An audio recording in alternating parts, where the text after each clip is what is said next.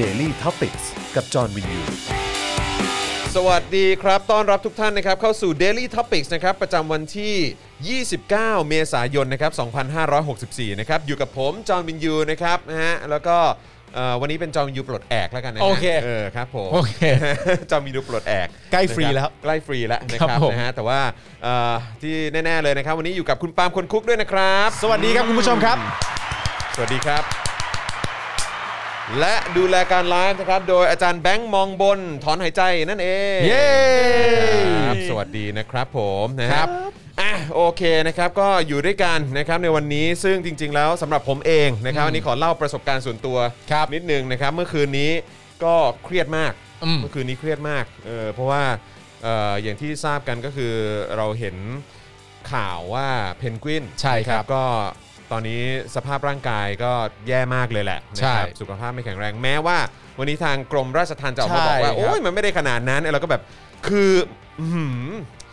ลองไหมสี่สี่สิบห้าวันใช่ไหมฮะ ใช่ครับ กัการอดอาหาร อืม อยากให้ไอ้คนที่บอกว่า โอ้ยไม่มีอะไร อืม ธรรมดาเนี่ยนะครับเอออยากให้มาลองดูมั่งจังเลย ผมผม นะครับ เห็นคำพูดว่าโอเคหนึ่งในประเด็นก็คือว่าเขาอธิบายเรื่องอาการ ครับ ว่าว่าแต่ก็เหมือนเป็นข้อมูลที่ไม่ตรงกันนะนะครับ ว่าเขาอธิบายเรื่องอาการว่าอ๋อมันไม่ได้เป็นขนาดนั้นมันไม่ได้ อืม มันไม่ได้ถ่ายดำมันไม่ได้ถ่ายมีเลือดอะไรอย่าง ไม่ เงี้ย ได้มีอะไรนะก้อนชิ้นเนื้ออะไรติดออกมา เแล้ว นะ ตอ ฮะ นนี้เหมือนยังสื่อสารได้ยัง ครับ อะไรต่างๆกันานานั่นนู่นนี่ก็ อืม อยากให้มาลองเป็นจริง อ ๆ ยาก เลย ให้ นะ มาลองไปจริงๆ นะฮะ นะครับเออแล้วก็คือช่วยเสริมความเป็นคนเข้าไปหน่อยได้ไหม ครับ เออนะครับว่าสิ่งเหล่านี้เนี่ยมันควรจะเกิดขึ้นไหม อืม นะฮะกับสังคมมนุษย์เนี่ยนะฮะกับการที่ไปจองจำคนอื่นโดยที่เขาเนี่ยเออจริง ๆ แล้วก็ไม่ได้มีพฤติการจะหนีไม่ได้จะอะไรเลย ครับ นะครับแล้วก็ไม่ให้เขาประกันตัวด้วย ใช่ครับ นะครับเดี๋ยววันนี้เราจะมาพูดถึงประเด็นของเพนกวิน อืม นะครับแล้วก็ทุกๆ คนที่โดนจองจำอยู่ด้วยนะครับรวม ครับ ถึงสถานการณ์ที่เกิดขึ้นวันนี้นะครับที่หน้าศาลนะครับซึ่งก็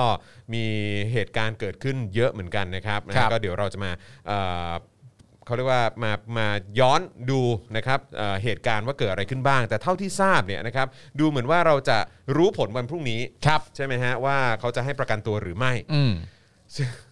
คุณว่าไง ผม คุณว่าเขาจะให้ไหม ผมไปบังเอิญ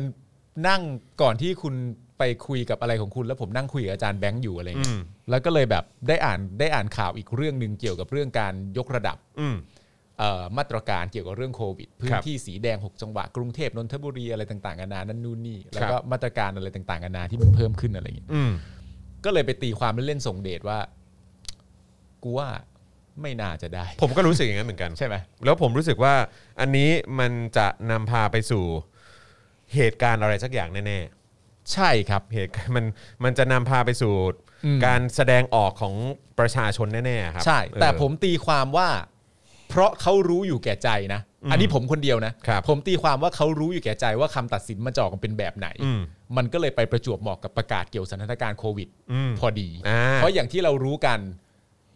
มันมีหลาย ๆ เหตุการณ์ที่เราก็บอกอยู่แล้วว่าปกติเนี่ยมาตรการในการเกี่ยวกับเรื่องโควิดเนี่ยมันใช้เพื่อปกป้องคนในประเทศ ครับ แต่ว่ามาตรการโควิดในไทย อืม หลาย ๆ ครั้ง ครับ ใช้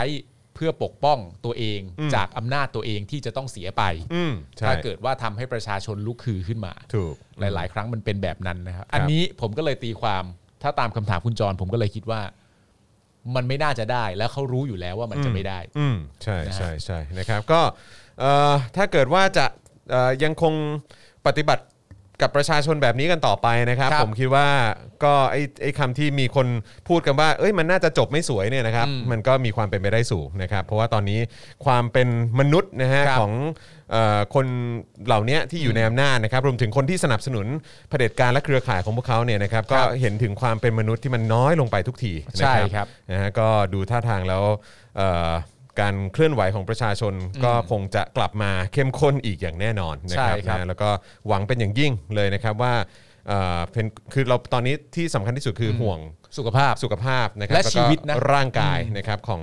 ของเพนกวินที่สุดแล้วนะครับ ครับ แล้วก็คนอื่นๆด้วยที่ตอนนี้ก็กำลังถูกจองจำโดยไม่ได้รับการประกันตัวนะครับ ครับผม ในมุมมองของผมส่วน อืม ตัวนะครับ ในมุมมองนะผมมองว่ามันไม่ยุติธรรม นะค ครั รับบ นะฮะอ่ะเดี๋ยวเดี๋ยวเรามาลงรายละเอียดกันอีกทีหนึ่งนะครับแต่ว่าเดี๋ยววันนี้เดี๋ยวเราจะมาดูหัวข้อกันด้วยนะครับว่าเราจะคุยเอ่อประเด็นไหนกันบ้างนะครับ อืม นะฮะแล้วก็ทักทายคุณผู้ชมนะครับที่ติดตามพวกเราอยู่ด้วยนะครับ สวัสดีป้าเรืองนะ นะครับ ที่ติดตามอยู่คุณรังสีมัน สวัสดีนะครับ คุณวราริศสวัสดีครับนะฮะคุณมนัสวีสวัสดีครับ ครับ นะฮะอ่ะสวัสดีทุกๆทท่านเลยนะครับ ทักทายเข้ามาได้นะครับ แล้วก็เริ่มต้นด้วยการกดไลค์กดแชร์กันก่อนดีกว่านะครับนะฮะก็ให้คลิปนี้นะครับกระจายออกไปให้คนได้ติดตามกันเยอะๆละกัน ครับ นะครับแล้วก็อย่าลืมสนับสนุนพวกเราได้ผ่านทางบัญชีกสิกรไทยนะครับ0698 975 539 หรือสแกน QR code ก็ได้นะครับ ครับ นะฮะแล้วก็อย่าลืมสนับสนุนเราแบบรายเดือนนะครับ ผ่านทาง YouTube Membership นะครับ กดปุ่มจอยหรือสมัครข้างปุ่ม subscribe ได้เลย แล้วก็ไปเลือกแพ็กเกจในการสนับสนุนกัน แล้วก็อย่าลืมกดกระดิ่งหรือว่าสั่นระฆังด้วยนะครับ จะได้เตือนทุกครั้งที่มีไลฟ์มาให้คุณได้ติดตามกันด้วย ครับ นะครับแล้วก็ Facebook ครับ ก็เป็นซัพพอร์เตอร์กันได้ กดปุ่ม Become a supporter ที่หน้าแรกของแฟนเพจ Daily Topic นะครับหรือว่าใต้ไลฟ์นี้ก็จะมีปุ่มนะฮะให้คุณเป็นซัพพอร์เตอร์ได้ด้วยเหมือนกันนะครับแล้วก็สนับสนุนเราแบบรายเดือน หรือว่าจะส่งดาวเข้ามาก็ได้นะครับหรือว่าไปช้อปปิ้งกันที่ Spoke Dark Store ครับ นะครับแล้วก็เอ่อใครที่ติดตามเราอยู่ที่ต่างประเทศนะครับก็สนับสนุนเราได้นะครับผ่านทาง PayPal นั่นเองนะครับเดี๋ยวอาจารย์แบงค์จะแปะลิงก์ไว้ให้ ครับ เอ่อในช่องคอมเมนต์นะครับในอีกสักครู่หนึ่งนะครับก็เติมพลังชีวิตให้กับพวกเราได้นะครับแล้วก็วันนี้ประชาสัมพันธ์ด้วยนะครับว่าเอ่อเดี๋ยวตอนประมาณทุ่มครึ่ง ครับ นะฮะทุ่มครึ่งเราจะประมูล อืม นะฮะเอ่องานศิลปะนะครับที่รายได้นะครับเอ่อเราจะมอบให้กับศูนย์ทนายเพื่อสิทธิมนุษยชนด้วย ด้วย ใช่ครับ นะครับก็งานศิลปะวันนี้ที่จะเอามาประมูลกันก็เอ่อรับรองเลยว่าอลังการงานสร้าง ใช่ครับ นะครับนะฮะแล้วก็จริง ๆ แล้วคือเอาจริง ๆ ก็เกี่ยวข้องกับเพนกวินนะ เกี่ยวสิครับ เกี่ยวข้องกับเพนกวินด้วย เกี่ยวสิครับ นะครับเพราะฉะนั้นคือคือคือไม่ใช่ว่าเพนกวินเป็นคน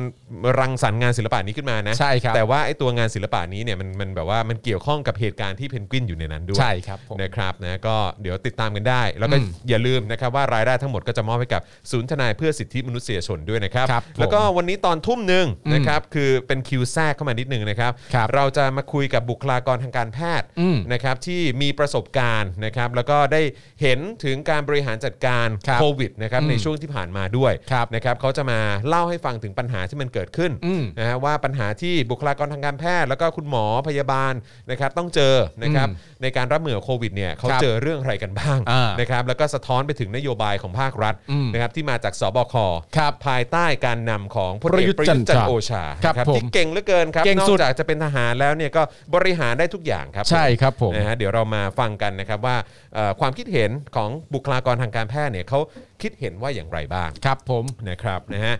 โอเคนะครับก็ขอดูคอมเมนต์หน่อยละกันนะครับ คุณทิพานันบอกว่าดาราที่พูดเสียงดังกว่าคนธรรมดาทำไมไม่เห็นมีใครออกมาแสดงความคิดเห็นเลยคะ ครับ ก็นั่นแหละครับเขาก็อืม ก็นั่นแหละครับ ก็นั่นแหละครับ ครับผม ผมก็แค่รู้สึกว่าเขาก็อาจจะมันมีผลประโยชน์เอ่อผลผลประโยชน์ผูกโยงไว้อยู่ไง ครับ เออนะครับบางทีเขาก็ไม่อยากจะสูญเสียมันไป ครับ นะครับ ผม แล้วก็มันก็วงการบันเทิงมันเป็นวงการแห่งระบบอุปถัมภ์นะครับ ครับ นะฮะ ผม มันก็เป็นเรื่องที่เอ่อทำให้เขาแบบออกมาพูด ครับ เป็นยากนะครับนะฮะก็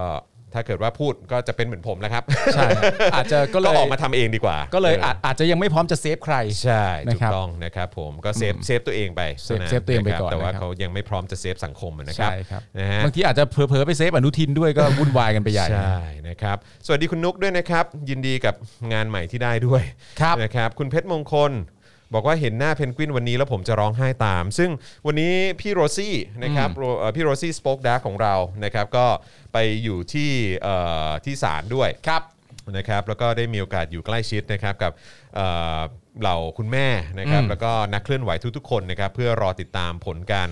ผลการเอ่อตัดสินนะฮะของศาลว่าเออแบบเออจะยังไงจะให้ประกันตัวไหมอะนะค ครั รับบ เออวันนี้ก็เอ่อส่งภาพมาเยอะมากนะครับ อืม แล้วก็แต่ละภาพนี่ก็สะเทือนใจ เพราะก็เห็นเอ่อแม่น้องเพนกวิน ใช่ นะครับ ครับ นะก็เอ่อคือก็ก็ก็มีมีคุณแม่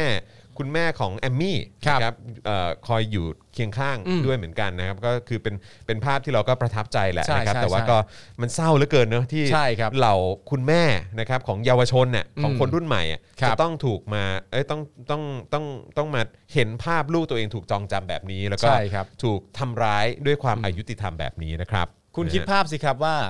เอ่อคุณแม่หรือว่าพี่ อืม ของของคนที่เรียกร้องประชาธิปไตยอะ ครับ ต้องต่อสู้เพื่อเรียกร้องความยุติธรรมให้กับลูกตัวเองอะ อืม คิดมุมไหนมันก็แปลกฮะ ใช่คือคือแค่บอกว่า คิดมุมไหนก็แปลกครับ การออกมาแล้วก็ถูกจองจำเพราะออกมาเรียกร้องประชาธิปไตย อันนี้ก็ แปลกแล้ว ก็โอ้โห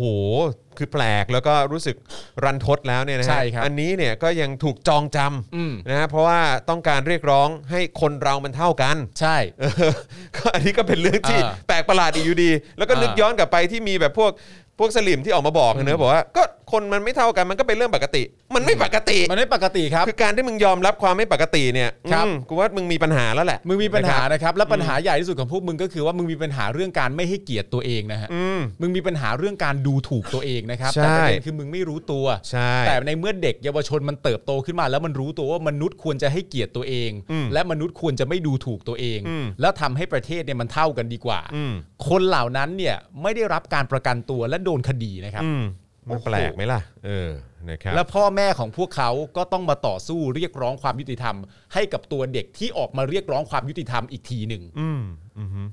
จะมองกันมุมไหนดีฮะ อืม จะไปกันยังไงดีครับประเทศเรา นะแล้วก็ โอ้โห ละล่าสุดนี่คุณรังสิมันโรมนะครับก็ทวีตว่าศาลไม่อ่านคำวินิจฉัยการประกันตัวจนกว่า ผู้ชุมนุมจะแยกย้ายไปอยู่นอกรั้ว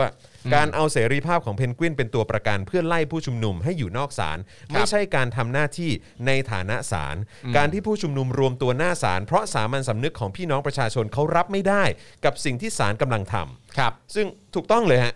อืม เป๊ะเลยฮะ เป๊ะครับ เป๊ะเลยครับ ฮะ แล้วตอนนี้สิ่งที่ศาลกำลังทำอยู่เนี่ยนะครับไม่ได้น่าเคารพนะฮะ ไม่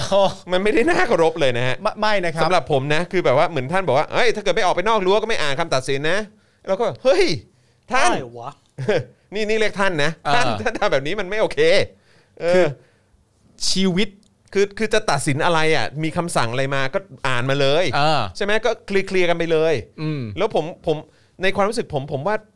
สำหรับประชาชนที่อยู่ตรงนั้น คงจะไม่ได้บุกเข้าไปข้างในอะนะครับ เออแต่คือแบบว่าก็คือพูดต่อหน้าสิ อืม คือตัดสินอะไรก็คือก็พูดมาเลย ใช่ แล้วเหมือนที่เราเคยได้ยินมานะว่าเอ่อบุคลากรหรือคนที่อยู่ในศาลเนี่ยที่ อืม เกี่ยวข้องกับเรื่องของคดีความเหล่านี้ หรือ ครั การ บ ตัดสินเหล่านี้เนี่ยก็ดูจะไม่พอใจอย่างยิ่ง ที่มีการเปิดเผยชื่อ หรือมีการเปิดเผยภาพ ครั ข บ องคนที่เซ็นคำสั่ง หรือว่ามีส่วนในการตัดสินอะไรต่าง ๆ เหล่านี้ดูเขาไม่พอใจมาก อืม ๆ กับการที่ถูกเหมือนคล้ายๆ ถูกเอามาเปิดเผยอ่ะ ใช่ บางคำอาจจะใช้ว่าถูกเอามาแฉนะ อ่า เออนะแต่ว่าถูกเอามาเปิดเผยเขาก็ดูไม่พอใจ ซึ่งเราก็แปลกใจบอกเอ้ยเดี๋ยวก่อนก็ก็ก็มันเป็นอำนาจของคุณคุณใช้อำนาจนั้น อืม แล้วทำไมคุณต้องไม่พอใจวะ ใช่ คือมันเหมือนแบบคุณคุณไม่อยากเปิดเผยว่าคุณเป็นคนตัดสินเหรอ เออ ซึ่งซึ่งมันก็แบบแปลกประหลาด มันก็ เอะ แปลกมาก เอ คือถ้าผมจะคิด ใช่ ในแง่นี้ว่าคุณตัดสินอะไรบางอย่างออกมาเสร็จเรียบร้อยแล้ว อใช่ก็ มุมมองผมนะ อืม ถ้าคุณตัดสินอะไรบางอย่างมาเสร็จเรียบร้อยแล้วเนี่ย คุณควรจะมั่นใจ ใช่ในในในในในการตัดสินใจของคุณ ในในวินิจฉัยในการตัดสินของคุณ ใช่ เพราะคุณตัดสินใจอย่างนั้นเสร็จเรียบร้อยแล้วเนี่ย คุณควรจะพึงพอใจและไม่ต้องอายใคร ใช่ ว่าคุณได้ตัดสินแบบนั้น แต่เมื่อคุณรู้สึกโกรธแค้นกับการถูกแฉ อืม มันก็เลยทำให้ประชาชนสามารถจะเดาได้ว่า เอ๊ะ หรือมึงไม่ได้ชอบคำตัดสินของตัวเอง เหรอ อะไรอย่างเงี้ย ซึ่งมันก็คงแปลกเนอะ ใช่ ว่าเรากำ ใช่ ลังมีองค์กรอะไรบางอย่างที่ตัดสินเสร็จเรียบร้อยแต่เหมือนไม่ชอบคำตัดสินของตัวเอง แต่ก็ยังตัดสินแบบนั้นอยู่ดี อืม เขาตัดสินแล้วเขาอายในสิ่งที่เขาทำอ่ะ เอออายคำตัดสินตัวเอง ซึ่ เนี่ ง ย อายวิชาชีพตัวเองเนี่ย เอ นะ อคือเราคือเราไม่รู้ว่าว่าว่ามันเป็นอย่างนั้นร้อยเปอร์เซ็นต์หรือเปล่านะครับ ใช่ไง แต่ว่าอย่างไรก็ตามคือเท่าเท่าที่ได้ยินมาดูเหมือนว่าจะไม่ค่อยแฮปปี้เท่าไหร่กับ ใช่ การที่มีการแบบอ่ะบอกว่าคนนี้คนนี้เกี่ยวข้องนะเออกับการตัดสินนี้อะไรอย่างเงี้ย อืม ซึ่งเราก็มีความรู้สึกว่าเอ้าก็คือทำไมอ่ะก็แบบเราก็ ก็รับไปสิ ก็รับไปเลยเอ เออ อนะครับ ก็ ซึ่ง รับไป ซึ่งอ่ะโอเคก็เอ่อทนายจูนก็พิมพ์เหมือนกันเอ่อทนายจูนก็โพสต์เหมือนกันนะครับบอกว่า อ่า ถ้าทำคำสั่งแล้วก็อ่านมาค่ะทำอะไรแบบตรงไปตรงมาหน่อย ถ้าไม่ให้ประถ้าไม่ให้ประกันตัวก็สั่งมาค่ะ กล้าทำก็กล้าอ่านมาสิคะทำไมต้องให้ประชาชนเรียกร้องต่อสถาบันตุลาการทุกเรื่อง เออ แม้แต่เรื่องของการอ่านคำสั่งของตัวเอง อืม ใช่ คือแบบ อ่านคำสั่งคุณเองแท้ๆครับ ทำไมถึงไม่อ่านแล้ว อ่านคำสั่งของตัวคุณเองแท้ๆเลยนะฮะ อืม ไม่ได้ไปให้ไปอ่านของใครผู้อื่นแต่โดยไม่เกี่ยวเลยนะฮะ อืม และยังคือประเด็นคือคุณมีความรู้สึกว่าคุณมีอำนาจหรือ หรือคุณมีสิทธิ์อะไรในช่วงนี้ หรือมีความเกรงใจกันบ้างไหมที่แบบว่า ฉันสามารถจะอ่านก็ได้นะ แต่ว่าพวกเธอทั้งหมดเนี่ยต้องออกไปอยู่ด้านนอกก่อน อืม ทำไมรู้สึกว่าตัวเองมีเวลาเยอะขนาดนั้น มีมีอำนาจอะไรเยอะขนาดนั้นในเวลาที่ประชาชนเขาต้องการคำตอบเนี่ย อืม ทำไมลูกไม้หรือลูกเล่นหรืออะไรต่างๆนานามันช่าง เยอะเหลือ เยอะ เกิน แยะมากมายเหลือเกิน แบบเขาเห็นประชาชนเป็นเด็กประถมไงวะ ไล่ๆแล้วก็ไปเหรอ เออแบบ ก็ ต้อง มัน ทำอย่างงี้ต้องทำตัวเรียบร้อยนะ ไม่งั้นไม่ไม่ให้กินข้าวเที่ยงอะไรอย่างเงี้ย อะไรอย่างเงี้ย เออ เออ แบบ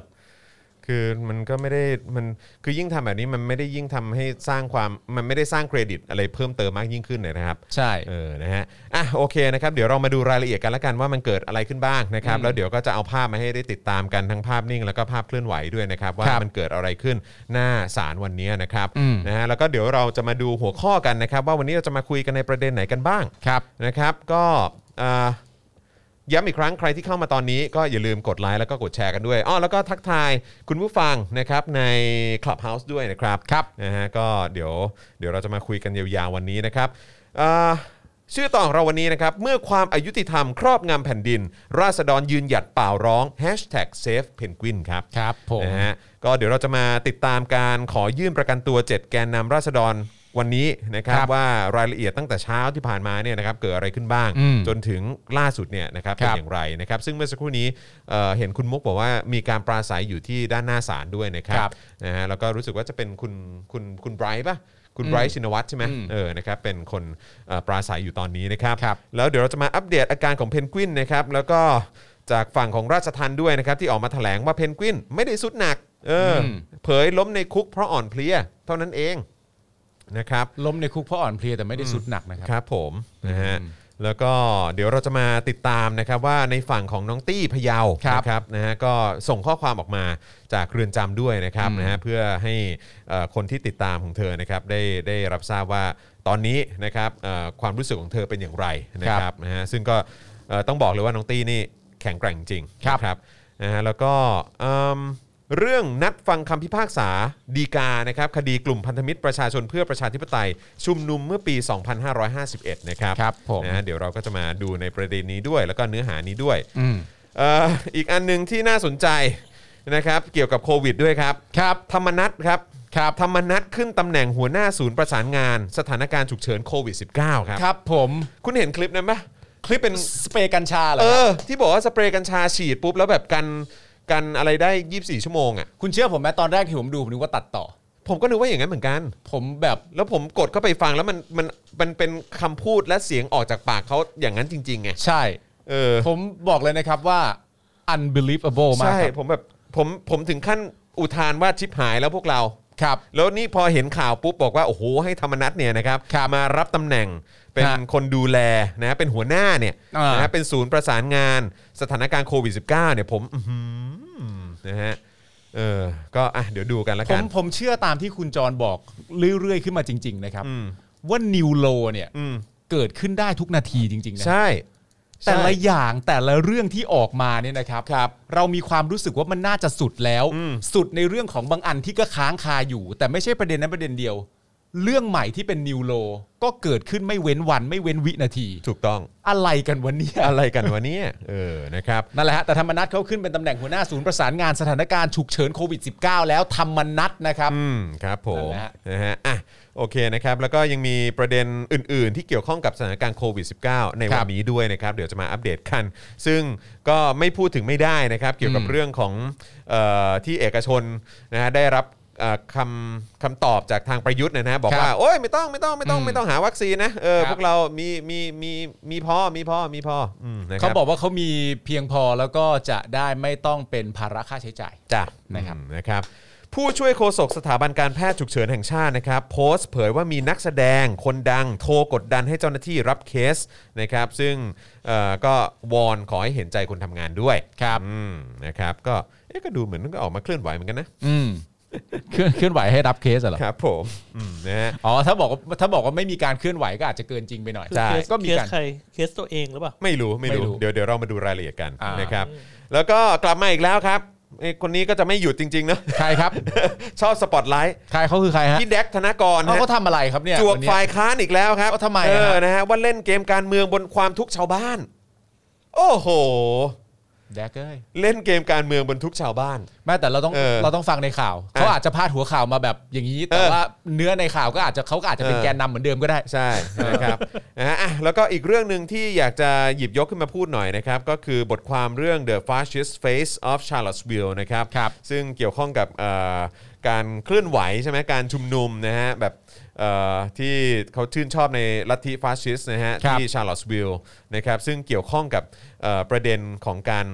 รับคนเข้าเป็นเอ่อทหารไปอะไรอย่างนี้ด้วยนะเออนะครับรับคนเข้ากองทัพนะครับว่าเฮ้ยไอ้กลุ่มคนที่เหยียดเชื้อชาติเหยียดสีผิว หรือมองคนไม่เท่ากันเนี่ยจะสามารถเข้ามาอยู่ในองค์กรนะครับอย่างเอ่อกองทัพได้หรือไม่ เออนะครับซึ่งก็น่าสนใจมากเลยนะครับ ครับ นะฮะอ่ะเดี๋ยวเดี๋ยวเดี๋ยวเราว่ากันนะครับ อ่ นะฮะอ่ะโอเค แต่ว่าตอนนี้นะครับเอ่อเดี๋ยวเราจะมาเข้าข่าวกันแล้วนะครับ ย้ำอีกครั้งนะครับคุณผู้ชม อย่าลืมกดไลค์แล้วก็กดแชร์กันด้วยนะครับ แล้วก็เติมพลังให้กับพวกเราผ่านทางบัญชีกสิกรไทยได้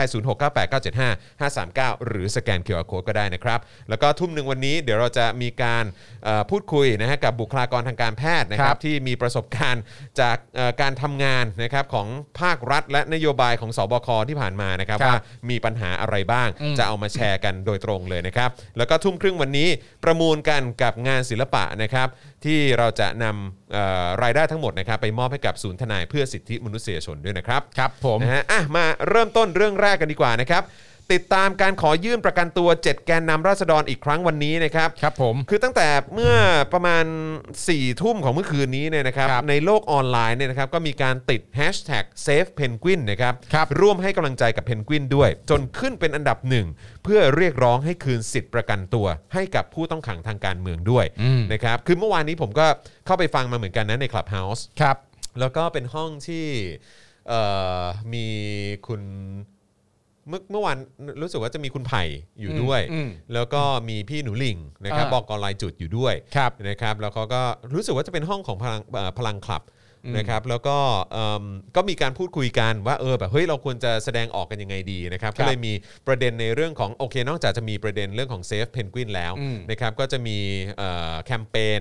เอ่อที่พี่หนูหริ่งเสนอขึ้นมานะครับว่าเป็นแคมเปญแฮชแท็กรูปที่มีทุกบ้าน อืม ซึ่งก็อยากจะให้เอาภาพของแกนนำนะครับหรือว่า ครับ เอ่อผู้ที่ถูกจองจ อืม ำเอ่ออยู่ตอนนี้เนี่ยนะครับ ครับ เอามาติดไว้ที่ฝาบ้านของเรา อืม นะครับจนกว่าพวกเขาจะได้รับการประกันตัวออกมา อ๋อ นะครับหรือว่าอาจจะติดไปตลอดเวลาเลยก็ได้ตลอดการเลยก็ได้ก็ไม่มี อืม ปัญหานะครับซึ่งก็น่าสนใจมากเมื่อวานผมก็เลยเอ่อโพสต์เชิญชวนไปใน Twitter ด้วยเหมือนกัน อ่าน นะครับนะก็ใครที่สนใจก็เอ่อสามารถร่วมแคมเปญนี้ได้นะ ใช่ ครับ ครับ นะ ผม ก็แฮชแท็กก็คือรูปที่มีทุกบ้านกับแฮชแท็กเซฟเพนกวินนั่นเองนะ อ๋อ ครับ ก็คือเมื่อสมมติว่ามันมันมันจุดติดแล้ว แล้วมีคนนำไปติดที่บ้านตัวเอง อืม ในจำนวนหลาย ๆ บ้าน อืม ก็อาจจะสามารถจะพูดได้ว่า อ๋อ นี่ไงคือรูปที่มีทุกบ้านนะ ใช่ใช่ เหมือนที่เรากำลังติดอยู่ที่โต๊ะเรานะตอนนี้ ใช่นะ นะคครับรับผมคืออาอยากอยากอยากจะติดตรงนี้เหมือนกันนะครับแต่ว่า ใช่ แต่ว่ามันติดไม่ได้พอดีมัน ใช่ เป็นผ้า ครับ เออนะครับก็เลยแบบว่าอ่ะเดี๋ยวเดี๋ยวเดี๋ยวขอขอเป็นเอ่อขอขอไปเซตติ้งนิดนึง ใช่ใช่ นะครับ ใช่ เดี๋ยวจะเอามาขึ้นตรงนี้แน่นอน แต่แต่ นะครับ ติดแน่นอนครับ แต่ติดแน่นอน ติดแน่นอนะครับ นะฮะก็คุณสามารถทำทำได้ด้วยเหมือนกันนะครับ วันนี้เนี่ยนะครับทนายความยื่นประกัน 7 แกนนำม็อบราษฎรนะครับด้วยหลักทรัพย์คนละ 2 0 0 0 0 0 บาทนะครับ ครับ ก็ได้แก่นายเอ่ออานนท์นำพานะครับทนายอานนท์นะครับเอ่อนายพานุพงษ์จัดนอกนะครับหรือว่าคุณไมค์นั่นแหละ ครับ นะครับเอ่อนายชัยมรแก้ววิบูลย์พันธ์นะครับแอมมี่เนาะ ครับ นะครับนางสาวปนัสยาสิทธิจิระวัฒนกุลนะครับน้องรุง้ง ครับ นายพริชชีวรักษ์หรือว่าเพนกวิน นายชูเกียรติแสงวงศ์หรือว่าจัสตินนะค ครั รับบแล้วก็นายปริญญาเอ่อชีวินกุลปฐมนะครับหรือว่าคุณพอร์ตวงไฟเย็นนั่นเอง ครับ นะครับนายนรเศรษฐ์นาหนองตูมนะครับทนายความสิทธิมนุษยชนนะครับก็ได้ทวีตข้อความนะครับว่าจะมีการยื่นขอประกันตัวเพนกวินอีกครั้ง ด้วยเหตุผลข้อเท็จจริง และข้อกฎหมายต่าง ๆ พร้อมระบุว่าไม่ว่าผลประกันตัววันพรุ่งนี้ ซึ่งก็คือหมายถึงวันนี้นะครับ ครับ จะเป็นอย่างไร ประวัติศาสตร์จะจารึกชื่อของทุกคนไว้ ลูกหลานในวันข้างหน้าจะโจทย์ขานถึงประวัติศาสตร์กระบวนการยุติธรรมในยุคสมัยนี้ครับ เห็นด้วยครับ อันนี้แน่นอนครับ ครับ สิ่งเหล่านี้จะถูกจารึกไว้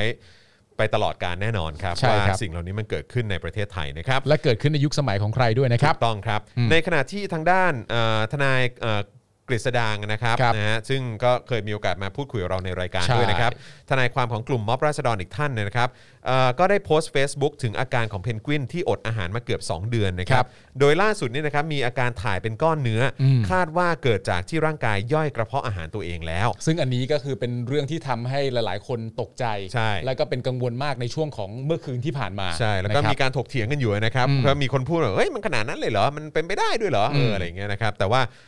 คือเราคงไม่สามารถปฏิเสธได้ว่าตอนนี้เพนกวินอาการไม่ดีนะค ใช่ รั ครับ แล้วก็คือมันจะ จะย่อยหรือไม่ย่อยกระเพาะอะไรตัวเองก็ตาม ครับ คือเขาก็ไม่ควรอยู่ในสถานการณ์แบบเนี้ย ครับผม เออ นะครับ พร้อมระบายความรู้สึกนะครับ หลังจากที่ได้ไปเยี่ยมเพนกวินที่เรือนจำแล้วก็พบว่าเพนกวินอาการสุดหนักลงนะครับ คือนอกจากจะอ่อนเพลียและวิงเวียนอยู่ตลอดเวลาแล้ว ครับ เอ่อทนายเขาก็เขียนว่าเอ่อเพนกวินเนี่ยถ่ายหนักออกมาเป็นเนื้อสีดำ อืม ทั้งที่เขาไม่ได้รับประทานอาหารอะไรเลยมาเกือบ 2 เดือนนะฮะ ครับ เจ้าหน้าที่พยาบาลบอกเขาว่านั่นเนี่ยคือน่าจะเป็นเนื้อเยื่อของกระเพาะอาหารที่ร่างกายย่อยออกมา เนื่องจากไม่มีอาหารเข้าไป ซึ่งอาการนี้เป็นอันตรายถึงชีวิตนะครับ ครับผม อันนี้คือเจ้าหน้าที่พยาบาลบอกนะฮะ อืม เจ้าหน้าที่พยาบาลบอกนะครับ ครับ ว่าอาการนี้เป็นอันตรายถึงชีวิตนะครับ ครับ พร้อมระบุว่าไม่ว่าอย่างไรก็ต้องยื่นขอประกันตัวอีกครั้ง แม้จะมีแนวโน้มว่าความอายุติธรรมที่อาจจะไม่เปิดทางให้เพนกวิน รุ้งและเหล่าแกนนำได้ออกมาสู้คดีอย่างที่ควรจะเป็น ครับ อีกทั้งกล่าวว่าพ่อแม่และญาติพี่น้องของเด็กๆ ยังมีความเชื่อว่าหลักความยุติธรรม น่าจะมีเหตุผลเพียงพอที่จะโน้มน้าวศาลให้มีคำสั่ง ให้ลูกหลานของเขาได้รับการประกันตัว ครับ เพื่อรักษาชีวิตเด็กๆไว้ อืม แม้โอกาสจะน้อย แต่ทุกคนยืนยันว่า โลกนี้ถ้าเราไม่เรียกร้อง ความยุติธรรมไม่เคยมาหาเราเองครับ ซึ่งน่าเศร้านะครับ น่าเศร้านะฮะ น่าเศร้ามากครับ แต่หลาย ๆ ครั้งผมก็เชื่อว่าในในสังคมที่เจริญแล้วเนี่ยนะครับ ครับ นะฮะความยุติธรรมมันมีอยู่ทุกที่ ใช่ครับ นะครับแต่ว่าผมก็บอกได้เลยว่าสังคมเราเนี่ยมันไม่ได้เป็นอย่างนั้นครับ ใช่ครับ เออนะครับ หลายๆประเทศ สังคมเราไม่ได้เป็นสังคมที่เจริญแล้วนะครับ ใช่ครับ นะ ห ฮะ ลาย ๆ ที่เรายืนอยู่เฉยๆเราก็ยืนอยู่บนพื้นที่ของความยุติธรรมนะครับ ครับ เมื่อเกิดเหตุการณ์ใด ๆ ขึ้นความยุติธรรมในการตัดสินเรื่องต่าง ๆ นานา มันก็เป็น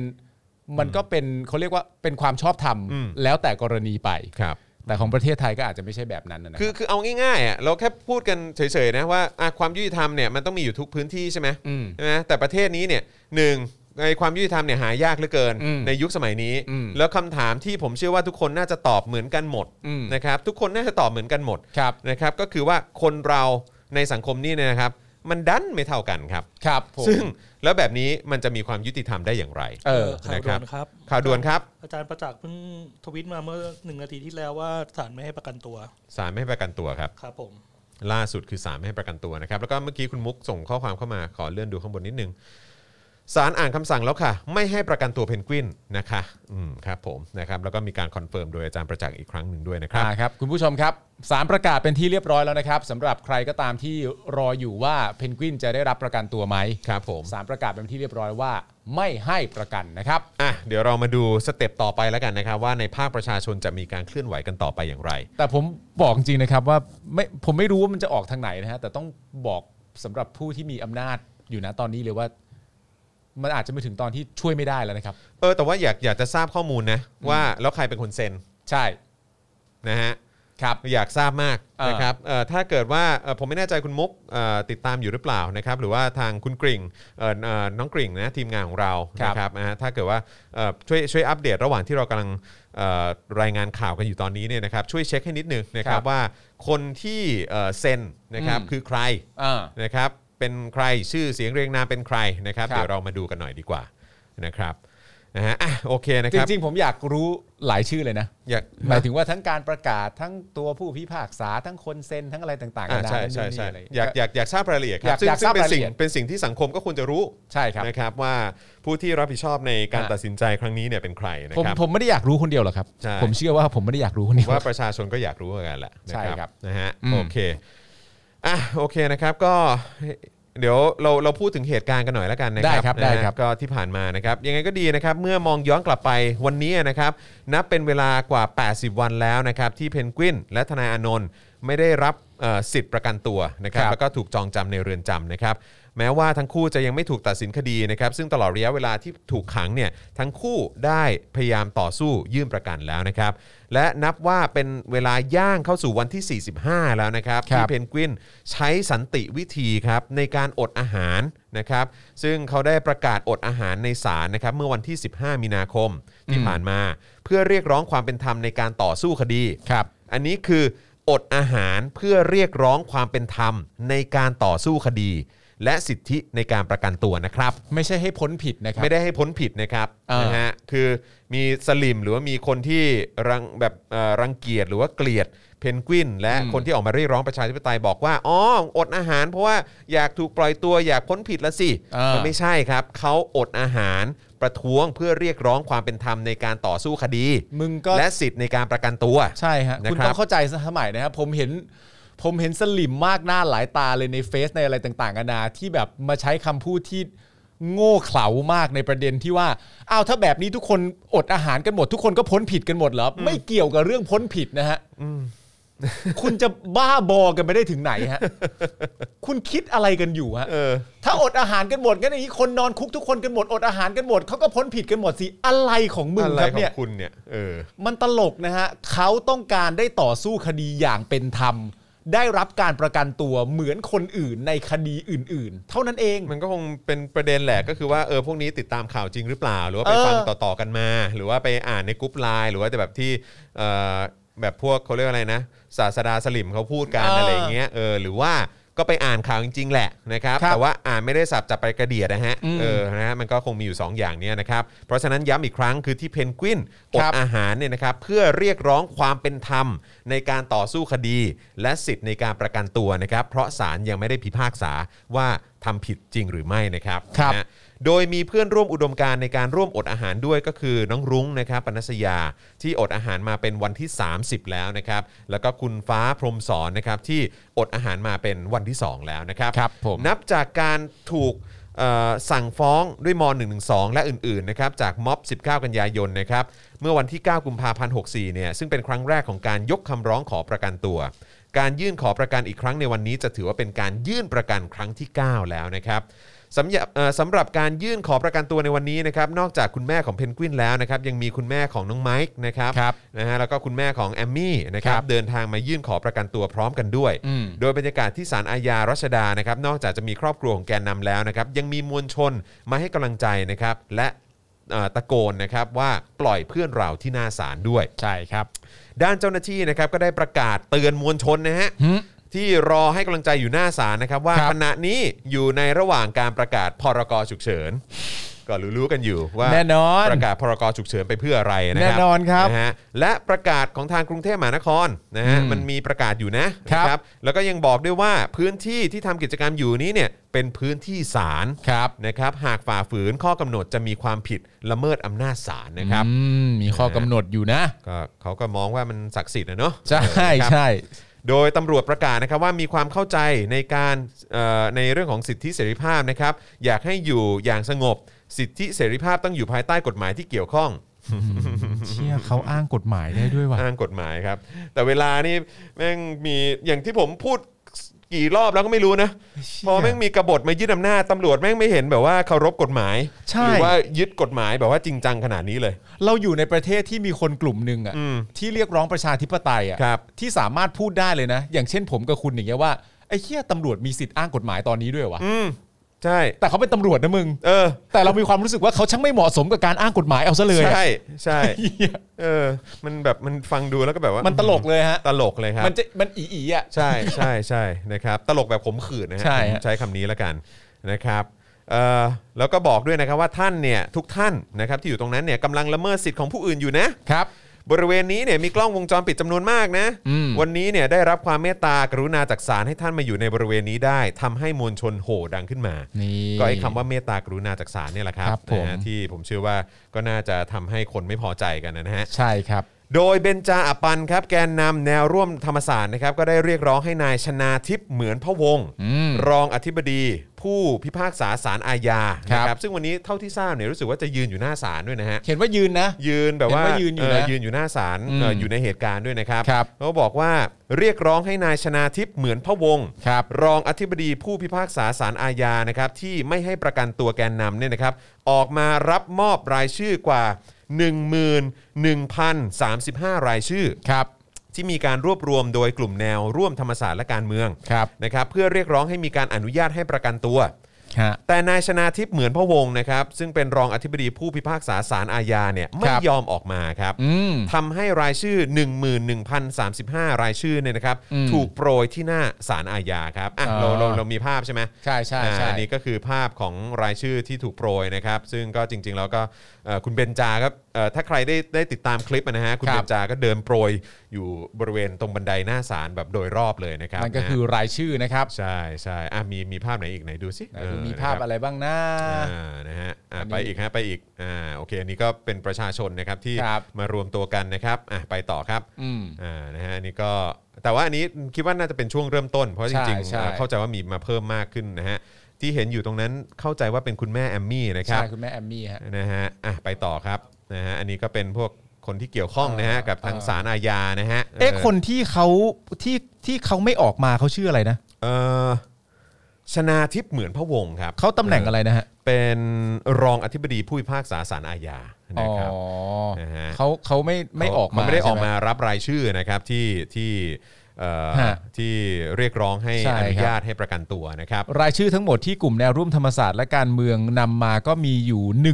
11,035 รายชื่อ อ่ะใช่ แล้วก็ รับ มี ผ คนแล้วก็เรียกร้องให้คนคนหนึงออกมารับ แต่เขาไม่ออกมาเขาชื่ออะไรนะขออีกที คุณชนาทิพย์เหมือนพะวงศ์ครับ เขาตำแหน่งอะไรนะฮะ เป็นรองอธิบดีผู้พิพากษาศาลอาญา อ๋อโอเค คนคนนี้นะคือคนที่ไม่ได้ออกมารับ ไม่ นะ ได้ ฮะ ออกมานะครับ คุณชนาทิพย์ใช่ไหม ใช่ครับ เหมือน ผม พระวงศ์นะครับ โอเค ผมนะฮะแล้วก็ภาพนี้ก็เป็นอีกภาพนะครับของคุณแม่น้อง อืม เพนกวินนะครับนะครับ ที่นั่งรอคำสั่งนะครับของศาลนะครับว่าจะให้ประกันตัวหรือไม่ ซึ่งตอนนี้เราก็ได้ทราบผลกันแล้วนะครับ ครับ ด้านคุณแม่สุรีรัตน์ชีวารักษ์นะครับให้สัมภาษณ์ว่าไม่อยากให้คาดหวัง เพราะมีโอกาสสูงที่จะไม่ได้รับการประกันตัวนะครับแต่แม่ก็ยังยืนยันจะขอเดินหน้าประกันเต็มที่ ครับ เพราะคิดมาดีแล้วว่าจะทำอย่างไร หากวันนี้ผลออกมาว่าเพนกวินไม่ได้รับการประกันตัว แม่คิดว่าสิ่งที่เกิดขึ้นเท่ากับเจตนา ให้เพนกวินเสียชีวิตอย่างทรมาน ซึ่งเป็นสิ่งที่ลูกชายไม่ควรจะได้รับ หากอยากให้เพนกวินต้องจบชีวิต ก็ขอให้พิจารณาออกคำสั่งให้ประหารชีวิต ไม่ควรให้ต้องอยู่อย่างทรมานขนาดนี้นะครับ นี่ขนาดคุณแม่บอกอะคุณแม่บอกว่างั้นออกคำสั่งประหารชีวิตลูกฉันเลยดีกว่าดีกว่าให้ลูกฉันต้องทรมานแบบเนี้ย อืม นี่คือแม่พูดนะฮะ นี่คือ ใช่ คน ครับ เป็นแม่พูดนะฮะ อืม คนเป็นแม่พูดว่า ให้ประหารชีวิตลูกฉันเถอะ อืม จะได้ไม่ต้องทรมานแบบนี้ คือหมายถึงว่าในมุมของการถ้าเกิดว่าถ้าเกิดว่าผลออกมาเป็นไม่ได้รับการให้ประกันเนี่ย ครับ สิ่งที่ตัวคุณแม่เขาคิดก็คือว่ามันเหมือนเจตนาให้เพนกวินเนี่ยเสียชีวิตอย่างทรมาน ใช่ เพราะฉะนั้นถ้าไม่อยากให้เกิดขึ้นในลักษณะนี้เนี่ย ตัดสินให้ประหารชีวิตลูกเขาไปเลยดีกว่า อืม นั่นคือแม่คนหนึ่งต้องพูดนะครับ ใช่ครับ แล้วลองคิดดูว่าสังคมเราเป็นอย่างนี้ยฮะคุณผู้ชม ครับ สังคมเราเป็นอย่างนี้ยครับ ฮะ คือนี่เหรอสังคมที่เจริญแล้ว ใช่ครับ นะฮะ นี่เหรอสังคมที่บอกว่าเป็นสังคมที่ดีเหลือเกินอะไรอย่างเงี้ยแบบว่า ใช่ฮะ ทุ มั เรศ มี มากอะ มันมีณตอนนี้ไม่ผมจำไม่ได้ว่าใครโพสต์ขึ้นมาว่า อืม ความรู้สึกที่คุณมีต่อสิ่งที่เกิดขึ้นกับเพนกวินณตอนนี้เนี่ย อืม ไม่ว่าคุณจะรู้สึกแบบไหนอะแต่มันวัดโดยที่คุณไม่รู้ตัวด้วย แต่จริง ๆ มันวัดความเป็นคนของคุณได้เลยนะ อืม ว่าคุณมีความเป็นคนหรือมีความเป็นมนุษย์อยู่ในตัวเองเยอะมากแค่ไหนอะ อืมอืมฮึ ว่าว่าคุณรู้สึกยังไงกับสิ่งที่เกิดขึ้นกับเพนกวินนะตอนนี้มัน อืม มันวัดได้เลย มัน นะ วัดได้ฮะวัด แต่ ได้ คุณแค่อาจจะไม่รู้ตัวเท่านั้นเอง ถ้าเกิดว่าคุณเป็นสลิมอะนะครับ อืมอืมใช่ใช่ใช่ อืม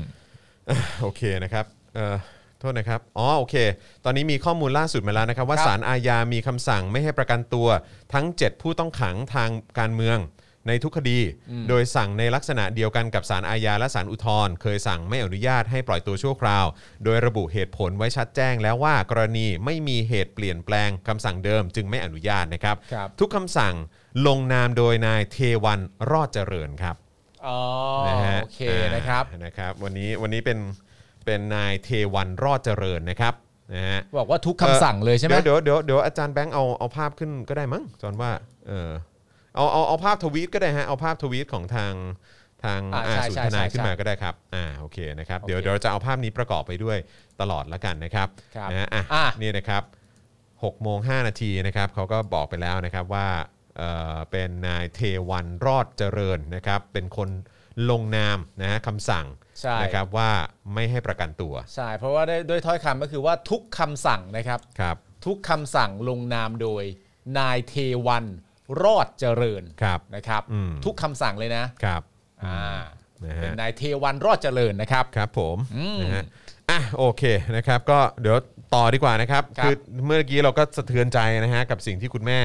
พูดออกมาแบบนี้นะครับ ครับ เอ่อทุกวันนี้เอ่อคุณแม่ยังพูดต่อนะครับ บอกว่าทุกวันนี้เนี่ยลูกชายต้องอยู่ในเรือนจำก็มีสภาพสาหัสมากพอแล้ว อืม ไม่ว่าอาการเจ็บป่วยหรือความเสี่ยงกับโรคภัย หากวันนี้ผลตัดสินออกมาว่าไม่ได้รับการประกันตัวจริง ๆ อยากจะฝากบอกถึงเพนกวินว่า ไม่ว่าอยู่ไหนแม่จะไปอยู่ที่นั่น แม่จะทำทุกทางเพื่อสู้กับความอายุติธรรมที่เกิดขึ้น ครับ แม่ภูมิใจในตัวเพนกวินครับ โดยคุณแม่เผยว่าหลังจากทราบอาการของเพนกวินนะครับว่ามีเลือดออกในกระเพาะ และถ่ายหนักออกมาแบบนั้นเนี่ยก็ทุกข์ใจมาก ลูกจะเจ็บขนาดไหน ห่วงเขามาก หัวใจจะสลาย เขาต้องการการรักษาตัวเร็วที่สุด เร่งด่วนที่สุด ทนายจะติดต่อประสานเรารอไม่ได้แล้ว ตอนคุยกันเพนกวินไม่ได้บอกอาการตัวเอง พยายามพูดให้เราสบายใจ ยังคุยกันว่าถ้าออกจากเรือนจำไม่รู้จะหาโรงพยาบาลได้ไหม เพราะตอนนี้โควิดระบาดและเตียงเต็ม นะครับคุณแม่พูดต่อนะครับว่าเพิ่งรู้ว่าลูกสุดลงขนาดนี้นะครับ ใครไม่เป็นเราก็ไม่รู้ว่าทุกข์ขนาดไหน ครับ ขนาดตำรวจยังบอกว่าเพนกวินผอมไปเยอะ อยากถามว่าจะฆ่าเด็กคนหนึ่งให้ตาย โดยยังไม่ถูกตัดสินว่าผิดหรือ เขาแค่พูดในสิ่งที่เขาคิดทำไมต้องทำร้ายกันขนาดนี้นะครับ ซึ่งสิ่งที่คุณแม่พูดนี่เป็นสิ่งที่ที่ก็ถูกต้องนะครับ ทุกประการเลยนะครับ ก็คือว่ามันใช่เหรอที่ที่คนออกมาแสดงความคิดเห็นเนี่ยจะต้อง อืม ถูกกระทำกันขนาดเนี้ย ใช่ครับ นะฮะ มันก็เป็นการแสดงออกซึ่งสัญลักษณ์นะครับ อือฮึ ซึ่งอย่างที่บอกก็ต้องย้ำกันอีกทีให้สลิมหลายๆคนเข้าใจจริงๆว่า เขาไม่ได้ทำแบบนี้เพื่อให้พ้นผิดนะฮะ ครับ เขาทำแบบนี้เพื่อให้ต่อสู้คดี หลังจากต่อสู้คดีเสร็จเรียบร้อยนั่นแหละถึงจะเป็นเวลาที่ตัดสินว่าเนี่ยถูกหรือนี่ผิด อืม แต่ตอนนี้ยังไม่ถึงขั้นนั้น ครับ แต่ประกันตัวไม่ได้ ไม่ได้ครับอืม เออ นะครับ แล้วแม่คนหนึงต้องมาพูดอย่างเนี้ย อืมคือคุณผู้ชมและคุณผู้ฟังที่กำลังฟังอยู่ตอนเนี้ยนะครับ คงต้องต้องเริ่มเอ่อตั้งคำถามกับตัวเองแล้วครับว่าก้าวต่อไปในฐานะเอ่อเพื่อนมนุษย์คนหนึ่งนะครับแล้วก็เอ่อคนที่จริง ๆ แล้วเนี่ยในฐานะที่เป็นประชาชนคนไทย แล้วก็ควรจะเป็นเจ้าของอำนาจอธิปไตยเนี่ยนะครั ครับ บ นะฮะก้าวต่อไปหรือสเต็ปต่อไปนะฮะในฐานะประชาชนเนี่ยนะครับเราจะทำยังไงกันต่อ ใช่ นะครับเราเราเราต้องเริ่มตั้งคำถามกับตัวเองแล้วนะครับ อืม ว่าการที่สังคมเรามาถึงจุดนี้ได้เนี่ยนะครับนะฮะ อืม และเราจะยังคงให้มันดำเนินไปแบบนี้ต่อไปหรือไม่ ครับ นะครับคุณอยากมีอนาคตที่เป็นลักษณะแบบนี้ไหม ใช่ นะ ค ครับ รับหรือถ้าคุณไม่ต้องการให้มันเป็นแบบนี้ อืม คุณจะทำอะไร อืม นะครับอันนี้เป็นคำถามที่อยากจะฝากคุณผู้ฟังและคุณผู้ชมทุกๆ คนนะครับได้คิดครับ ต่อนะครับว่าจะเอายังไงกันต่อพวกเรา อืม จะเอายังไงกันต่อ คือเราจะปล่อยให้มันเป็นอย่างนี้ต่อไปไหม อืม นะครับ หรือว่าเราจะทำอะไรให้ไอเหตุการณ์แบบเนี้ยมันจบลงให้เร็วที่สุด ครับ นะครับ เราต้องเราต้องตั้งคำถามกันแล้วนะครับ ผมเห็นด้วยนะฮะ ผมเห็นด้วยว่าตั้งคำถาม เพราะว่าในในเอ่อเรื่องที่เกิดขึ้นเนี่ยนะครับ ในวันนี้เนี่ยนะครับ เกี่ยวกับการเรื่องการให้ประกันตัวแกนนำเนี่ยนะครับ มันคือสิ่งที่เกิดขึ้นแล้วนะครับ อืม และเมื่อมันสิ่งที่เกิดขึ้นแล้วเนี่ย ถ้าสมมติว่าจะตั้งคำถามว่า เอ้ย สังคมเราเป็นยังไงนะ ผมตอบได้เลยว่าสังคมเราเป็นอย่างนี้อะฮะ อืมเนี่ยเป็นเป็นอย่างที่เรา เนี่ย กำลัง เลยฮะ ที่ที่ผมและคุณปาล์มแล้วก็อาจารย์แบงค์กำลังอ่านให้คุณผู้ชมฟังอยู่เนี่ยแหละครับ ถ้าถ้ากำลังตั้งคำถามอยู่ว่า เอ๊ะสังคมในประเทศไทยของเราเป็นยังไงนะ สังคมในประเทศไทยของเราเป็นอย่างที่เราเพิ่งอ่านไปให้ฟังนะครับ อืม แล้วเราเป็นผู้ต้องใช้ชีวิตอยู่ในสังคมนี้อ่ะ แล้วหลายคนก็มีลูกมีหลานด้วยนะ ใช่ ที่ ฮะ ยังเด็กอยู่แล้วก็ต้องเติบโต ใช่ ในสังค ครั ม บ เนี้ยเราจะส่งต่อสังคมแบบนี้ให้กับลูกหลานของ อ่า เราจริงเหรอ คุณพ่อคุณแม่ คุณน้าคุณอาหลาย ๆ คนที่อาจจะไม่ได้อยู่ในเจนเดียวกับผมกับคุณจรหรือว่าอาจารย์แบงค์แต่คุณอาจจะโตกว่า และมีลูกอยู่ในเจนเดียวกับเพนกวินก็ได้นะฮะ อืม มีลูกอยู่ในเจนเดียวกับไม้กับ อืม แอมมี่ก็ได้นะครับ อือฮึ และนี่คือสิ่งที่สามารถจะเกิดขึ้นในสังคมนี้ได้ และนี่คือสังคมที่เรากำลังอยู่ณปัจจุบันตอนนี้ ครับ ก็ควรจะตั้งคำถามจริง ๆ ครับว่า จะทำอะไรกันกับสังคมนี้ดี อืม เพราะว่าจริง ๆ เราเราเราอาจจะเคยแบบเหมือนคิดในหัวไม่เล่นว่า ถ้าเกิดเราไม่ทำอะไรเลยเนี่ย มันจะเดินทางมาถึงจุดนี้นะ อืม แต่สำหรับผมอะเราถึงจุดนั้นแล้วนะครับ ใช่ ไอ้จุดที่ว่าที่เราเคยอาจจะใช้พูดมาก่อนว่า เดี๋ยวเราอาจจะเดินทางมาถึง ผมว่ามันถึงแล้วแหละ อืมถึงแล้ว ไอ้สังคมที่ว่าที่มัน ที่ ที่มันเละเทะและฟอนเฟะแล้วก็ไร้ความ เออ ยุติธรรม และไร้ความเป็นมนุษย์ขนาดนี้นะครับเรา ใช่ เราเดินทางมาถึงจุดนี้แล้วนะครับ เราเดินทางมาถึงแล้วครับ ใช่ เราถึงที่หมายแล้วครับ เพราะเพราะฉะนั้นคือมันเคลียร์แล้วว่าสังคมเราเป็นอย่างนี้จริงๆ ถูกต้อง สังคมคือสังคมเราคือไร้ความยุติธรรม ใช่ ใช่ไหมฮะแล้วก็เอิ่มแล้วก็ไร้ความความไร้ไร้ซึ่งมนุษยธรรม ใช่ นะฮะแล้วก็เอ่อเต็มไปด้วยการใช้อำนาจกดขี่อะไร ใช่ ต่างๆเหล่านี้นะครับคือเราเราสังคมเราเป็นอย่างนี้แล้วนะค เรา รับ ถึงแล้วครับ เพราะฉะนั้นก็คือว่าโอเค เราจะใช้ชีวิตแบบนี้กันต่อไป แล้วก็พอลูกเราโตขึ้นมา อืม เราก็ส่งสังคมแบบนี้ให้เขาอยู่ต่อไปแหละ ใช่ เออนะครับหรือว่าเราจะแบบเฮ้ยเชี่ยไม่ได้ เออ เราจะส่งให้ลูกเราเป็นอย่างนี้เอ้ยให้ให้ลูกเราอยู่ในสังคมแบบนี้เหรอวะเออหรือว่าคนรุ่นใหม่อยู่ในสังคมแบบเดียวกูแบบนี้เหรอวะ ครับ นะฮะต้องคุณต้องตั้งคำถามกับตัวเองแล้วครับ ใช่ครับผม แล้วเมื่อตั้งคำถามเสร็จเรียบร้อยเนี่ยผมก็ มันก็จะวัด รู้สึ ความเป็นมนุษย์กับคุณได้นะ วัดความเป็นมนุษย์ด้วยแล้วก็วิธีปฏิบัติการ ครับ หลังจากที่คุณให้คำตอบตัวเองเสร็จเรียบร้อยแล้วเนี่ย อืม ผมว่ามันจะบังเกิดอะไรบางอย่าง อืม ในแง่ปฏิบัติออกมาเองนั่นแหละ ใช่ นะครับ นะครับนะฮะแต่ แต่ว่าแค่อยากจะบอกว่า ถ้าเคยตั้งคำถามไว้ว่า เอ้ยถ้าปล่อยไปแบบนี้สังคมมันจะเป็นยังไงเนี่ยเลยครับ แบบนี้แหละครับ นี่เราเดินทางมาถึงแล้วนะฮะไม่ต้องรอแล้วนะครับ เราเดินทางมาถึงจุดนั้นแล้ว ครับ นะฮะ อืมนะฮะอ่ะโอเคนะครับก็เดี๋ยวเราอัปเดตเรื่องของอาการเพนกวินหน่อยละกันนะครับแล้วก็มุมมองของราชทันว่าเขามองว่าอาการของเพนกวินน่ะเป็นอย่างไร ครับ นะครับเอ่อในขณะที่มีรายงานนะครับว่าเพนกวินเนี่ยนะครับมีอาการอ่อนเพลียมากนะครับร่างกายสู้ผอมกว่าเอ่อสู้ผอมลงนะครับนะแล้วก็น้ำหนักลงไปเยอะมาก ผิวหนังเหี่ยวย่นลงนะครับแล้วก็เอ่ออันนี้มันก็เป็นผลมาจากการอดอาหารนะครับ ครับ ล่าสุดเนี่ยกระเพาะอาหารเริ่มทำการย่อยตัวเองจนถ่ายออกมาเป็นชิ้นเนื้อสีดำเนี่ยนะครับ ครับ ล่าสุดนายทวัชชัยชัยวัฒน์นะครับรองอธิบดีกรมราชทัณฑ์ในฐานะโฆษกกรมราชทัณฑ์ได้ออกมาชี้แจงว่า กระแสข่าวเรื่องอาการของเพนกวินเนี่ยไม่ได้สุดหนักตามกระแสข่าว อืม ระบุว่าจากการตรวจร่างกายของเช้าวันเนี้ยนะครับ ตอน7จ็ดโมงครึ่งเจ้าตัวยังรู้สึกตัวดี พูดคุยรู้เรื่อง มีอาการอ่อนเพลียเล็กน้อย ริมฝีปากแห้ง ไม่มีอาการวิงวิงเวียนศีรษะและวูบ ครับ สามารถลุกเดินและทำกิจวัตรประจำวันได้ โดยยังคงปฏิเสธการรับประทานอาหาร ดื่มเพียงน้ำเกลือแร่ได้ 1,800 มิลลิลิตร และให้สารเอ่ออาหารเหรอหรือว่าสารสารน้ำทา เป็ ง นน้ำ อ๋อทางเลือดดำใช่ไหมก็คือน้ำเกลือเนาะ อืม เออ นะครับ โดยเพนกวินปฏิเสธการเจาะวัดระดับน้ำตาลปลายนิ้วนะครับ สัญญาณชีพโดยทั่วไปอยู่ในเกณฑ์ปกติ ไม่มีไข้ ไม่เจ็บคอ อุณหภูมิร่างกายอยู่ที่ 36.2 องศาเซลเซียส อัตราการเต้นหัวใจอยู่ที่ 60 ครั้งต่อนาที อัตราการหายใจ 20 ครั้งต่อนาที ความดันโลหิต 115เอ่อ69 นะครับ น้ำหนัก 95.4 กิโลกรัม วัดระดับออกซิเจนเอ่อที่ปลายนิ้วได้ 99% ครับ นายธวัชชัยบอกว่าอาการของนายพริตเนี่ยยังไม่สุดหนักตามกระแสข่าว และอยู่ในความดูแลของทีมแพทย์ และพยาบาลที่เข้าตรวจร่างกายเป็นประจำทุกวัน ซึ่งพบเพียงอาการอ่อนเพลียจากการอดอาหาร หากมีอาการอ่อนเพลียรุนแรง หรือมีภาวะไม่พึงประสงค์ก็พร้อมส่งตัวเข้ารับการรักษาที่โรงพยาบาลราชทันตลอด 24 ชั่วโมง อืม นะฮะเขาบอกว่าอย่างนั้นนะฮะ ครับ สำหรับอาการของรุ้งปนัสยานะครับเอ่อซึ่งถูกคุมขังอยู่ที่ทันทสถานหญิงกลางนะครับ เจ้าตัวยังปฏิเสธการรับประทานอาหารนะครับ โดยเลือกรับประทานเพียงหรือว่าเลือกดื่มเพียงแค่น้ำดื่ม เกลือแร่น้ำผลไม้และนมเท่านั้นนะครับ ครับ จากการตรวจอาการเมื่อวันที่ 28 นะครับ ก็คือเมื่อวานเนี้ยนะครับ ตอนบ่าย2โมงครึ่งพบว่ารู้สึกตัวดี มีสีหน้าปกติ พูดคุยรู้เรื่องช่วยเหลือตัวเองได้ปกติ ไม่มีอาการอ่อนเพลีย ไม่ได้วิงเวียนศีรษะอะไร สภาพร่างกายโดยทั่วไปปกติดี ครับ โดยในกลุ่มแกนนำคณะราษฎรมีเพียงนายชูเกียรติแสงวงศ์รายเดียวเท่านั้นนะครับที่ติดเชื้อโควิด -19 ซึ่งขณะนี้อยู่ระหว่างการรักษาตัวที่ทันตสถานโรงพยาบาลราชทันนะครับ ครับ สำหรับบรรยากาศหน้าศาลล่าสุดนะครับตอน 4 โมงเย็นนะครับก็อย่างที่เราเล่าให้ฟังกันไปนะครับเอ่อคุณเบนจานะครับอปัน ประกาศระดมคนมาที่ศาลอาญารัชดานะครับเนื่องจากมีตำรวจชุดคุมฝูงชนกำลังเดินทางมาที่ศาลพร้อมรถห้องขัง โดยยืนยันว่าจะยังคงปักหลักจนกว่าศาลจะมีคำสั่งให้ประกันตัวเพื่อนๆ อย่างไร้เงื่อนไข ครับ ด้านเพจแนวร่วมธรรมศาสตร์และการชุมนุมประกาศระดมพลด่วนนะครับที่ศาลอาญารัชดา เพื่อกดดันศาลถ้าไม่มีการปล่อยตัวเพื่อนเรา เราจะไม่กลับเด็ดขาดนะครับซึ่งตอน4ี่โมงสีนะครับก็ทีแรกก็บอกว่า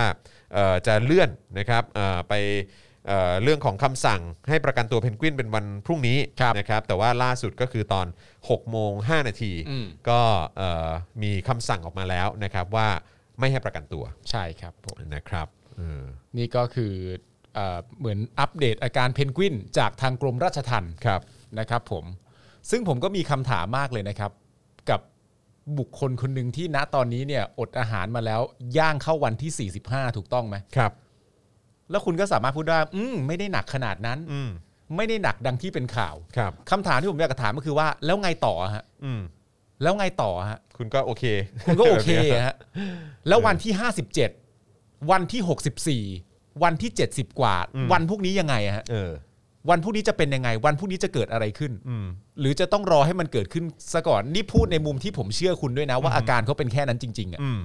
แล้วมันมันยังไงฮะมันยังไงในการที่มาบอกว่า อ๋ออาการในตอนนี้มันไม่ได้หนักอย่างที่เป็นข่าว อืม อยู่กับแพทย์ แต่คุณหลีกเลี่ยงไม่ได้นะครับ ว่าบุคคลคนนี้เนี่ยก็คือตัวเพนกวินเนี่ย อดอาหารมาแล้วย่างเข้าวันที่ 45 จริง อืม ๆ อันนี้อันนี้ไม่ใช่เรื่องโกหกนะฮะ ครับ แล้วจะทำยังไงกันต่อดีฮะ อืม คุณก็จะปล่อยให้มันเป็นอย่างนี้ต่อไปเนาะอืมนะ เอ ครับ อ แต่คือโอเคผมผมเข้าใจว่าไอ้เรื่องของอำนาจ อะไรนะในเรื่องของการมาปล่อยตัวอะไรแบบเนี้ยนะครับ อืม ว่าให้ประกันตัวออกมาเนี่ยมันก็ไม่ใช่ของราชทันนะครับ ครับ แต่ว่าการออกมาสื่อสารแบบนี้ผมก็รู้สึกว่าอืมมันก็ดูแบบแปลกๆเนาะ ใช่ครับ นะครับ ไม่ได้รู้สึก ไม่ได้รู้สึกโอเคกันเลย การออกมาสื่อสารแบบนี้มันมันดูมีข้างอยู่ฮะ เออใช่ครับผมนะฮะอ่ะคราวนี้มาอีกหนึ่งคนดีกว่านะครับก็คือเอมน้องตี้นะฮะน้องตี้เออน้องตี้พะเยาวนะครับ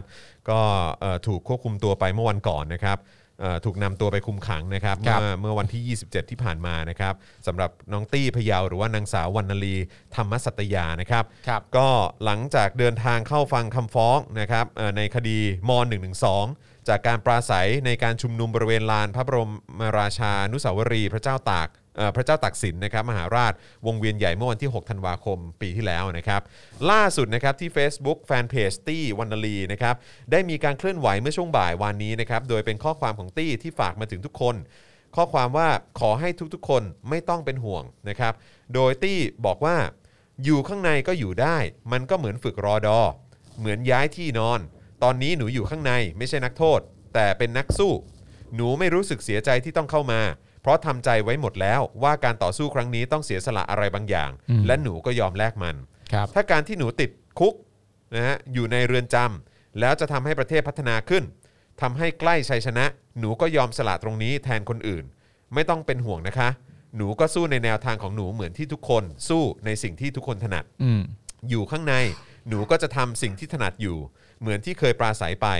สุกร์นี้ทนายแจ้งว่าจะยื่นประกันตัวอีก ถ้าไม่ได้ประกันตัวก็ขอเดินแนวทางเดียวกับกุ้นรุ้ง แต่คงไม่ได้กินนม เพราะพวกเขาเสียสละ หนูเลยอยากสู้ไปพร้อมกับพวกเขาเหมือนกัน อืม นี่แปลว่าน้องตีก็เตรียมจะ เข้าแนวทางนี้ เหมือกันนะครับนะฮะ ครับ กิจกรรมที่ทำเพิ่มนะครับคือนั่งสมาธิส่วน 3 นิ้วยังอยู่ในใจเสมอ ไม่เคยลืมค่ะ ถึงโดนกลั่นแกล้งหนูก็จะทำให้โลกรู้ว่าประเทศไทยมีทหารกลั่นแกล้ง จองจำประชาชนที่ออกมาพูดความจริง ครับ หากท่านผู้มีอำนาจทั้งหลายคิดว่าดีก็ทำไป แต่มันไม่สามารถเปลี่ยนแปลงหรือกดหัวหนูได้ เพราะท่านหนูกลัวก็จะไม่ออกมา อย่างที่บอกไปเมื่อ 1-2 ปีที่แล้ว สิ่งที่หยุดหนูได้คือความตายเท่านั้น พร้อมทิ้งท้ายว่านี่ไม่ใช่คำสั่งเสีย แต่เป็นส่วนหนึ่งของอุดมการณ์ในการต่อสู้ เหมือนพ่อพ่อแม่แม่เสื้อแดง และคนที่ต่อสู้มาตลอด 10 ปีเอ่อสู้เอ่อ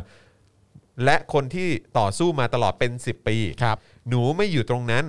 ฝากติดตามคนที่ไม่ค่อยเป็นที่รู้จักด้วย เพราะเขาเหล่านั้นน่าเป็นห่วงกว่าหนูเยอะ อืม ขอบคุณทุกคนที่สู้ด้วยกันมาตลอด แล้ววันหนึ่งเราจะได้เจอกัน ตี้พะเยา 28 ทับ4ทับ64 นะครับณเรือนจำหญิงธนบุรีครับ แข็งแกร่งจริง เนี่ยเราอยู่ในสังคมแบบนี้จริงๆอะ ๆ ใช่ครับ ที่เยาวชนต้องออกมาสู้เพื่ออนาคตที่ดีกว่าของตัวเอง อืม จากการกดขี่นะฮะของผู้มีอำนาจ และคนรุ่นก่อน เนี่ยแล้วมันคือคำเนี้ยหนูจะทำให้โลกรู้ว่าประเทศไทยมีทหารกลั่นแกล้ง จองจำประชาประชาชนที่ออกมาพูดความจริง ไม่แต่อันนี้อันนี้ผมรู้สึกเลยนะ ผมก็อยากจะเบลมคนรุ่นก่อนนะ ที่พวกคุณส่งต่ออนาคตแบบเนี้ยให้กับคนรุ่นใหม่ อะ ผมอยากจะเบลมเลยนะ เออ จริง ๆ พวกคุณพวกคุณกำลังส่งมอบ พวกคุณกำลังส่งมอบเนี่ย อืม ไอสังคมแบบเนี้ย อืม ให้กับให้กับคนรุ่นใหม่อะ อื ม เออคือแบบว่าจิตใจคุณแม่งทำด้วยอะไรวะ มันดูเหมือนแบบปากว่าตาขยิบเนอะที่บอกว่า เออ โอ้ยก็แบบว่าอยากให้ประเทศเจริญ อืม นะเออแล้วก็รักรักเยาวชนคนไทยเหมือนกันอะไรอย่างเงี้ยอยากให้พวกเขามีอนาคตที่ดีอะไรต่างๆเหล่านี้ไม่จริงว่ะกูว่าไม่จริงว่ะ แต่ผมว่ามันมันมันมันเป็นความ มันเป็นความอาจจะเป็นความตื้นเขินบางอย่างก็ได้ด้วยนะ อืม ว่าแบบว่า เออ กูก็ไม่รู้จริง ๆ ว่าว่า อืม อันเนี้ยคืออันที่เราส่งไปอะ อืม นึกออกปะ อืม มันเป็นไปได้นะ ที่แบบสมมติว่าอยู่ในระบบมานานๆอ่ะ ครับ แล้วก็ไม่รู้ตัวจริง ๆ ว่าเรากำลังส่งอะไรไปอยู่อ่ะ อืมอืม เขาเข้าใจปะคือแบบ อืม กูก็นึกว่าระบบนี้มันเป็นระบบที่กูก็พอจะอยู่ได้ ครับ กูก็เชื่อว่ารุ่นลูกกูก็น่าจะต้องพอจะอยู่ได้เหมือนกันแหละน้า อืม คือไม่รู้จริง ๆ ว่ามันจะ มันทั้งหมดนี่คือสิ่งที่ส่งมา ครับ แต่ว่าเมื่อเห็นกับตาตัวเองแล้วอะ อือฮึ ว่านี่คือสิ่งที่ส่งมา ครับ นี่ผมพูดถึงทุกคนเลยนะ แม้กระทั่งตัวพวกเราเองนะตอนนี้เนี่ย อือฮึ เราก็ต้องส่งต่อไปเหมือนกันนะ ครับผม เพราะฉะนั้นเราจะส่งอะไรต่อไปเนี่ย มัน ถ้าเรารู้ตัวแล้วอะ่ะ อืม มันก็คงต้องทำอะไรบางอย่างอะ่ะ ครับ ว่าความเลวร้ายของการไม่สนใจ ความเลวร้ายของการไม่สนใจ และคิดว่าเดี๋ยวรุ่นต่อไปเขาก็คิดกันออกเองแหละนะ อืม ว่าจะทำยังไงอะ่ะผลของมันร้ายแรงขนาดไหนอะ่ะ อืม มันก็น่าจะเห็นกันได้ชัดเจนจากเหตุการณ์เหล่านี้นะครับ ครับอือฮึล่าสุดมีข้อมูลมานะครับ ถ้าใครที่อยู่ใกล้ชิดกับผู้ที่อยู่เอ่อบริเวณหน้าศาลตอนนี้นะครับ อืม เอ่อมีข้อมูลมานะครับ ก็แจ้งว่าตอนนี้มีคำสั่งมาจะให้จับแล้วนะครับสำหรับคนที่มาชุมนุมนะครับ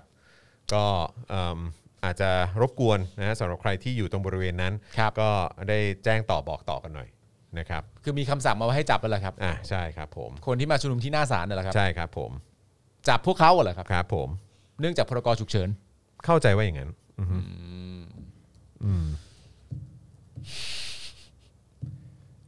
นี่แหละครับคุณผู้ชมครับ อืมครับ นี่แหละครับ this is Thailand this is Thailand this จริง is ๆ Thailand นะอืม แล้วจริง ๆ ก็มีหลาย ๆ เรื่องที่น่าสงสัยนะครับ ครับ ว่าเอ่อผมมีความรู้สึกว่าสำหรับหลาย ๆ คนเนี่ย มันเป็นการช่างตวง อืม ว่า การออกมาส่งเสียงเนี่ย อืม กับผลกระทบจากการออกมาส่งเสียงเนี่ย อืม เมื่อช่างตวงกันเสร็จเรียบร้อยแล้วเนี่ย อันไหนมันอ่ะสามารถเอาชนะอีกอันหนึ่งได้อะ อืม คุณคุณนึกออกไหม อืม อืม ถ้ามีความรู้สึกว่า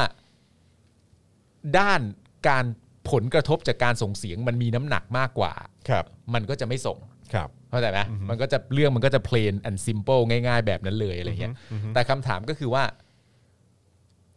ณตอนนี้ในสิ่งที่มันเกิดขึ้นเนี่ย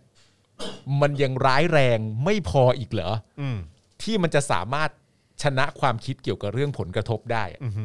มันจะต้องร้ายแรงไปถึงขั้นไหนที่มีความรู้สึกแบบว่า กระทบก็กระทบวะ อืม แม่งร้ายแรง แม่งมากเกินไปแล้ว อะไรอย่างเงี้ย มันต้อง มันต้องไปถึงจุดไหนที่มีความรู้สึกแบบนั้นออกมาได้ว่าแบบ อันนี้มัน มัน มันมากเกินไปแล้วอะไรอย่างเงี้ย อืม อืม แต่มากเกินไปของแต่ละคนก็ไม่เท่ากันอีกอะนะ อืม ครับผม ใช่ไหม อืม นะฮะ โอเค วันนี้มันก็จะมวลมวลๆนี้นะคุณผู้ชมอะ มันก็จะหม่นหม่นๆหน่อยนะฮะ ครับผม นจะมวลมวลๆนิดนึง แต่ว่า แต่ในขณะเดียวกันมันก็เป็นการฟันธงชัดเจนไง ครับ ว่าโอเค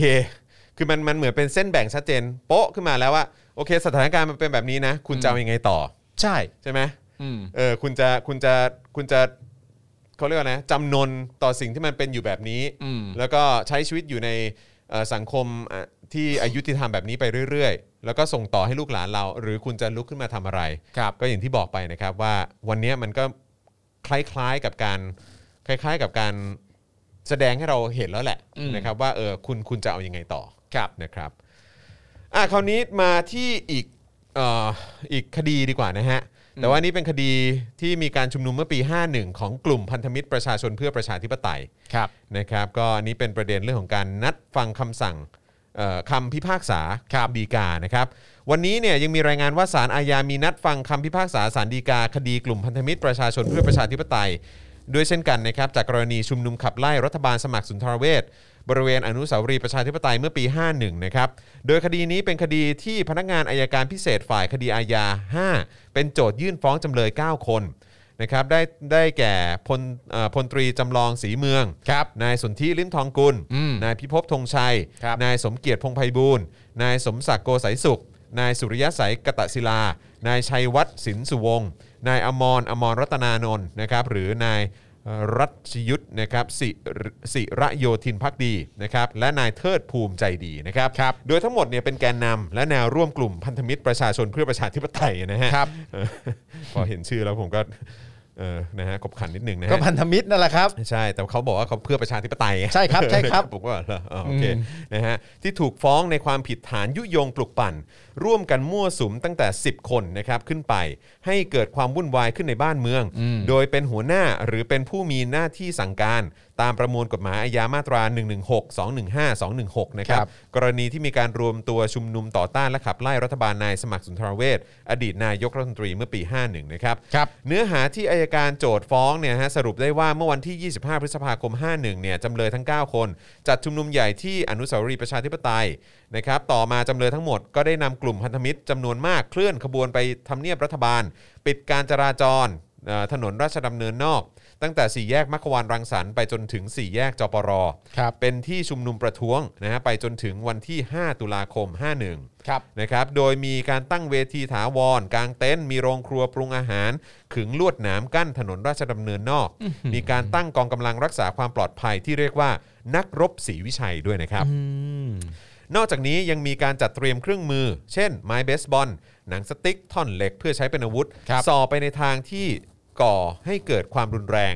ถึงขนาดก่อความไม่สงบขึ้นในประเทศ อืม ส่วนบนเวทีปราศัยจำเลยทั้ง 9 คน ได้ผลัดเปลี่ยนหมุนเวียนขึ้น กล่าวปราศัยโจมตีการทำงานของรัฐบาลนายสมัครตลอด 24 ชั่วโมง ครับ ร่วมกันชักชวนผู้ชุมนุมหลายหมื่นคนกระทำการปิดถนนสาธารณะ และเคลื่อนกำลังไปในลักษณะดาวกระจาย ครับ ใช้รถยนต์บรรทุกเป็นเวทีปราศัย เคลื่อนที่ไปกดดันบริเวณสถานที่ราชการหลายแห่ง อืม เป็นเหตุให้เกิดความวุ่นวายในบ้านเมือง ครับ ในท้ายที่สุดจำเลยทั้งหมดให้การปฏิเสธตลอดข้อกล่าวหา และได้รับการประกันตัวในชั้นพิจารณานะครับ ครับ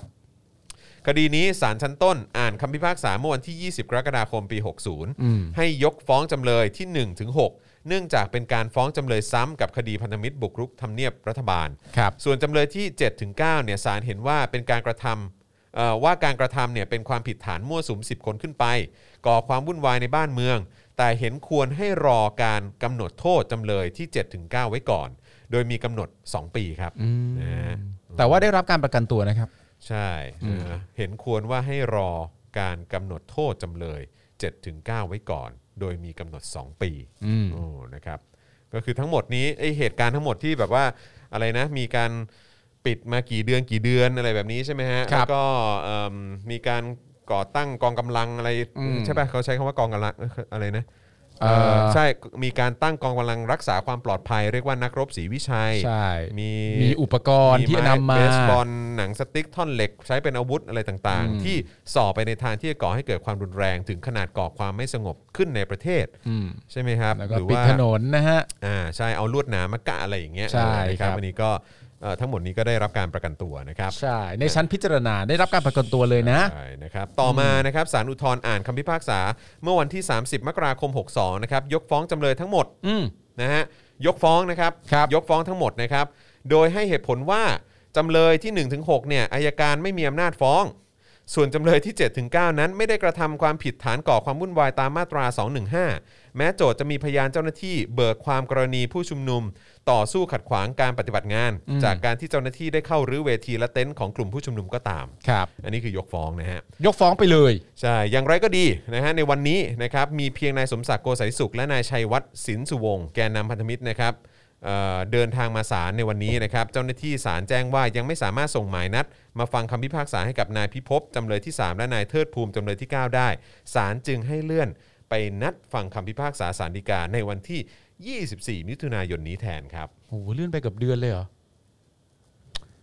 โหเป็นไงล่ะ ครับผม เป็นไง ล่ะ มีอะไรใกล้เคียงกันบ้างอ่ะ อืม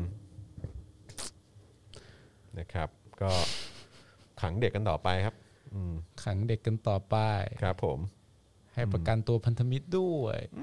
ยกฟ้องด้วย ครับผม ถึงเวลานัดมาอีกทีก็ส่งไปมีอะไรนะ ยังไม่สามารถส่งหมายนัดมาฟังคำพิพากษาได้ โอ้ ครับ ยเลื่อน ไป เลื่อนไป ฮะก็ โอ้ย ผมว่าคนที่มีสติสัมปชัญญะใช่ไหมฮะแล้ว ครับ มีวิจารณญาณที่ ที่อยู่ในในขั้นที่เป็นมนุษย์ปกติอะนะฮะ ใช่ ก็น่าจะแยกแยะได้นะครับ กับการฟังข่าวเมื่อสักครู่นี้กับไอเหตุการณ์ที่มันกำลังเกิดขึ้นในปัจจุบันนี้ โดยเฉพาะในวันนี้นะครับ ใช่ นะฮะผมคิดว่าคนที่มีสติสัมปชัญญะและคนที่ที่เอ่อนะเออแบบ อืม มีความเป็นมนุษย์อ่ะก็น่าจะ อันนี้อันนี้คงคงจะไม่ต้องวิเคราะห์กัน ใช่ครับผม อันนี้อันนี้คงจะแบบ ผมมีความรู้สึกว่าอันนี้ฟังเฉยๆแล้วเข้าใจได้ในชั้นเดียวอะครับ อืม ฟังจบ แล้วอย่างที่คุณจรบอกถ้ามีสติสัมปชัญญะ มีวิจารณญาณที่ตั้งอยู่บนความถูกต้องเนี่ยนะครับ อืม หรือตั้งอยู่บนการที่เป็นประชาธิปไตยและทุกคนเท่าเทียมกันเนี่ยนะฮะ อืม ผมว่ามันอธิบายทุกอย่างได้เคลียร์คัดและจบมากเลยนะฮะ ครับอือฮึ แต่มันก็ไม่ใช่คำอธิบายที่ มันเป็นคำอธิบายที่สลดหดหู่ฮะ ใช่ครับ ใช่ครับ ผมถูกต้องครับนะฮะเออโอเคนะฮะก็เดี๋ยวเราเราอาจจะต้องเอ่อขออนุญาตไปไปเร็วนิดนึงนะครับ เพราะว่าเพราะว่าเดี๋ยวจะมีสัมภาษณ์เอ่อบุคลากรทางการแพทย์ต่อนะครับ ใน ครับ ในประเด็นเกี่ยวกับเรื่องของการรับมือโควิดนะครับในเอ่อในโรงพยาบาลนะครับ แล้วก็เอ่อกับการรับส่งต่อนโยบายจากสบคนะครับนะฮะเดี๋ยวเดี๋ยวเอ่อประมาณทุ่มหนึ่งนะครับ เดี๋ยวเราจะต้องโฟนอินกันแล้วนะครับนะฮะก็เอ่อเดี๋ยวเรามาต่อ เดี๋ยวตอนนี้เรายังเหลือประเด็นในเรื่องของ ธรรมนัต ธรรมนัตใช่ไหม อืม มีธรรมนัตเอ่อ แล้วก็สถานการณ์โควิด สถานการณ์โควิดตอนนี้นะครับ แล้วก็ไอ้เรื่องที่รัฐบาลบอกเอกชนไม่ต้องนำเข้าละอืมนะครับอย่างนี้แล้วก็เรื่องคนนักแสดงคนดังคนบันเทิงโทรกดดันเจ้าหน้าที่รับเคสอะไรอย่างเงี้ยนะครับ ครับ เดี๋ยวเราจะคุยกันสงสัยไม่รู้วันนี้จะได้จะได้คุยเรื่องพี่แดกหรือเปล่ า เออนะครับ อ่ะ ลองไล่ไป โอเคนะครับงั้นเราไปที่ประเด็นของธรรมนัตก่อนแล้วกันเนาะ ได้ครับ นะครับเอ่อธรรมนัตนะครับ เมื่อคืนนี้ใน Twitter มีการแชร์คลิปนะฮะของร้อยเอกธรรมนัฐพรหมเผ่า รัฐมนตรีช่วยว่าการกระทรวงเกษตรและสหกรณ์นะครับที่ใช้สเปรย์ฉีดหน้าโชว์นักข่าวระหว่างสัมภาษณ์ แล้วก็บรรยายสรรพคุณว่า อันนี้เนี่ยสารตัวใหม่ สกัดจากกัญชา ป้องกันเวลาไม่ใส่หน้ากาก 24 ชั่วโมง ครับ ซึ่งคาดว่าคลิปนี้น่าจะเป็นคลิปเก่านะครับที่เกิดขึ้นเมื่อเดือนมีนาคมนะครับซึ่งยังไม่มีกฎหมายเอาผิดคนไม่ใส่แมสนะครับ อืม โดยร้อยเอกธรรมนัฐเป็นหนึ่งในรัฐมนตรีที่ไม่รับการฉีดวัคซีนโควิด -19 พร้อม ครับ นายกนะครับและ อืม รัฐมนตรีคนอื่นๆ โดยให้เหตุผลว่า วางแผนจะมีบุตรนะฮะก็เลยกังวลว่าอาจจะมีผลข้างเคียง ซึ่งได้ปรึกษาแพทย์ในเรื่องนี้แล้ว แม้แพทย์จะยืนยันว่าไม่มีผลข้างเคียง แต่ส่วนตัวมีความกังวล และเห็นว่าร่างกายของตัวเองก็แข็งแรงอยู่แล้ว จึงขอดูสถานการณ์ก่อน ครับ การฉีดจึงเป็นหนทางสุดท้าย ยืนยันว่าไม่ใช่ไม่เชื่อมั่น แต่เป็นความตั้งใจที่อยากจะมีบุตรโอเค ก็คือไม่เชื่อมั่นปะวะ ไม่รู้เหมือนกัน เออ ก็คงแบบผมไม่สบายใจอะไรอย่างเงี้ยเออ นั่นแหละ รับ ก็คืพอดี ไม่เชื่อมั่นนั่นแหละ เออ นะครับอืม เออ นอกจากนี้ยังมีรายงานว่าร้อยเอกธรรมนัฐพรหมเผ่าเพิ่งจะได้รับตำแหน่งจากพลเอกประวิทย์นะครับให้เป็นหัวหน้าควบคุมดูแล ศูนย์ประสานงานสถานการณ์ฉุกเฉินโควิด -19 ที่พักพลังประชารัฐตั้งขึ้นมา ครับ อ่าโอเค อันนี้เป็นเป็นศูนย์ของภายในพักเขา อืม เพื่อประสานงานร่วมกับหน่วยงานภาครัฐนะครับ เพื่อให้การดูแลประชาชนให้เข้าถึงบริการสาธารณสุขครอบคลุมทั้งประเทศอีกด้วย ใช่ครับ ก็ต้องมาดู ฉะนั้นก็นั่นแหละครับ ร้อยเอกธรรมนัฐพรหมเผ่านะครับ จะมีหน้าที่เป็นหัวหน้าในการควบคุมดูแล ศูนย์ประสานสถานการณ์ฉุกเฉินโควิด -19 ร้อยเอกธรรมนัฐพรหมเผ่านะครับ ใช่ แต่ว่าอันนี้เป็นอันนี้ย้ำอีกครั้งว่าเป็นที่พักพลังประชารัฐตั้งขึ้นมานะ ใช่ครับ แต่ว่า ผม เขาก็จะให้ประสานกับหน่วยงานภาครัฐนะนะครับ ครับ นะฮะซึ่งก็ก็น่าสนใจนะก็คือแบบมีรัฐมนตรีช่วยคนนี้ อืม เอ่อไปเป็นหัวหน้าศูนย์ ประสานงานอันนี้ของพรรคพลังประชารัฐ ครับ เพื่อที่จะเชื่อมกับหน่วยงานภาครัฐ อืม นะครับ ก็ อืมโอเคก็ก็อาจจะมีประสิทธิภาพกว่าที่อื่นมั้งไม่รู้ผมไม่แน่ใจ ก็เขาดูเป็นคนเก่งกันทั้งนั้นนะฮะ เออใช่ อืม นะครับอ่ะคราวนี้สถานการณ์โควิด -19 รายวันมากดีกว่านะครับ ประยุทธ์ย้ำเอกชนไม่ต้องจ่ายค่าวัคซีนเอง ยันเป็นหน้าที่ของรัฐบาล อืม ทีอย่างนี้เป็นหน้าที่ของรัฐบาลนะ อืม เออ นะครับ เมื่อวานนี้นายสนั่น อังอุบลกุลนะครับ ประธานกรรมการหอการค้าไทยเปิดเผยว่าจากการหารือแนวทาง ความร่วมมือการจัดหาวัคซีนระหว่างภาครัฐและเอกชนนะครับพลเอกประยุทธ์ยืนยันนะครับว่าภาครัฐจัดเตรียมการหาเอ่อวัคซีนเนี่ยนะครับโควิด -19 ให้สามารถฉีดให้กับประชาชนให้ได้ 70%หรือราว 100 ล้านโดสภายในสิ้นปีนี้ อืม ดังนั้นภาคเอกชนจึงไม่จำเป็นต้องหาวัคซีนมาเพิ่มเติม ครับ โดยภาครัฐยินดีให้ภาคเอกชนมีส่วนร่วม อืม ซึ่งจะทำงานเป็นทีมประเทศไทยไปด้วยกันทำงานคู่ขนานไปด้วยกันครับ ครับ ทีมประเทศไทย ด้านนายสุพันธ์นะฮะมงคลสุธีประธานสภาอุตสาหกรรมแห่งประเทศไทยกล่าวว่า แม้ทางเอกชนนะฮะจะแจ้งความจำนงในการจ่ายค่าวัคซีนเอง แต่ในเบื้องต้นนายกรัฐมนตรีให้นโยบายว่าจะให้ใช้งบประมาณรัฐในการดูแลเรื่อง ค่าวัคซีนให้กับประชาชนทุกคนก่อน อืม จึงยังไม่เห็นชอบที่จะให้เอกชนจ่ายเงินในส่วนนี้ นอกจากนี้ภายหลังการประชุมเว็บไซต์หอการค้าไทยก็ได้เผยแพร่ประกาศการดำเนินงานด้านการจัดหาวัคซีนทางเลือกนะครับ โดยสรุปใจความว่ารัฐบาลได้แสดงความขอบคุณที่หอการค้าไทยและภาคเอกชน พยายามในการจัดหาวัคซีนทางเลือกนะครับเพื่อฉีดให้กับพนักงานของตนเอง ซึ่งช่วยแบ่งเบาภาระของภาครัฐ แต่รัฐบาลได้แจ้งว่าปริมาณวัคซีนที่ภาครัฐจัดหามานั้น มีจำนวนเพียงพอต่อความต้องการของประชาชนทุกคน ครับ ดังนั้นภาคเอกชนจึงไม่จำเป็นต้องมีการจัดหามาเพิ่มเติมนะครับ อืม และจะได้ไม่เป็นภาระเรื่องค่าใช้จ่าย ซึ่งภาคเอกชนต่างก็ได้รับผลกระทบทางเศรษฐกิจจากสถานการณ์ของโควิด -19 อยู่แล้ว อืมเป็นห่วง โดยหอการค้าไทยจะรวบรวมข้อมูลความต้องการวัคซีนทางเลือกที่บริษัทเอกชนได้มีการแจ้งเข้ามาก่อนหน้านี้ เพื่อนำไปฉีดให้กับพนักงานของตนเอง ส่งต่อให้กับภาครัฐ เพื่อเป็นข้อมูลในการจัดลำดับการฉีดวัคซีนที่เหมาะสมต่อไป ครับ ทั้งนี้นะครับการสำรวจความต้องการของภาคเอกชนในการฉีดวัคซีนพบว่าข้อมูลนะครับเอ่อล่าสุดของเมื่อวานนี้นะครับบริษัทเอกชนมีความต้องการได้วัคซีน โดยนายจ้างจะเป็นผู้ออกค่าใช้จ่ายให้จำนวน 2,629 บริษัทครับ อืม รวมจำนวนพนักงาน 921,817 คน ครับ นะฮะอันนี้คือที่เขาแสดงความจำนงมานะครับ อืม โดยเมื่อวานนี้ทางกรุงเทพธุรกิจนะครับเผยผลสำรวจความคิดเห็นนะครับ 200 CEO ไทยนะครับ พบว่า CEO กว่า 55%ครับ ระบุว่ารัฐบาลควรปรับครม ดึงคนเก่งที่มีความรู้ความสามารถเข้ามาร่วมบริหาร รองลงมา 30%เห็นว่ารัฐบาลควรลาออกครับ ครับ โอ้โห CEO บอกว่ารัฐบาลควรลาออก นี่ระดับ CEO เลยนะ ว้าว เออ CEO ไทยนะ CEO ไทยนะครับ อ่า เออ นะครับ CEO ของบริษัทในไทยนะครับ ใช่ 30%บอกว่ารัฐบาลควรลาออกครั ครับ นะฮะส่วน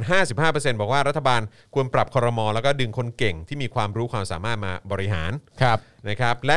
21%อยากให้เป็นรัฐบาลชุดเดิม โน้ แต่ขอให้มีมาตรการแก้ปัญหาแบบเชิงรุกชัดเจนและวัดผลได้ ขณะที่ CEO ราว 12.2%อยากให้รัฐบาลชุดนี้ชุดนี้ยุบสภาครับ ครับผม ไมาแต่ผมกำลังคิดนะว่าไอ้ตรง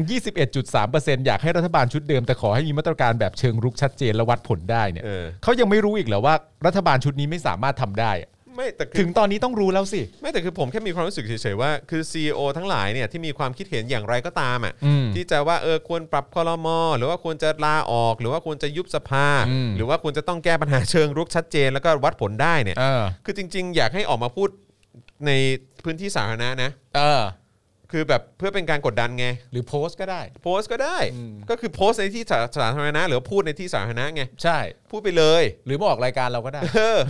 นะฮะเช่นเดียวกับเอ่อบุคลากรทางการแพทย์ทั้งหลายครั ใช่ครับ เออนะครับ ก็ควรจะออกมากันเยอะ ใช่ ๆส่งเสียงกันเยอะๆแสดงความคิดเห็นกันเยอะๆ ใช่ นะครับเพราะว่าเสียงของคุณเนี่ยเออมันก็มันก็มีมันก็มีความหมายนะ ใช่ นั่นนั่นนั่นกำลังรวมไปถึงเอ่อบุคลากรที่มีส่วนเกี่ยวข้องกับทางฝั่งของศาลด้วยนะ อ่าใช่ เออ ทุกอย่างฮะ ทุกอย่าง คน เลยฮะ ควรจะออกเสียงกันเยอะๆควรจะมาแสดงความเห็นกันเยอะๆครับ ครับ นะครับกระทรวงที่ CEO มีความเห็นว่าควรปรับครมมากที่สุด 79.3%คือกระทรวงสาธารณสุขครับ อ้าวหนู คือน ำมา แปล แล้ว ว่าอยากให้อนุทินออกเหรอ ใช่ นะครับรองลงมาคือกระทรวงมหาดไทย ครับ นะ ให้อนุพงศ์ออก อะเอออนุพงศ์นี่เขาเขาเขาเขาเรียกอะไรทำตัว below the radar มานานแล้วนะเออนะครับ35.2%นะค ค รั รับ บ แล้วก็กระทรวงพาณิชย์และกระทรวงการคลัง 31.6%นะครับจุ อุ๊ย ลินทร์ก็โดนนะเนี่ยอืม หนูนี่มาเบอร์หนึ่งเลยเหรอ หนูมาเบอร์หนึ่งครับ โอ้ นะฮะ โห แต่จริงๆ ผมแนะนำนะฮะคุณจะพูดถึงนายกมากกว่านะฮะ ครับ เออ เพราะหนูก็เป็นคนบอกเองอะนะฮะ ครับว่า ว่า นายกรวบอำนาจไปแล้ว ก็เขาเป็นคนสั่งการเขาเป็นหัวหน้าอยู่ หนูทำอะไรไม่ได้นอกจากทำตามคำสั่งนายก หนูยังเป็นคนพูดเองเลยว่าบางครั้งเนี่ยทางกระทรวงสาธารณสุขยื่นไป แต่ถ้าทางสบคไม่เห็นด้วยก็ต้องมีการนำมาปรับเปลี่ยน ใช่ ใช่ไหม อืมนะฮะ อืม ตามตามคำสั่งของสบคซึ่งใครเป็นหัวหน้า ประยุทธ์จันทร์โอชา ถูกต้องครับ จากคะแนนเต็มจากคะแนนเต็ม 10 นะครับ CEO ส่วนใหญ่หรือ 24.9%นะครับให้คะแนนความพึงพอใจต่อพลเอกประยุทธ์ในการแก้วิกฤตเพียง 1 คะแนนครับ เชี่ยคือ ทำไม เกือบเกือบประมาณเกือบ 25%น่ะ ครับ นะครับก็คือ 1 ใน 4 อ่ะ เออ คือให้คะแนนประยุทธ์ในการแก้วิกฤตเนี้ย1คะแนน เออ รองลงมานะครับ 14.7%ร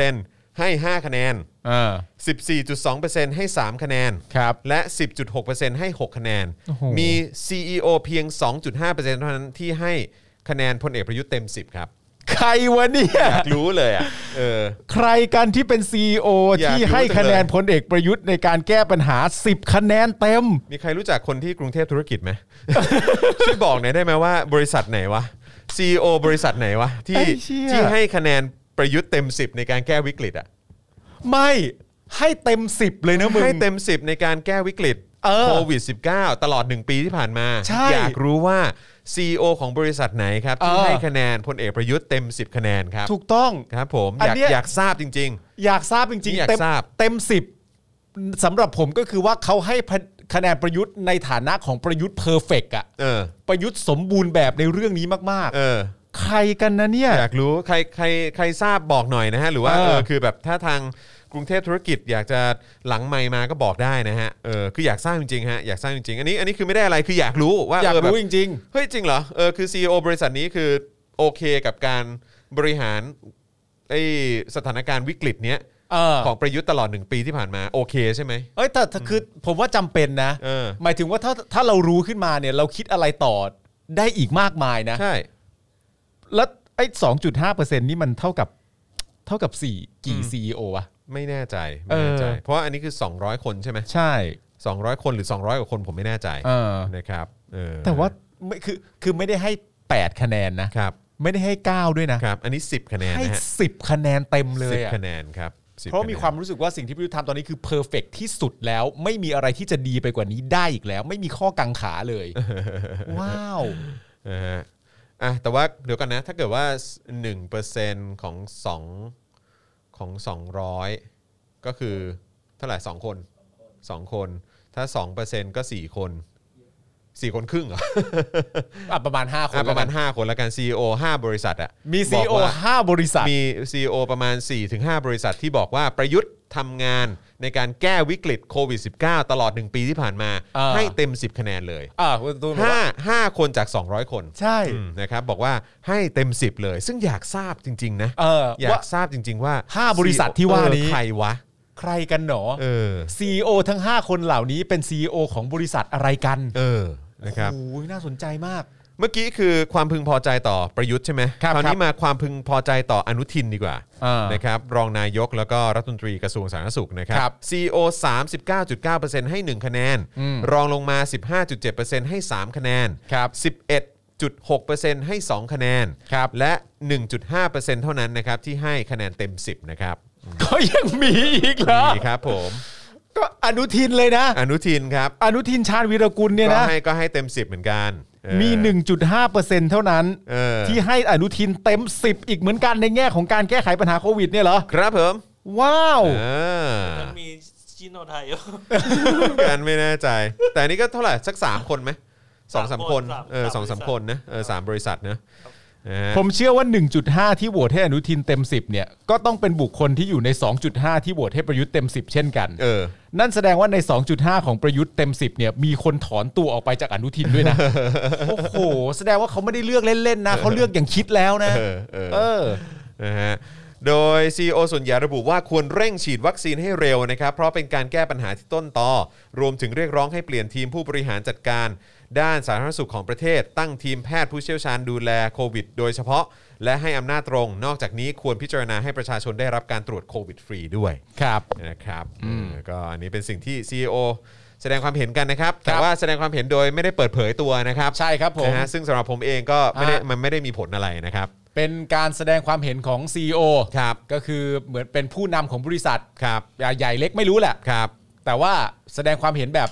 นำเพียงแค่เปอร์เซ็นต์มาบอกเรา ครับผม โอ้โห ช่วยได้เยอะครับ ใช่ ช่วย ครับ ได้ ผม เยอะ ช่วยได้เลยเยอะ ฮะ เลยครับช่วยได้เย ช่ อะเลวยได้ ยครับ เยอะเลย ช่วย ฮะ ได้เยอะมาก ค ค รั รั บบผ ผม ม โอ้ นะฮะ ดีใจเลยฮะ ดี ตื้น ใจ ตันมาก ครับผม ขอบคุณแล้วกัน นะครับ อ่ะอีกหนึ่งข่าวแล้วกันนะครับ ก่อนที่เดี๋ยวอีกสักครู่หนึ่งนะครับ เราจะไปโฟนอิน ครับ นี่เราโฟนอินหรือวิดีโอคอลฮะ วิโอคอล วิดีโอคอลเลยนะครับ เดี๋ยวเราจะวิดีโอคอลคุยกับเอ่อตัวแทนนะครับเอ่อหรือว่าคนที่เคยคนที่เอ่ออยู่ในส่วนของบุคลากรทางการแพทย์นะ ใช่ ค ครั รับบ นะกับประสบการณ์เรื่องของการรับมือโควิดด้วยนะครับ ฮะ อ่าอีกหนึ่งข่าวแล้วกันนะครับ ผู้ช่วยโฆษกสถาบันการแพทย์ฉุกเฉินแห่งชาติ โพสต์นะครับ เผยว่ามีนักแสดงคนดำเออคนคนดังนะ คน ฮะ ดัง โทษทีนะฮะคนดัง โทรกดดันให้เจ้าหน้าที่รับเคสนะครับ แล้วก็อ้อนวอนว่าช่วยเห็นใจคนทำงานด้วย ครับ นะครับวันนี้เนี่ยนะครับว่าที่ร้อยตรีการันศรีวัฒนบุรพา ผู้ช่วยโฆษกสถาบันการแพทย์ฉุกเฉินแห่งชาตินะครับโพสต์ Facebook ระบุว่าเจ้าหน้าที่ call center แต่ละศูนย์เนี่ยช่วงนี้ทำงานกันหนักมากจริง ๆ ครับ ครับ ทุกหน่วยกำลังเร่งปรับระบบเพื่อให้ผู้ป่วยฉุกเฉินได้รับความช่วยเหลือได้เร็วที่สุดเท่าที่จะทำได้ทุกราย ครับ จึงขอวิงวอนไปยังนักแสดง คนดังบางท่าน อย่าโทรไปกดดันต่อว่าเจ้าหน้าที่ เพื่อให้ไปรับเคสทุกเคสของท่าน อืม ที่ท่านออกสื่อว่าจะหาเตียงให้กับพวกเขา ส่งข้อมูลมาเอ่อส่งข้อมูลมาเราขอขอบคุณ แต่ไม่ใช่โทรไปเอ่อแต่ไม่ใช่ไปโทรจี้ โทรแดกดัน ให้ทำตามที่ท่านต้องการนะครับ ขอนะครับ อ๋อ เท่านี้ก็แสดงว่าตามที่พูดก็คือ ว่าที่ร้อยตรีการัน อืม ศรีวัฒนบุรพาเนี่ย บอกว่ามีดาราโทรมา อืม จี้ ใช่ โทรมาแดกดัน แล้วคิดว่าเขาน่าจะหมายถึงพวกเอ่อดาราหรือคนดังที่เหมือนแบบไป ไปรับเคสมา ไปรับเคสเองอะไรอย่างเงี้ย อืม เอออันนี้อันนี้คือเขาเขาเข้าใจว่าที่เขาหมายถึงนะฮะ ครับ น่าจะหมายถึงอันเนี้ยนะครับ อืม เออนะครับซึ่งเออก็จริง ๆ ในช่วงที่ผ่านมาก็มีหลายคนนะ ใช่ เออนะครับแต่ว่าก็เออ ไม่รู้จะพูดยังไงจริง ๆ เพราะว่าก็คือ ผมแค่มีความรู้สึกว่า คือแทนคือโอเคไอ้ตรงไอ้ตรงพาร์ทที่จะบอกว่าเออพวกดาราพวกอะไรแบบเนี้ยเออไม่ต้องมากดดันได้ปะอะไรอย่างเงี้ยไม่ต้องโทรมาจี้ไม่ต้องโทรมาแดกดันได้ปะขอเหอะเออคนกำลังทำงานอยู่ แล้วตอนนี้กำลังปรับระบบอยู่อะ เออ แต่จริงๆ แล้วผมแค่มีความรู้สึกว่า คือคุณควรจะย้อนกลับไปที่สบคนะ อืม แล้วหัวหน้าสบคคือใคร อืม เออแล้วก็การจัดการระบบเนี่ยตลอด 1 ปีที่ผ่านมาเนี่ย คือมันผ่านมา 1 ปีแล้วอะ อืม สามร้อยกว่าวันอะ ใช่ เกือบสี่ร้อยวันอะ ถ้าที่มีเวลาให้จัด ที่ การ มีเวลาให้ ปัญนี่ย จัดการอะไรต่างๆ แล้วโดยเฉพาะเรื่องของไอ้ฮอตไลน์หรืออะไรต่างๆ ที่ควรจะมีคนรับผิดชอบตรงพาร์ทเนี้ยซึ่ง อ่ามั มันเป็นเป็นประเด็นที่สำคัญมาก ครับ ทำไมถึงบอกว่าเนี่ยตอนนี้กำลังเร่งปรับระบบให้ให้มันดีขึ้นอยู่ อืม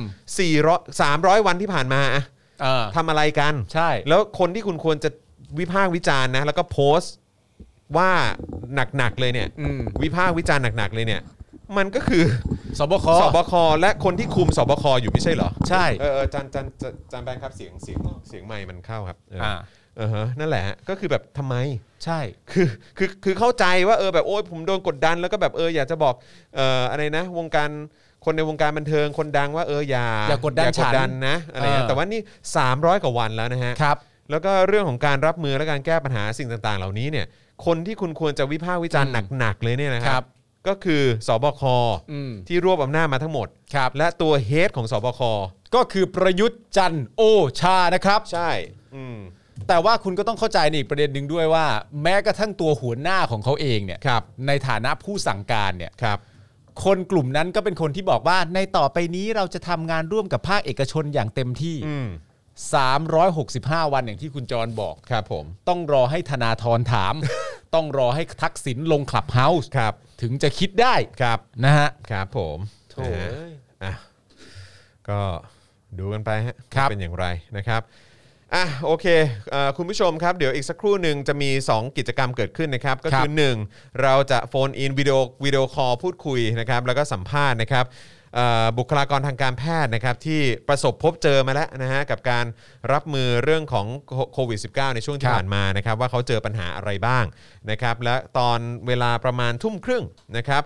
เอ่อเราจะมีการประมูลงานศิลปะนะครับ เพื่อนำรายได้จากการประมูลเนี่ยนะครับไปมอบให้กับศูนย์ทนายเพื่อสิทธิมนุษยชนด้วย ครับ นะครับเพราะฉะนั้นใครที่อยากจะร่วมการประมูลงานศิลปะนะครับในครั้งนี้นะครับก็เอ่ออย่าเพิ่งไปไหนละกัน ครับผม นะครับนะแต่ว่าตอนนี้ผมฝากเอ่อคุณปาล์มก่อนผมขอวิ่งเข้าห้องน้ำแป๊บหนึง ได้เลยครับ นะครับแล้วก็สำหรับเอ่อคุณผู้ชมที่อยากจะสนับสนุนพวกเรานะครับให้มีกำลังในการผลิตคอนเทนต์ให้ อ่า คุณได้ติดตามแบบนี้นะครับสนับสนุนกันมาได้ทางบัญชีกสิกรไทยนะครับศูนย์หกเก้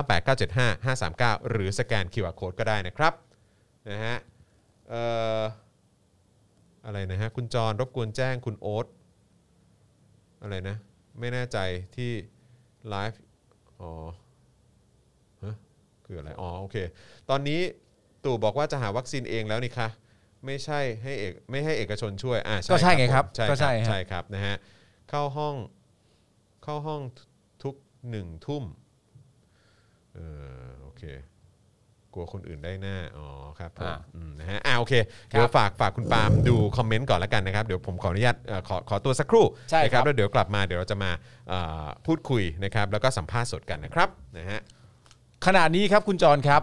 มวลชนนำรั้วออกมาปิดถนนหนึ่งเลน ปักหลักค้างคืนหน้าศาลอาญาครับ อืมอันนี้เป็นอัปเดต อ่าเป็นอัปเดตจากคุณมุกนะครับอ่าพี่จอนเข้าห้องน้ำตอนหนึ่งทุ่มอีกแล้ว เออเนาะ ใช่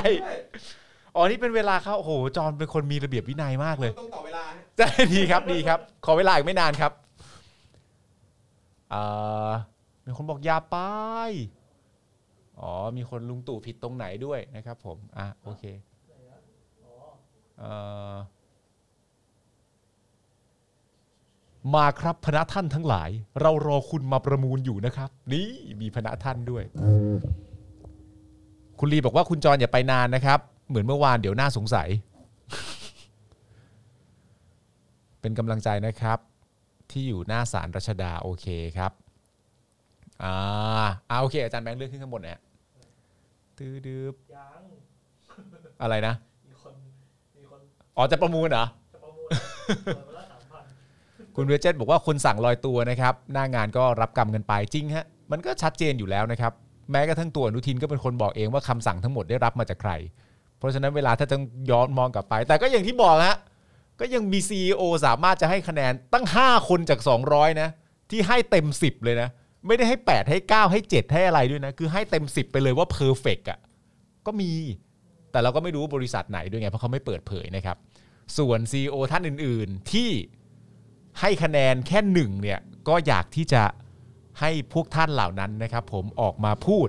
แบบเปิดเผยก็จะดี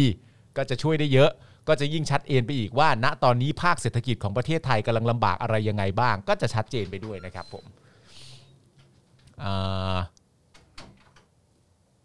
บอกมีคนแก้ตัวให้รัฐบาล มีคนมาถามว่าให้คะแนนตัวเองเปล่าอย่างนี้ คนถามว่ามีซีโอสปอคดาร์ก อะไรครับ CEO ส สป ป อ อ ค ค ดั ดั ก ก ให้กี่คะแนน ผมว่า CEO สปอคดักอาจอาจอาจอาจจะไม่ได้รับการเขาเรียกไง ไม่ถูกเชิญ เออครับผมกรุงเทพธุรกิจนะฮะ เออ เออเขาเครือเนชั่นไม่ใช่เหรอ ครับ เออ ผม เขาเขาคงไม่ถามเราอะฮะเออครับผมนะ แล้ว ฮะ จะถามสปอคไปทำไม ไม่แล้วจะถามกูทำไมกูออกรายการทุกวัน กูพูดกูแสดงความรู้สึกของกูทุกวันอยู่แล้ว เออ เออ คุณจรครับ คุณให้คะแนนประยุทธ์ในการบริหารเรื่องโควิดเท่าไหร่ครับ ติดลบแม่งเลยฮะ ติดลบเท่าไหร่ดีฮะ ร้อยไปเลยฮะ ร้อยเลยแล้ว ค อ รับผม นุทินล่ะครับผม อนุทินเลยฮะ ฮะ ก็ร้อยเหมือนกันแล้วกัน โอเค ถ้า เพราะ เกิ ว่า ด ก็ไปไปให้การสนับสนุนคนอ ใช่ ย่างประยุทธ์ไง โอเค ครับผม งั้นถ้าเกิดว่ากรุงเทพธุรกิจมาถามซีอต่อว่าแบบนี้นะค ครับ รับตอบแบบนี้นะฮะ อืมฮะ แต่พี่ซีอาจจะตอบหนักกว่านี้ก็ได้ เรา ค ก็ รับ ไม่รู้เหมือนกัน อืมนะฮะ อ่า อ่ะโอเคนะครับ คราวนี้เดี๋ยวเราจะมาพูดคุยกันนะครับกับเอ่อแขกของเราในวันนี้ ครั นะ บ ครับนะซึ่งเอ่อเป็นบุคลากรทางการแพทย์นะครับ ค ที่ รับ เดี๋ยวจะมาพูดคุยกันวันนี้เนี่ยเป็นเอ่อคุณโมสุวิมลนะค ครั รับบ ผม นะเป็นพยาบาลอาสาที่หมู่บ้านทะลุฟ้านะครับนะ อ่า ซึ่งเอ่อตอนนี้เอ่อ เท่าที่ผมเข้าใจก็คือไม่ไม่ได้เป็นพยาบาลแล้วนะครับ เพราะว่าเพิ่งลาออกมานะครับ แต่ว่า ครับ ก่อนหน้านี้เคยอยู่ที่เอ่อโรงพยาบาลรัฐแล้วก็เอกชนด้วย แล้วก็ได้เห็นถึงปัญหาในเรื่องของการจัดการโควิด ของโรงพยาบาลในรอบ 1 แล้วก็รอบ 2 ด้วยนะครับ แล้วก็พอจะทราบในส่วนของเรื่องของรายละเอียดนะครับเอ่อของบุคลากรที่ต้องเผชิญนะครับในเรื่องของการระบาดรอบที่ 3 นี้ด้วยนะครับ ครับ เอ่อก็เดี๋ยวจะมาพูดคุยแล้วก็เอ่อเล่าให้ฟังมาแชร์ให้ฟัง ครับ นะครับ ครับนะฮะก็คือเราเราเราก็อยากฟังเหมือนกันเพราะว่าจริง ๆ แล้วเนี่ยในในช่วงที่ผ่านมาเราก็ติดตามจากสื่อ ใช่ ซะส่วนใหญ่นะครับ แล้วก็มีโอกาสได้ฟังบ้างจากทางพาร์ทของ Clubhouse อะไรแบ ครับ บนี้ ผม ที่มีบุคลากรเอ่อบุคลากรทางการแพทย์มามาเอ่อ พูดคุย แชร์ ครับ นะครับแล้วก็ระบาย อืม นะฮะถึง ถึงสิ่งที่เขาต้องเผชิญด้วยนะครับ ใช่ วันนี้ก็เลยต้องขอรบกวนคุณโมสุวิมลนะครับนะฮะนำคณิสอนนะครับที่จะมาร่วมพูดคุยกับเราในวันนี้นะครับ เพราะฉะนั้น ครับผม ตอนนี้เข้าใจว่าคุณคุณคุณโมอยู่อยู่กับเราแล้วนะครับ ครับ เพราะฉะนั้นต้อนรับเลยดีกว่านะครับ สวัสดีครับคุณโมครับ คุณโมสวัสดีครับ สวัสดีครับ สวัสดีครับผม ค่ะ สวัสดีค ค่ะ รับ สวัส คุ ดี ณโม ครับ ครับ โอ้โห เป็นไงบ้างครับคุณโมครับช่วงนี้ ก็สถานการณ์เลวร้ายขึ้นทุกๆวันนะคะ อืม ครับผม ล่าสุดก็เห็นทางสบคก็ประกาศคล้ายล็อกดาวน์หกจังหวัด แต่ อืม ว่ายังไม่ประกาศล็อกดาวน์ อืม ครับ ใช้คำว่าคล้าย ใช่ ใช่ไหม ใช้คำว่าคล้ายการล็อกดาวน์ คล้ายเพราะว่า เพราะว่าไม่มีอะไรมาเยียวยาให้เราแล้ว ครับผม ซึ่งจะเริ่มต้นในวันที่ 1 พฤษภา ค่ะ อ่า ซึ่ง โอเค ซึ่งเราเราก็คงจะเห็นไปในทางเดียวกันนะครับ ว่าที่เขาไม่ประกาศใช้คำว่าล็อกดาวน์เนี่ย เพราะว่าเขาไม่มีอะไรมาชดเชยให้เรา ใช่ครับ เนอะ จริงๆก็ไม่ไม่มีมาตั้งหลายรอบแล้ว อืม นะคะ ฮะ ในเรื่องของ ใช่ การเยียวยา ใช่ใช่นะครับ แต่ว่ามีตังค์ซื้ออาวุธนะ ใช่ เออนะครับอ่าโอเค แต่ว่าไม่มีปัญญาหาวัคซีนดีๆเข้ามานะ ใช่ ได้ ค ครั รับบ ผ ผม ม นะก็เขามั่นใจในวัคซีนเขาตั้ง ครั แต่ บ ตอนนั้นแล้ว อ่า เออใครตั้งคำถามมันโดนคดีกันไป ใช่ครับ อืมนะครับอ่าโอเคเออเดี๋ยวเดี๋ยวถามคุณโมก่อนด้วยกันเออผมขอย้อนกลับไปที่เอ่อนิดนึงนะฮะคือก่อนก่อนที่เราจะมาพูดถึงประเด็นเกี่ยวเรื่องของเอ่อการรับมือโควิด -19 ของโรงพยาบาลรัฐ แล้วก็เอกชน แล้วก็เอ่อที่เอ่อปัญหาที่มันมาจากนโยบายของภาครัฐอะไรพวกนี้ด้วยนะครับ ครับ เอ่อคือด้วยด้วยความที่เราทราบว่าคุณคุณโมเนี่ยเป็นพยาบาลอาสาที่หมู่บ้านทะลุฟ้า ครับ นะครับขอขอย้อนถามเหตุการณ์ตั้งแต่ตอนหมู่บ้านทะลุฟ้าหน่อยดีกว่านะครับว่าเอิ่มตอนนั้นเป็นยังไงบ้างฮะเพราะว่าคืออย่างตอนนั้นอาจารย์วาสนาก็เคยไปเคยไปร่วมพูดคุยนะฮะในกิจกรรมที่หมู่บ้านทะลุฟ้าด้วยนะครับพี่โรซี่ของเราก็ไปเอ่อติดตามนะฮะกิจกรรมที่นั่นอยู่ตลอดเวลานะครับแล้วก็เราก็เห็นได้ว่ามันเป็นการชุมนุมที่สงบอะ ครับ นะครับแล้วก็เป็นเป็นการชุมนุมที่ที่ในมุมผมผมว่ามันเป็นการชุมนุมที่สร้างสรรค์มากนะครับแต่ท้ายสุดก็โดนก็โดนสลายโดนขอคืนพื้นที่ ครับ นะครับเอ่อคุณโมมองเหตุการณ์ตอนนั้นเป็นยังไงบ้างครับ คือจริงๆ ตอนที่หมู่บ้านหมู่บ้านทะลุฟ้าเนี่ยเกิดขึ้นมาต่อจากเอ่อเดินทะลุฟ้า เพราะว่า ครับ เรื่องตั้งแต่คุณไผ่โดนจับแล้วก็ไม่ได้รับสิทธิประกันตัวนะ ค คะ รับ ครับ เราก็ปักหลักกันอยู่ตรงข้างทำเนียบ อืม เพื่อเรียกร้อง แล้วก็สานต่อของไอข้อเรียกร้องของกิจกรรมเดินทะลุฟ้าก็คือให้เขาปล่อยเพื่อนเราเขียนรัฐธรรมนูญใหม่ยกเลิกหนึ่งหนึ่งสองแล้วก็ให้ประยุทธ์เนี่ยออกไป ครับ ซึ่งระหว่างที่มีการจัดตั้งหมู่บ้านทะลุฟ้ามาค่ะ ก็มีการคัดกรองโรค มีจุดตรวจคัดกรองโรคตอนทางเข้าหมู่บ้าน ฮะ มีการจัดกิจกรรมอะไรต่างๆก็คือมีสัมมนาแทบจะทุกวัน แล้วก็มีกิจกรรมเป็นตลาดที่ทำร่วมกับฟรีอาร์ตอะไรอย่างเงี้ยค่ะ อืม มีเฟมินิสต์ปลดแอบก็มาออกบูธมา ใช่ ทำกิจกรรมคือ ครับ มันค่อนข้างมันมันค่อนข้างจะแบบ ไม่มีความวุ่นวาย ไม่มี อืม อะไรเลย ครับ อแบบ อืม ทุกอย่างคือสันติมากๆ แล้วก็ ใช่ ไม่มีการคือคนที่จะออกไปเป็นสปีกเกอร์เนี่ย คุณจะต้องพูดในเรื่องที่เป็นความจริงอยู่บน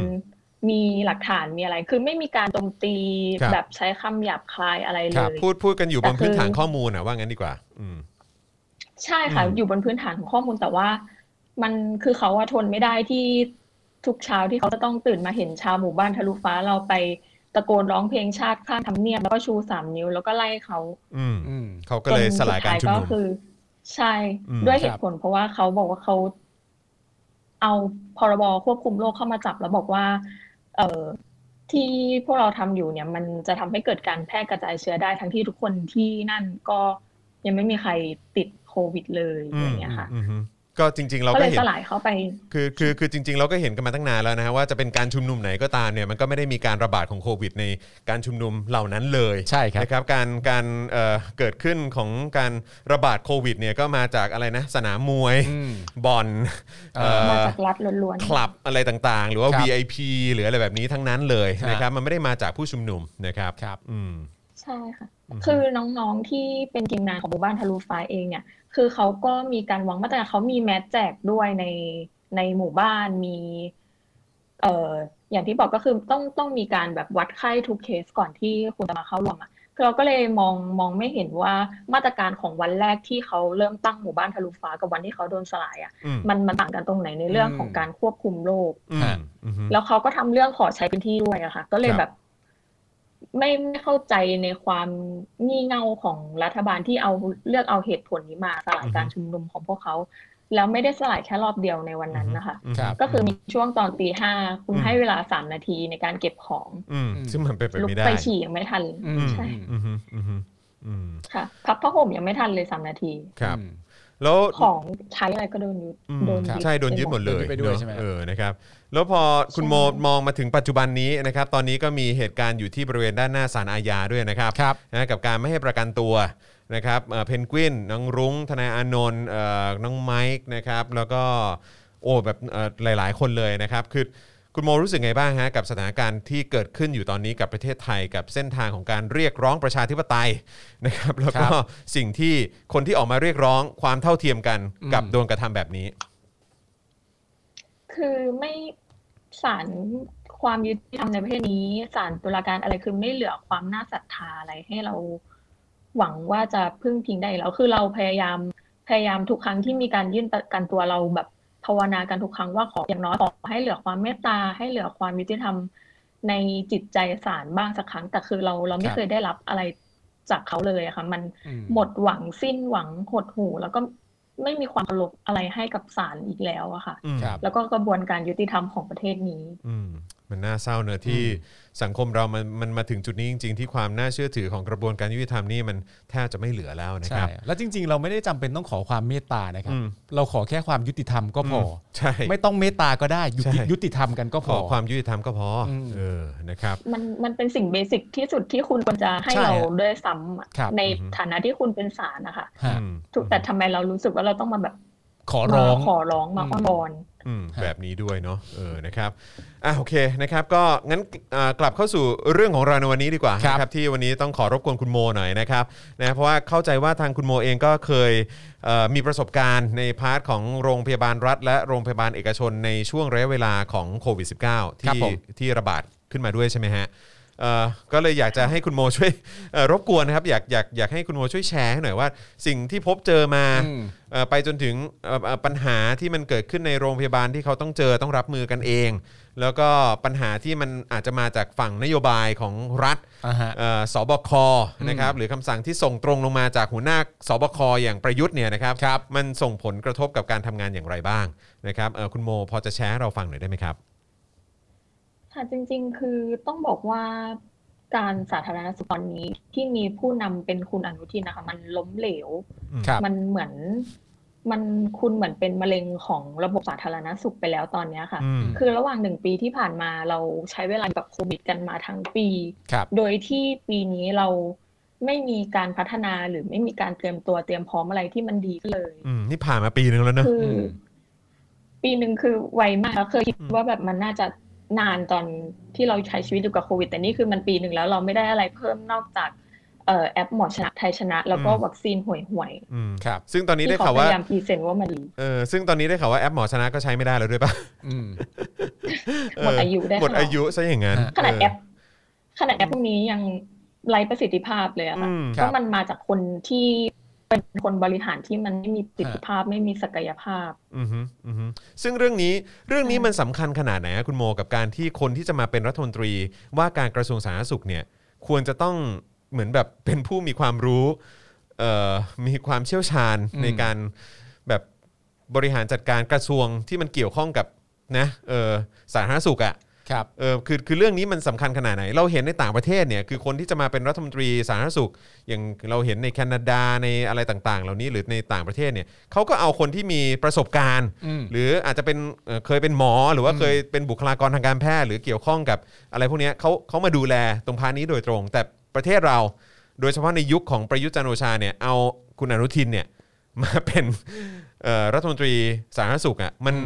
มันมันสำคัญขนาดไหนกับการที่จะเอาคนที่ที่เหมาะกับงานจริง ๆ มามาบริหารครับ แล้วพอเอาคนที่ที่ไม่ได้มีมีประสบการณ์ความรู้ความสามารถมาบริหารเนี่ยมันมันจะมันจะมีปัญหาขนาดไหนฮะ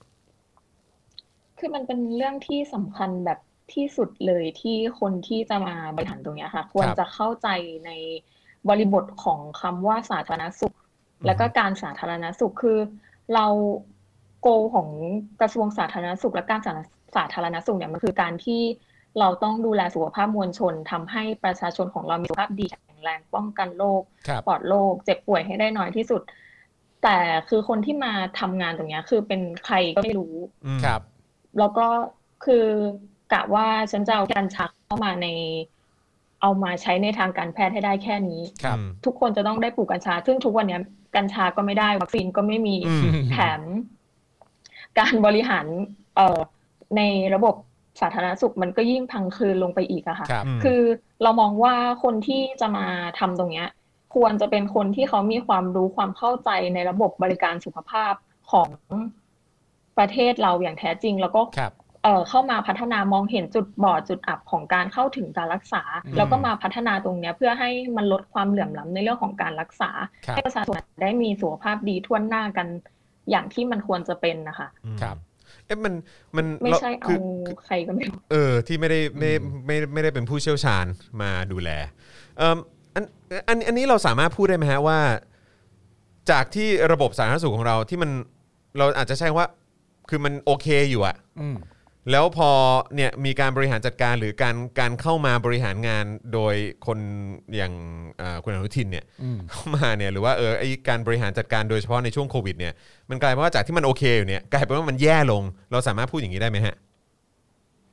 คือจริงๆ เรามองว่าระบบของการสาธารณสุขไทยอะค่ะ มันยังมีช่องว่างของความเหลื่อมล้ำนั้นอยู่ อยู่แล้ว ที่คนจนเนี่ยจะ เออ เข้าถึงใช่คือมันมีอยู่แล้วที่คน อืม จนไม่ไม่สามารถจะมาเข้าถึงได้แม้ แต่จะเป็นในสวัสดิการการรักษาจากโรงพยาบาลรัฐ คือบางคนเนี่ยเขาเข้าถึงการรักษาได้ยากมาก ต้องเดินทางไกล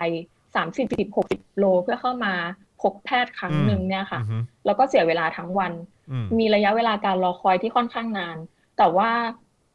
เอ่อพอมีเหตุการณ์โควิดเข้ามาร่วมกับภายใต้การบริหารของเอ่อรัฐมนตรีว่าการกระทรวงสาธารณสุขอย่างคุณอนุทินเนี่ย ครับ มันยิ่งไปเพิ่มไปขยายไอ้ช่องว่างแห่งความเหลื่อมล้ำนั้นมากขึ้นอีก คือทางมัน กลาย ขึ้ เป็นน มาก ว่า อีก อืม ใช่ค่ะคือเราเรามองว่ามันการที่มีคนแม้แต่ชนชั้นกลางเองเนี่ยต้องตายในขณะที่กักโรคอยู่ที่ห้องเองเนี่ย ครับ คือมันยิ่งแสดงให้เห็นว่าจากเมื่อก่อนเนี่ย เรา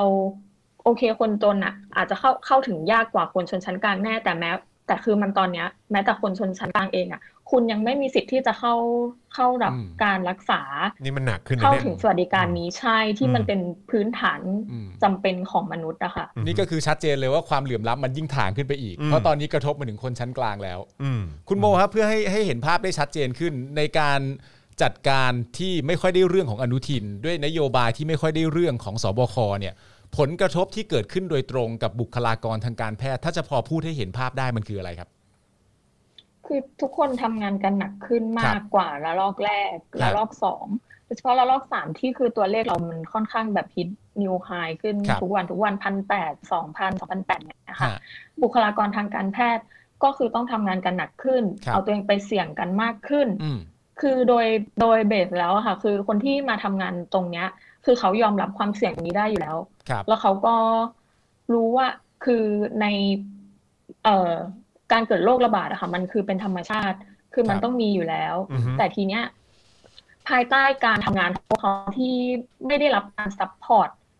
อย่างดีที่สุดจากกระทรวงสาธารณสุขเนี่ย ครับ คือเรามองว่ามันยิ่งทำไปเพิ่มเวิร์กโหลดให้เขาคือ ในขณะที่คุณอะบอกว่าเขาเป็นบุคลากรทางการแพทย์เป็นแนวหน้าที่จะต้องมาต่อสู้กับโรค แต่วัคซีนที่คุณนำเข้ามาให้เขาเพื่อใช้เป็นตัวป้องกันโรคเนี่ย ครับ คือไม่ได้สร้างความมั่นใจให้บุคลากรทางการแพทย์อยากฉีดเลย อืมอืม มีหลายคนมากที่เลือกจะปฏิเสธการฉีดวัคซีน อืม แล้วบอกว่าโอเค ฉันยอมรอไฟเซอร์ ฉันยอมรอบริษัทเอกชน อืม คือในคือทุกคนอะก็เห็นกันอยู่ว่าประสิทธิภาพมันค่อนข้างต่ำกว่ายี่ห้ออื่น แต่เราก็ยังแบบรัฐเราก็ยังจะดึงดัน อืม ยังจะเอาจะผูกขาดอยู่แค่ตัวเดียวอย่างเนี้ยค่ะ อืม แล้วก็ในเรื่องของการจัดการของสายด่วน1668 ที่ถ้าไม่ถูกดิสด้วยการด่าก็คงไม่มีการพัฒนาที่ดีขึ้น อืมอืมอืมอืม ค่ะ อืม ไม่เหมือนกับตอนที่เขาออกมา ขอรับบริจาคก็คือตัดฉากจัดนู่นนี่นั่นคุยโทรศัพท์เองอะไรเงี้ย อื ค่ะ อฮึ แต่คือพอเป็นสายด่วนที่มันเกี่ยวกับความเป็นความตายของคนอ่ะแม้แต่ อือฮึ คุณจัดผู้ตายให้มันเพียงพออะ อืม คือมันยัง ทำ ทำ ให้ไม่ ไม่ ได้ ได้เล เลย ยคือคนติดไม่ได้เป็นวันละสิบยี่สิบคนนะคุณ อือฮึ เขาติดกันเป็นพันเป็นสองพันคนนะคะ อืมอือฮึหนักหน่วงจริง อืม ๆนะครับนี่นี่ผมตกใจมากเลยนะว่า คือคือก็ตกใจและเห็นใจไปในในเวลาเดียวกันก็คือว่าบุคลากรทางการแพทย์เองก็บอกว่าโอเค วัคซีนที่เอาเข้ามาเนี่ยเอ่อที่มีอยู่ตอนนี้เนี่ย อืม คือขอไม่ฉีดดีกว่า อืม ขอ ใช่ ขอ ค่ะ ขอเสี่ยงกับโควิด ที่อยู่ตรงหน้าดีกว่าเสี่ยงกับวัคซเอ่อวัคซีนที่ที่กำลังที่ ใช่ ที่เอามา ที่ไม่ไว้ใจอะ ที่เอามาให้ฉีดกับแนวหน้าเข้าใจปะคือแบบว่านี่คือแนวหน้าที่ต้องนอกจากจะต้องเผชิญกับโควิดแล้วนะนี่ยังจะต้องแบบมาเสี่ยงกับตัววัคซีนที่เขาเลือกเข้ามาด้วย อืม ก็คือสี่สิบเปอร์เซ็นเรากลัวโควิด อืม หกสิบเปอร์เซ็นเรากลัววัคซีนมา โอ้ ก โห กว่า ตายแล้ว นี่กลัวมากกว่ากลัวโควิดเองนะเนี่ย โอ้ตายละ ซึ่งนั่นแสดงว่าความไม่ไว้ใจที่มีต่อนโยบาย หรือความไว้ใจที่มีต่อรัฐบาลเนี่ย อืม อีกหนึ่งพาร์ทที่มันจะสามารถให้แก้ปัญหาโควิด ให้พ้นไปได้เนี่ย อืม ที่มันยิ่งช้าและหนักขึ้นไปเพิ่มเติมอีกก็คือว่าคนไม่ไว้ใจแม้กระทั่งตัววัคซีน ใช่ แล้วจะได้ฉีดกันเมื่อไหร่ อืม แล้วจะไว้ใจที่จะฉีดไหมแล้วจะ อืม ควบคุมกันได้เมื่อไหร่ อืม ซึ่งน่าจะอันนี้น่าจะเป็นผลกระทบที่ใหญ่อีกเรื่องหนึ่งใช่ไหมคุณโมฮะ อืม ใช่ค่ะ อืม ก็คือเขายังออกมาปฏิเสธการช่วยเหลือของภาคเอกชนที่จะช่วยนำเข้าวัคซีนเข้ามาอีก คืออ ม มันมันยิ่งแสดงให้เห็นว่าการเลือกที่จะผูกขาดแค่วัคซีนตัวเดียวเนี่ย คือเขาไม่ได้ต้องการจะเอาใจบุคลากร หรือไม่ได้ต้องการจะเห็นใจประชาชนอะไรแล้ว คือเขา อืม ต้องการจะเอาใจแค่ใครบางคน เท่านั้น ให้มีซีนขึ้นมาจากการ อืม ที่มีวัคซีนตัวนี้แค่นั้นเอง อืมอืมอืมอืมอืม โอเคงั้นงั้นขอต่อเนื่องนิดนึงเพราะว่าคือจริง ๆ แล้วเมื่อเมื่อสักครู่นี้เราก็ก่อนก่อนเข้ารายการเอ้ยก่อนที่จะเข้าช่วงสัมภาษณ์กับคุณโมเนี่ยนะครับ ครั ก็ บ คือจริง ๆ เราคุยกันในแง่ของว่าเฮ้ยจริง ๆ แล้วเนี่ยมันก็มีประเด็นเรื่องของการรวบอำนาจทุกสิ่งอย่างเนี่ยไปอยู่อันเดอร์ประยุทธ์นะฮะเอ่อแล้วก็เอ่ออยู่อันเดอร์สวค ครับ ซึ่งในมุมมองของคนที่เอ่อเป็นบุคลากรทางการแพทย์ด้วย แล้วก็อยู่ในแวดวงเนี้ยนะครับที่กำลังรับมือกับปัญหาการระบาดอยู่ตอนนี้ด้วยเนี่ยคือไอ้การรวบอำนาจทั้งหมดมาเนี่ยมันมันเป็นประโยชน์จริงๆไหมกับกับการกับการทำแบบเนี้ย ถามถามคุณโมหน่อยในในในในฐานะที่ที่น่าจะมีประสบการณ์เอ่อทางด้านนี้อยู่อะครับ มันดีไหมอะฮะ เออมันมันดีไหมกับการรวบมาไว้ทั้งหมดแบบ เอ เนี้ย อ เออ คือเอาจริงๆหนูเห็นเขาก็รวมอำนาจทุกอย่างเข้าไปที่ตัวเองหมดนะคะ อ่าฮะ ไม่ว่าจะเรื่องอะไรนะ อือฮึ ก็คือเอาจริงๆ เรามีกรมควบคุมโรคมีศูนย์ควบคุมโรคติดต่อเรามีพรบควบคุมโรคติดต่อที่มันประกาศใช้แล้วมันแบบเวิร์กเลยมันได้ผลอยู่แล้วอะ อืม ฮะ คือความจริงเราไม่จำเป็นต้องออกพรกฉุกเฉินขึ้นนะเพื่อทับซ้อนกันอีกก็ได้ อือนะฮึ ในสถานการณ์ที่มันมีโรคติดต่อโรคระบาดอะค่ะ อืม คือเราสามารถดึงพรบควบคุมโรคติดต่อเนี่ยพวกโรคติดต่อร้ายแรงเนี้มาใช้ได้เลย อือฮึ แต่คือการที่เขาดึงอำนาจเข้ามาที่ตัวเองแล้วประกาศพรกฉุกเฉินมาเนี่ย คือมันดูไม่ได้เหมือนการที่จะเอามาใช้ในการฮัลโหล อ่าครับผม อยู่ครับ ไม่ได้เอามาใช้ในการควบคุมโควิดอ่ะเหมือน อืม เอามาใช้ในการควบคุมจัดการการเกิดม็อบมากกว่า เพราะเราเห็นทุกครั้ง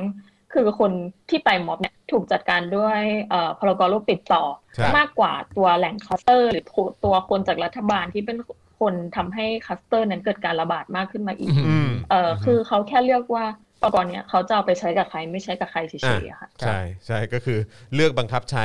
กับคนที่เขาก็ตามตามดุลพินิจเขาอะนะ อยาก ฮะ จะใช้ด้วย อืม ใช่ ครับผมอันนี้เราไม่ได้พูดถึงมาตรฐานที่ใช้แบบเดียวกันนะฮะ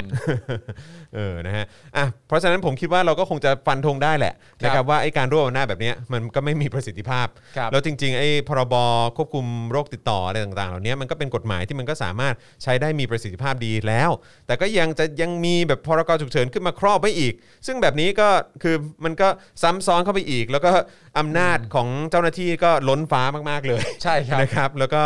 เอ่อกลายเป็นว่าก็หยิบยกไอ้ตัวพรกฉุกเฉินมาใช้กับประชาชนในด้านอื่น ๆ ที่เกี่ยวข้องกับความมั่นคงในอำนาจของตัวเองเอ่อซะอย่างนั้น ใช่ฮะ คือคือต้องถามคุณโมอย่างเงี้ ย อาจจะเป็นคำถามที่อาจจะตอบยากแต่อยากจะถามเหลือเกินว่า รู้สึกยังไงบ้างครับ ในฐานะที่เป็นบุคลากรทางการแพทย์ แล้วอยู่กับรัฐบาลที่ดูแลเรื่องโควิด ที่เกิดอยู่ณตอนนี้ก็ไม่ได้เรื่อง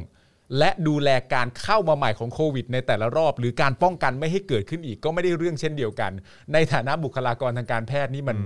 มันรู้สึกอย่างไรบ้างครับเนี่ย คือเป็นคนต้องรับมือโดยตรงอะเนาะ ใช่ครับเป็นเป็นนายด่านที่จะต่อสู้เพื่อประชาชนให้พ้นเรื่องนี้ไปอีกทีหนึ่งเนี่ย มันมันรู้สึกยังไงบ้างฮะ ก็คือก็มีหลายครั้งที่รู้สึกเหมือนแบบว่า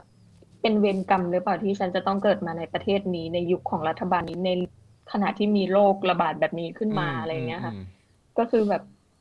หมดหวังนะคะ คือไม่รู้ว่า เออเขาจะสามารถมาจัดการอะไรตรงนี้ได้เมื่อไหร่ คือมัน ฮะ แบบ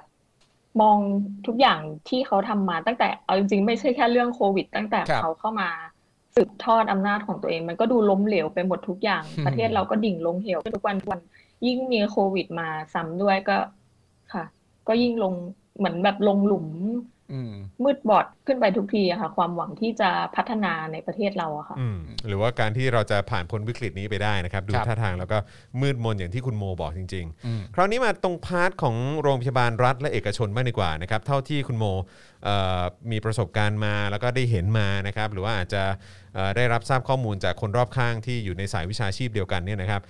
ปัญหาที่เจอในช่วงระยะเวลาตลอด 1 ปีที่ผ่านมา หรือแม้กระทั่งตั้งแต่ต้นปีเนี้ยปีใหม่ที่ผ่านมาเนี่ยคือปัญหาส่วนใหญ่ที่เจอนี่คือ จะเจอปัญหาแนวไหนบ้างฮะ เป็นเรื่องของความขาดแคลนของทรัพยากรที่จะนำมาดูแลคนไข้อะค่ะ อือฮึ คือตั้งแต่เริ่มแรกเลยที่เราเริ่มเผชิญกับโรคโควิดเนี่ยเราเริ่มตั้งแต่ขาดแคลนแมส ครับ ขาดแคลนเอ่อชุด PPE ขาดแคลนเฟสชิล อืม คือตอนนั้นเนี่ยคือไม่มีอะไรเลยเอ่อโรงพยาบาลเนี่ยตั้งศูนย์รับบริจาคประชาชนก็คือมาช่วยกันบริจาคเอง อือฮึ ครับ ก็นำเงินส่วนตัวของตัวเองมาซื้อแม้ซื้อชุด PPE ชุดซื้อเสื้อกันฝนเพื่อมาอัดแอปในการที่จะให้บุคลากรป้องกันโรค ครับ อือฮึ ค่ะ ผ่านไปปีหนึ่งจำนวนประชากรที่ติดเชื้อก็เพิ่มมากขึ้นเรื่อยๆ เราก็ อืม ประสบปัญหาอีก อืม เตียงไม่พออ อืม ห้องไอซียูไม่พอ คนไข้อาการผู้ป่วยอาการหนักมากขึ้น อือฮึ เราต้องก็ต้องเปิด ICU มากขึ้น ขยาย ICU มากขึ้น เพิ่มมากขึ้นต้องไปเปิดโรงพยาบาลโรงพยาบาลสนาม อืม ต้องมีการดิวเพิ่ม hospital อือฮึ ขึ้นมา อืม ในขณะที่ทั้งทั้งที่เราอะอยู่กับโลกมาปีหนึ่งแล้วอะ อืม แต่เรายังยังไม่สามารถที่จะคาดเดาได้เลยว่าโลกมันว่าโปรเกรสของโลกมันแบบไปในทิศทางไหน ครับ อคุณแบบวิสัยทัศน์ของคุณมองไม่ออกเลยเหรอจากการที่เอ่อบุคลากรของรัฐของคุณเป็นแหล่งคลัสเตอร์การระบาดมาอย่างเงี้ยค่ะ อือฮึอือฮึ คือมันเราพบเจอแต่ความไม่พอไม่พอไม่พอในการที่จะทำงานเพื่อกับชีวิตคนที่เขาอยู่ในมือเรามาตลอดเลยอะค่ะ อืม อืม อืมอืมโอ้โหนะครับเอิ่มแล้ว คือผมไม่ผมผมไปไม่เป็นเลยผมนั่งฟังแต่ละอย่างแล้วผมแบบ อืมกูแม่งจุกจริง ๆ แล้วคือแบบถ้าเปรียบเทียบกับต่างประเทศที่เขาก็เอ่อเจอเจอวิกฤตมาเหมือนกันนะฮะ อืม คุณโมคือแบบว่าอย่างอย่างตอนตอนช่วงแรก ๆ ที่เอ่อมีการระบาดใหม่ๆเนี่ยก็มีข่าวในเรื่องของประเด็นที่อังกฤษเองก็ไอ้พวกอะไรนะเครื่องช่วยหายใจมันอาจจะไม่พอใช่ไหมฮะที่เขากังวลกันตอน ครับ ที่มันระบาดเยอะๆแล้วก็มีเรื่องของแบบเออหรือว่าจะเป็น herd immunity หรืออะไรอย่างนี้ไหมอะไรเงี้ยคือการว่าคือจริง ๆ เหตุการณ์นั้นมันเกิดมาเป็นปีแล้วนะ อืม แล้วตอนนี้คือมามาถึงประเทศไทยเราเนี่ยก็คือเตียงไม่พอเครื่องช่วยหายใจจะพอไหม อืม ใช่ไหมฮะแล้วก็ปริมาณของคนที่เข้าไปอยู่ในโรงพยาบาลก็สองหมื่นกว่าคนแล้วเอ่อกลายเป็นว่าคนที่คนที่มีเคสหนักจริง ๆ ก็เป็นหลักร้อยอะเนาะที่ต้องที่ต้องใช้เครื่องช่วยหายใจอะไรพวกนี้ด้วยเนี่ยคือแบบคือคือมันแปลกไหมฮะว่า เราไม่ได้เรียนรู้กันเลย จากแบบเคสของต่างประเทศอะ ใช่เราเราไม่เคยเรียนรู้อะไรเลย เออแล้วนี่ก็คือคนตายแบบว่าเนี่ยเป็นวันละสิบคนวันอะไรอย่างเงี้ยคือแบบมันมันมันคือคือคือผมแค่มีความรู้สึกว่า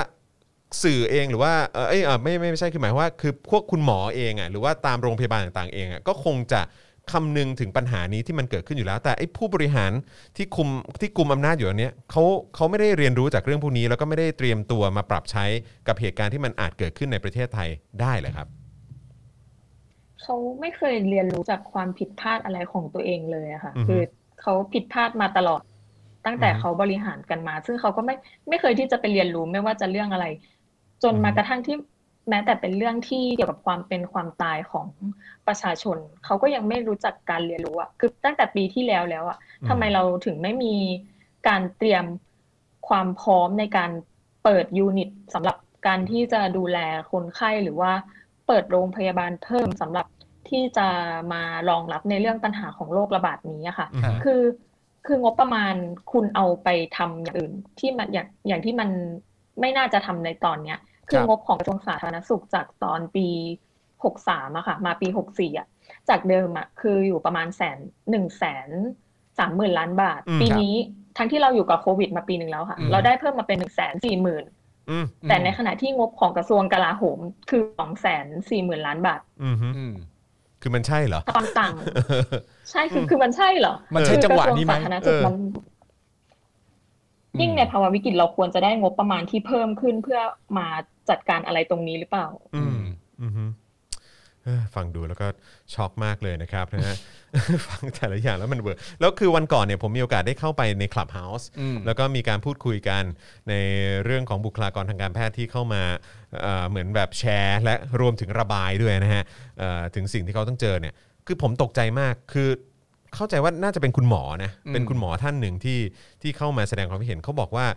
คือจนทุกวันเนี้ยแมสเขาเนี่ยยังต้องใช้ซ้ำอยู่เลยอะ อืม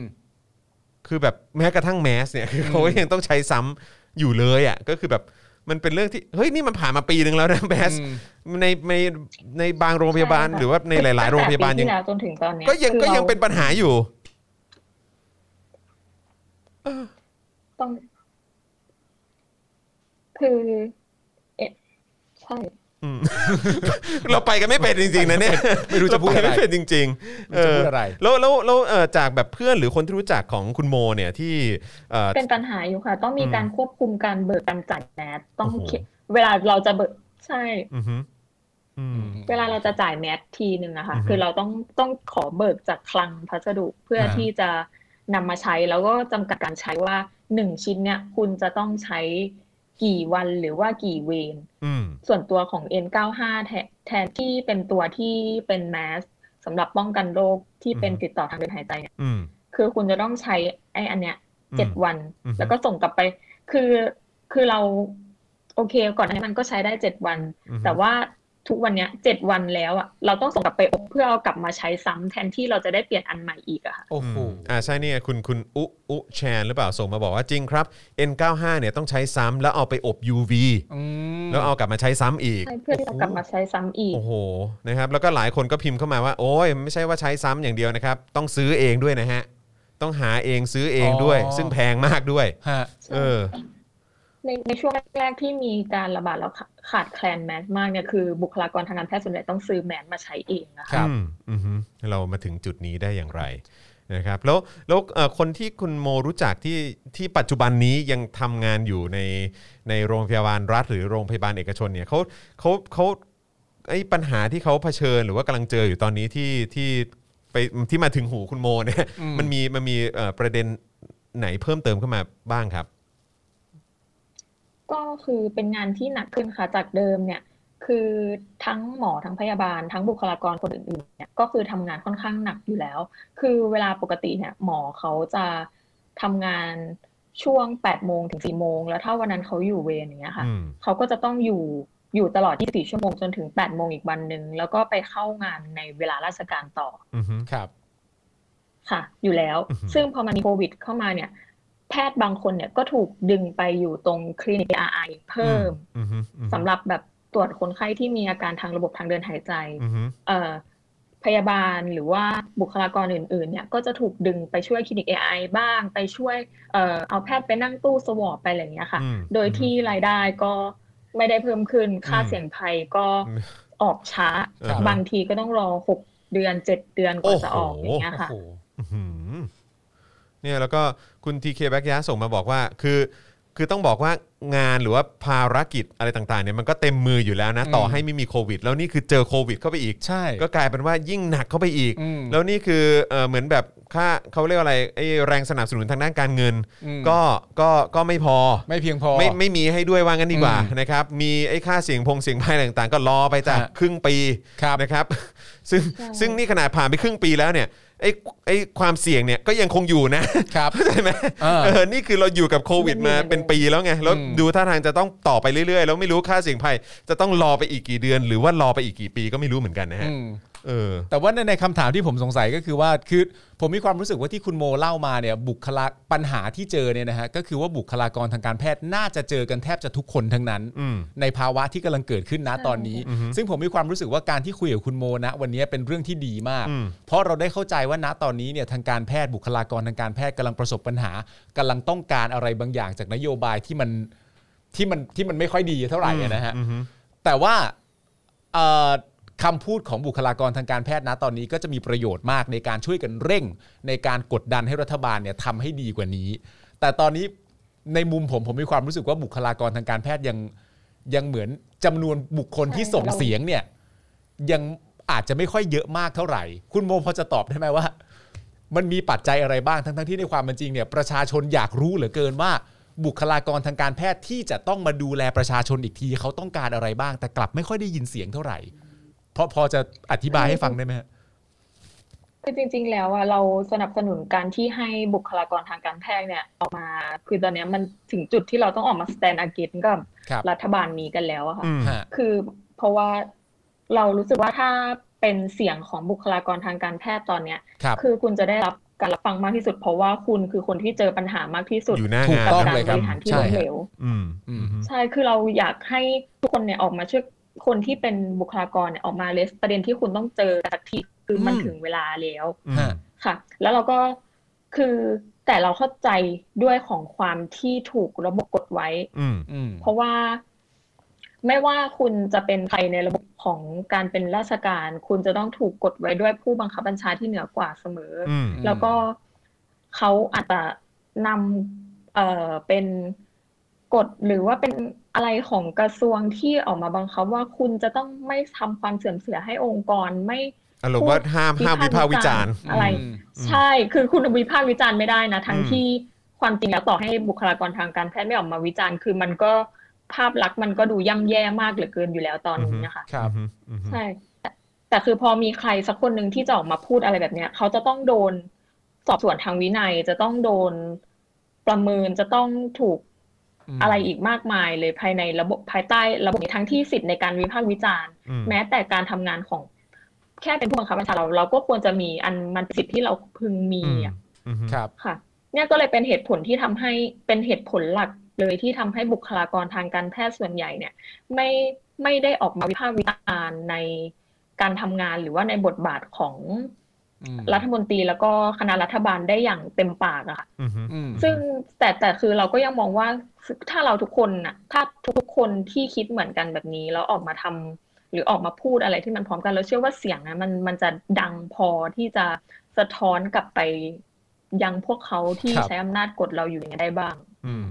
แต่ก็แปลกเนอะคุณโมเนอะคือแบบว่าตอนตอนที่ออกมาวิพากษ์วิจารณ์เอ่อเจ๊ปูเนี่ย ก็ดูเหมือนไม่เห็นมีปัญหาเลย ไม่ นะ ได้ เออค่ะอั อันนั้นก็คือได้เราเราเห็น นะฮะ เราเห็นตอนนั้นเราเห็นบุคลากรทางการแพทย์หลายคนมากที่ออกมาเป่านกหวีด อืม ที่หนี ใช่ หนีคนไข้ คือ มา ทุ ใช่ ก ไหม วั ฮะ น อืมอืม คือทุกวันนี้ที่พวกคุณเหนื่อยกันจะตาย ก็เพราะว่าเมื่อก่อนอาจารย์ แล้วก็รุ่นพี่ผู้บังคับบัญชาพวกคุณออกมาทำอะไรแบบเนี้ย อืมอืม เออชัดเจน คือคือผมก็ไม่อยากใจดำนะ แต่แบบว่าคือผมอันนี้แค่แค่คือเพราะคือแบบ คือคือคือบางทีก็มีความรู้สึกว่าเออหรือว่า เนี่ยก็เพราะการที่คุณเงียบอ่ะ อืม มันก็เลยทำให้เป็นแบบเนี้ย อืม เออคือจริง ๆ แล้วเห็นด้วยหรือเปล่าว่าเออควรจะออกมาพูดกันเยอะ อื ๆ ม อย่างวันก่อนก็มีคุณหมอท่านหนึ่งที่ออกมาแสดงความคิดเห็น แล้วก็ถ้าผมเข้าเข้าใจไม่ผิดคือเหมือนว่าตอนนี้จะโดนจะโดนลงโทษทางวินัยหรืออะไรไปแล้วนะ ในแพทย์ธนาคารใช่ไหม ใช่ไหมเออใช่ไหมฮะก็คือโดนก็กลายเป็นว่า คุณหมอก็โดนลงโท เออ ษ แต่ว่าถ้าถ้าเกิดว่าออกมากันเยอะๆอะคือแบบแล้วไงแล้วคุณจะลงโทษหมอทั้งทั้งประเทศไหมล่ะ อืม คือใช่ไหมฮะ คือถ้าเกิดช่วยกันออกมา เราเองเป็นคนที่ออกจากระบบราชการมา เพราะว่าถูกกลันแกล้งจากทางผู้บังคับบัญชาด้วยเรื่องของการวิพากษ์วิจารณ์การทำงานของรัฐบาลเนี่ยแหละค่ะ อืมฮะ อือฮึอือฮึ อ่า ฟางเส้นสุดท้ายที่ทำให้คุณโมออกมามันคืออะไรฮะ มันคือตอนที่เราถูกประเมินไม่ผ่านข้าราชการด้วยเหตุผลที่ว่า เอ่อไม่เป็นกลางทางการเมืองแล้วก็คือแสดงออกในโลกโซเชียล อืม ซึ่งมันแบบไร้สาระมากมัน อืม นอนเซนมากกับการที่เราอยู่ในประเทศที่อ้างว่าตัวเองเป็นประชาธิปไตย อืม เราก็เลยคิดว่ามันไม่ไหวแล้ว คือเราโดนย้ายหน่วยงาน โดนประเมินไม่ผ่าน ครับ ราชการอย่างเนี่ยค่ะ อืม ก็เลยตัดสินใจลาออกดีกว่า อืม แต่ถ้าเกิดว่าเราพูดในแง่ของการเมือง ถ้าเกิดว่าณตอนนั้นคุณโมโพสต์ให้กำลังใจประยุทธ์จันทร์โอชาจะถูกออกไหมฮะ ก็ อาจจะไม่ และก็ดูอย่างเอ่อสาธารณสุขจังหวัด หรือว่าโรงพยาบาลต่างๆ ที่ได้รับคำสั่งมาเนี่ยนะ อื อื ม ม คือประชาชน คือบุคลากรเนี่ยทำงานเหนื่อยจะตาย แทนที่จะไป empower บุคลากร หรือว่า ครับ เพิ่มเงิน หรือว่าจัดสรรอุปกรณ์ป้องกันอะไรดีๆให้เขา อืม โอเค เราแก้ไขความไม่มั่นใจของประชาชนด้วยการออกมาโพสต์อวยรัฐมนตรีกระทรวงสาธารณสุข อืม จนสุดท้ายก็คือคาบ้านแล้วก็ต้องลบโพสต์ทิ้งกันไปหลายครั้งเพราะว่า อืมอืม คือคนเขาก็เห็นกันอยู่ชัดๆ ว่ามันล้มเหลวอะ ฮะ อืม นั่นแปลว่าในภาวะของบุคลากรทางการแพทย์หลาย ๆ คนนะตอนนี้คือภาวะที่แบบถึงแม้จะลำบากกับการจัดการเรื่องนี้ของรัฐบาลแต่ก็ต้องทนเอาเป็นอย่างนี้แหละ ก็ต้องทนด้วยที่ว่าเป็นหน้างานด้วยค่ะ ก็คือจะต้องทำงานตรงนี้ต่อถึงแม้ว่ามันมันจะยังหนัก คือเรายังมองไม่เห็นว่าเราจะได้รับอะไรตอบแทนที่ดีมากขึ้นจากนี้ แต่คือด้วยความที่เป็นจรรยาบรรณทุกคนก็คือยังคงทำงานกันหนัก อื อ ม ยู่ อืมอืม แต่พอจะออกมาพูดอะไรสักอย่างหนึ่งก็กลายเป็นว่านอกจากจะโดนกดจากงานที่หนักแล้วเนี่ยก็ยังจะต้องมาโดนพวกที่มีอำนาจมีอะไรมาเพ่งเล็งมากดอีกอะไรอย่างเงี้ยค่ะ อืม อืม ก็เหมือนต้องรับแรงกดดันทั้งสองด้าน อืม ฮะ อือฮึแล้วมันแล้ว อันนี้อันนี้ถามความเห็นส่วนตัวของคุณโมนะฮะว่าแล้วแล้วมันจะดีกว่าไหมถ้าเกิดว่าออกออกมาวิพากษ์วิจารณ์กันอย่างพร้อมเพรียงกัน มันน่ามันน่าจะเป็นประโยชน์ ใช่ มากกว่าหรือเปล่า อืม ใช่ค่ะ ก็คือเห็นเห็นด้วยเลยกับการที่พวกคุณควรจะออกมาแสดง แล้วก็มาชี้ให้เห็นถึงปัญหาว่า พวกคุณน่ะเจออะไรกันอยู่ อืม ครับ แล้วคุณรู้สึกว่ามันล้มเหลวแค่ไหนในฐานะที่คุณเป็นบุคคลที่มีความรู้ในเรื่องของสุขภาพ แล้วก็ในเรื่องของโรคนี้ดีกว่าเอ่อเอาดีกว่าประชาชนคนอื่นๆทั่วไป ครับครับ อะไรอย่างเงี้ยค่ะ อือฮึ อืม อืมเราเราว่าคุณควรจะออกมาต่อต้านหรือว่ามา อย่างที่บอกคือมาสแตนกินได้แล้วคือมันเป็นดิวตี้หนึ่งแล้วอะตอนเนี้ย อืม นอกจากการที่เป็นงานของเราอะนอกจากการทำงานของเราอะ อืมอือฮึ เพราะว่าถ้าคุณไม่ออกมาพูดตอนนี้มันก็จะล้มเหลวแบบนี้ต่อไปเรื่อยๆคุณก็จะต้องแบกรับงานแบกรับอะไรที่มันหนักขึ้นไปเรื่อยๆมากกว่านี้อีกอะค่ะ อืมอือฮึโอเคนะครับ ก็ฟังดูแล้วก็ช็อกมากเลยนะครับ แล้ว ครับ ผมหวังเป็นอย่างยิ่งเลยนะครับ ว่าเราจะมีโอกาสได้ได้คือคือผมรู้สึกว่าวันนี้วันนี้เวลาในการพูดคุยกับคุณโมนี่มันช่างน้อยเหลือเกิน ใช่อะจ นะ ริง ฮะ ๆ อยากถามอีกมากมาย คือจริงๆมันมีเรื่องที่อยากคุยอยากถามอีกเยอะแยะมากมายเลยแล้วอันนี้อันนี้ผมขออนุญาตเอ่อไว้ก่อนล่วงหน้าเลยละกันว่าถ้ามีโอกาสผมอยากจะขอเอ่อเรียนเชิญเอ่อคุณโมนะครับเอ่อไม่ว่าจะมาคุยกันในสตูดิโอหรือว่าจะคุยผ่านทางเอ่อเป็นวิดีโอคอลแบบนี้ก็ได้นะครับคือเพราะอยากอยากจะคุยเพิ่มเติมจริง ๆ แล้วอยากให้ประชาชนและคุณผู้ชมรายการของเราเข้าใจถึงปัญหาที่กำลังเจอ ครับ ของคนในแวดวง เอ่อทางการแพทย์เอ่อในตอนนี้ด้วยนะครับนะครับคือไม่ไม่ว่าจะเป็นเรื่องของการรับมือโควิด แต่พูดถึงในแง่ของว่าการใช้อำนาจกดขี่ หรือการใช้อำนาจมาแทรกแซงอะไรต่างๆ ในระบบสาธารณสุขด้วยที่ที่ท้ายที่สุดมันก็จะส่งผลให้กับประชาชนโดยทั่วไปด้วยเหมือนกัน อืม เรื่องนี้ผมรู้สึกว่าเรื่องนี้เป็นเรื่องสำคัญมากยังไงต้องอาจจะต้องขอเอ่อรบกวนเอ่อคุณโมอีกนะครับใน ครับ ในในอนาคตเร็วๆนี้นะครับเอ่อแต่แต่ตอนเนี้ยผมผมขอถามอีกหนึ่งคำถามด้วยนะครับ ซึ่งอันนี้เป็นเรื่องที่ที่เราทุกคนกังวลมากๆนะครับ ก็คือเรื่องของเอ่อเพนกวินตอนนี้นะครับในในฐานะที่คุณโมก็ก็เป็นบุคลากรทางการแพทย์เนอะ เป็นเป็นพยาบาลด้วย ครับ เอิ่ม ค่ะ ไออาการของเพนกวินมันมันน่าเป็นห่วงขนาดไหนฮะคือคือคือเราเองก็สี่วันนี้วันที่ 45 แล้วเนอะกับ ครับ การอดอาหารของเพนกวินเนี่ยคือร่างกายคนเรามันสามารถแบบเอ็กซ์ตรีมได้ขนาดนี้เลยเหรอ คือแบบมันมันผมผมพวกเราเป็นห่วงเหลือเกินนะครับเออคุณโมมีความเห็นว่ายังไงฮะ คือด้วยที่เพนกวินเป็นวัยรุ่น แล้วก็ยังมีสุขภาพแข็งแรงอยู่อะค่ะ เลยทำให้เขาแบบทนมาได้จนถึงขนาดนี้ ครับ คือจริงๆเรามองว่ากระเพาะของเพนกวินน่าจะเริ่มมีปัญหา อือฮึ อย่างที่บอกก็คือว่าน่าจะเริ่มมีแผลในกระเพาะอาหารแล้ว อือฮึจากน้ำย่อยอะไรอย่างเงี้ยนะฮะ ผลก็คือ อืม ใช่ค่ะ อือฮึ จากน้ำย่อยเนี่ยมันกัดตัวเนื้อย่อยของกระเพาะอาหารเองเนี่ย อืม คิดว่าน่าน่าจะเริ่มมีแผลในกระเพาะอาหาร อือฮึ แล้วก็การที่เขาถ่ายออกมา ดูเหมือนเนื้อเยื่อเนี่ยเรามองว่าอาจจะเป็นคือเป็นสีถ้าเป็นสีดำเนี่ยมันหมายความว่าคุณน่ะมีภาวะเลือดออกในทางเดินอาหารแล้ว โอ้ย หรือว่ามีมูกมีมูกมีอะไรออกเนี่ยคือเรามองว่าเขาควรได้รับการรักษาได้รับยาซึ่งเอาจริงๆอ่ะคนที่อดอาหารมาสี่สิบกว่าวันเนี่ย ฮะ เราเรายังคิดอยู่เลยว่าปกติแล้วเนี่ยสำหรับคนไข้ที่อดอาหาร ที่มีความจำเป็นจะต้องงดให้อาหารเนี่ยอย่างน้อยเจ็ดวันเนี่ยคุณต้องได้รับสารอาหารทดแทนทางหลอดเลือดดำแล้ว ในขณะที่เพนกวินยังได้แค่น้ำเกลืออยู่ ซึ่ง ค มั รั น บ ไม่พอ คือเรา ใช่ซึ่งมันไม่พอเลยคือน้ำเกลือมันมีแค่เกลือแร่แล้วก็มันไม่มันไม่ได้ให้พลังงานเพียงพอสำหรับการที่เราจะดำรงชีวิตอยู่ได้นานขนาดเนี้ยค่ะ อืม แต่ว่า โอเคถ้าคุณอยากจะ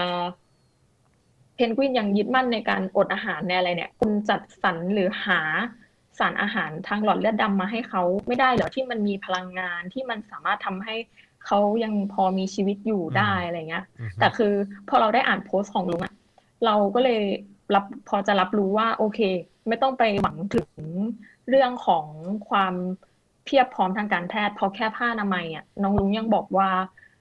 คือเขายังไม่มีให้เลย อืม หืมขนาด ใช่แล้วคือเราเราตามความเห็นของเราเราคิดว่าตอนนี้เพนกวินควรจะได้รับการรักษาในโรงพยาบาลได้แล้ว อื อื ม ม เพราะว่าร่างกายเขา เดี๋ยวคือพอถ้าเกิดว่าเขาเริ่มหยุดอาหารแล้วกลับมาทานอาหารเมื่อไหร่เนี่ยเขายังต้องฟื้นฟูอะไรอีกเยอะ มันมีภาวะที่เกิดขึ้นหลังจากการอดอาหารไม่ว่าจะเป็นเรื่องของ เขาจะเรียกว่าการมันเป็นภาวะ refeeding syndrome คือการที่คนอดอาหารไปนานๆแล้วกลับมาได้รับอาหารอีกครั้ง มันจะมีผลเสียแล้วก็ มันต้องมีการปรับสภาพอมีย่าง เรื่ เงี้ อง ย ของความไม่สม ดุล อืมอืม ใช่ค่ะ ความพวกเกลือแร่ต่างๆ ในร่างกายเขามันผิดปกติมากน้อยแค่ไหนแล้ว ซึ่งไอ้เกลือแร่ตรงนี้มันทำให้เราถึงชีวิตถึงแก่ชีวิตได้ หรือแม้แต่กระทั่งเรื่องภาวะการขาดสารอาหารของเขาเองค่ะ เรามองว่าที่ที่เพนกวินควรจะอยู่ตอนเนี้ยไม่ใช่ในคุก แต่ควรจะเป็นในโรงพยาบาล ครับ กัครอบครัวของเขา อืม อืม แล้วที่วันนี้มีการออกมาเอ่อแสดงความเห็นจากทางราชทานบอกว่า ไม่ไม่ได้วิกฤต เออสบายดีอะร ไม่ แบบนี้ ไม่ได้ขนาดนั้น คือในฐานะเป็นผู้ที่มีประสบการณ์ นะฮะเอ่อคือมันมันมันน่าเชื่อถือขนาดไหนฮะกับการที่เขาออกมาแสดงความเห็นแบบนั้นเนี่ย คือคำว่าวิกฤตของคนที่มีความไม่มีไม่ได้มีความรู้ในการประเมินโลกคนค่ะ มันคือเราไม่รู้ว่าเขาประเมินคำว่าแค่ไหนเป็นวิกฤต อือฮึ แต่สำหรับเราเรามองว่าเพนกวินควรจะได้รับการรักษาที่ดีที่สุดได้แล้ว อือฮึ ครับ เราไม่ควรจะปล่อยให้คนที่มีคนที่มีทัศนคติแบบเพนกวินน่ะ ต้องมาตายหรือว่าต้องมาเสียชีวิตในคุก อืม อืม อะไรอย่างเงี้ยค่ะ อือฮึมันอันนี้ย้ำอีกครั้งความเสี่ยงและความอันตรายจากสถานการณ์ตอนเนี้ยที่เข้าสู่วันที่ 45 พรุ่งนี้ก็ 46 แล้วนะฮะ อืม คือมันอันตรายต่อชีวิตแล้วใช่ไหมฮะณณณเวลาเนี้ยครับ คือมัน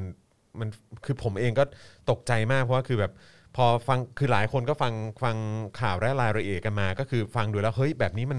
มันจะถึงชีวิตแล้วนะเว้ย นั่น เออน่ะสิ อันนี้ เออ แล้วแล้วเอ่อจากมุมมองคุณโมคือ อันเนี้ยมันมันมันเสี่ยงต่อชีวิตจริง ๆ แล้วใช่ไหมฮะ คือเรามองว่ามันดูมันเสี่ยงกับชีวิตเพนกวินมา อืม หลายวันแล้วอะค่ะ อืม คือเขาจะวิกฤตลงเรื่อยๆเรื่อยๆ แล้วก็จะแย่ไปกว่านี้เรื่อยๆจนถ้าศาลยังไม่ให้สิทธิ์ในการประกันตัวที่เป็นสิทธิพื้นฐานของเขาคืนน่ะ ครับ บางทีเราอาจจะไม่ได้ ไม่ได้เห็นเขาออกมาอีกแล้วอะ ฮะ ถ้าเขายังไม่พิจยังไม่พิจารณาจะส่งเพนกวินออกมาเพื่อให้ อืม ไปรักษา ได้รับการรักษาอย่างที่เขาควรจะได้อะ อืมวันนี้ตอน6กโมงหนาทีเราได้ฟังคำสั่งพร้อมกันนะครับ ว่า ครับ ว่าสรุปไม่ให้ประกันตัว อืม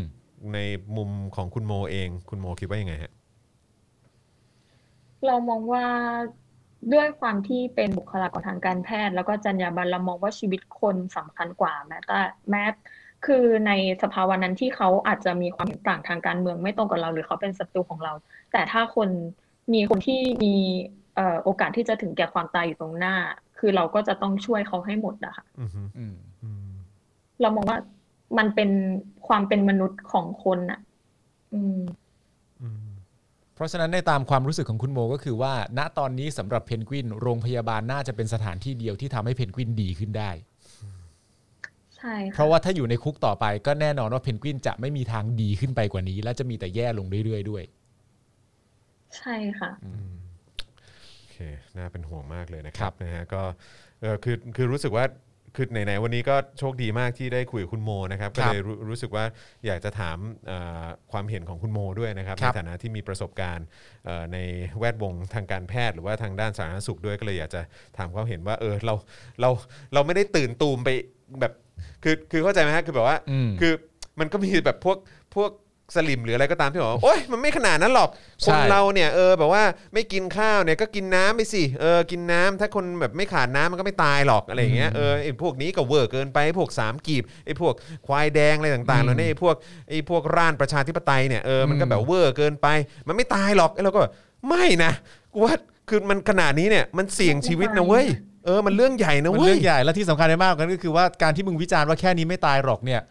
มึงไปเอาความรู้จากไหนมา เออ มึงไปเอาความรู้จากไหนมาพูด แล้วแล้วคือคือสำหรับเราคือรู้สึกว่ามันมันเป็นเรื่องใหญ่มากก็เลยแบบว่าเออรู้สึกว่าต้องการอยากจะได้รับคำยืนยันจาก อืม จากผู้ที่มีประสบการณ์วันนี้จริงๆอะนะครับ ใช่ แล้วก็โชคดีมากที่ที่ได้ได้คุณโมมาร่วมรายการในวันนี้นะครับอ่ะโอเคครับคุณโมครับเอออย่างที่บอกไปนะครับว่าในโอกาสหน้าเดี๋ยวผมต้องขอเรียนเชิญอีกนะครับ ครับ นะเพราะคิดว่าเรายังมีอีกหลายประเด็นที่ที่เราเอ่อน่าจะพูดคุยกัน แล้วก็น่าจะเป็นประโยชน์กับคุณผู้ชม และคุณผู้ฟังของเราด้วยนะครับแต่ว่าสำหรับวันนี้นะครับก็เป็นกำลังใจให้กันละกันเนาะ ครับ แล้วก็ให้กับทุกคนด้วยนะครับ พวก ค่ะ เราจะต้องเดินหน้ากันต่อไป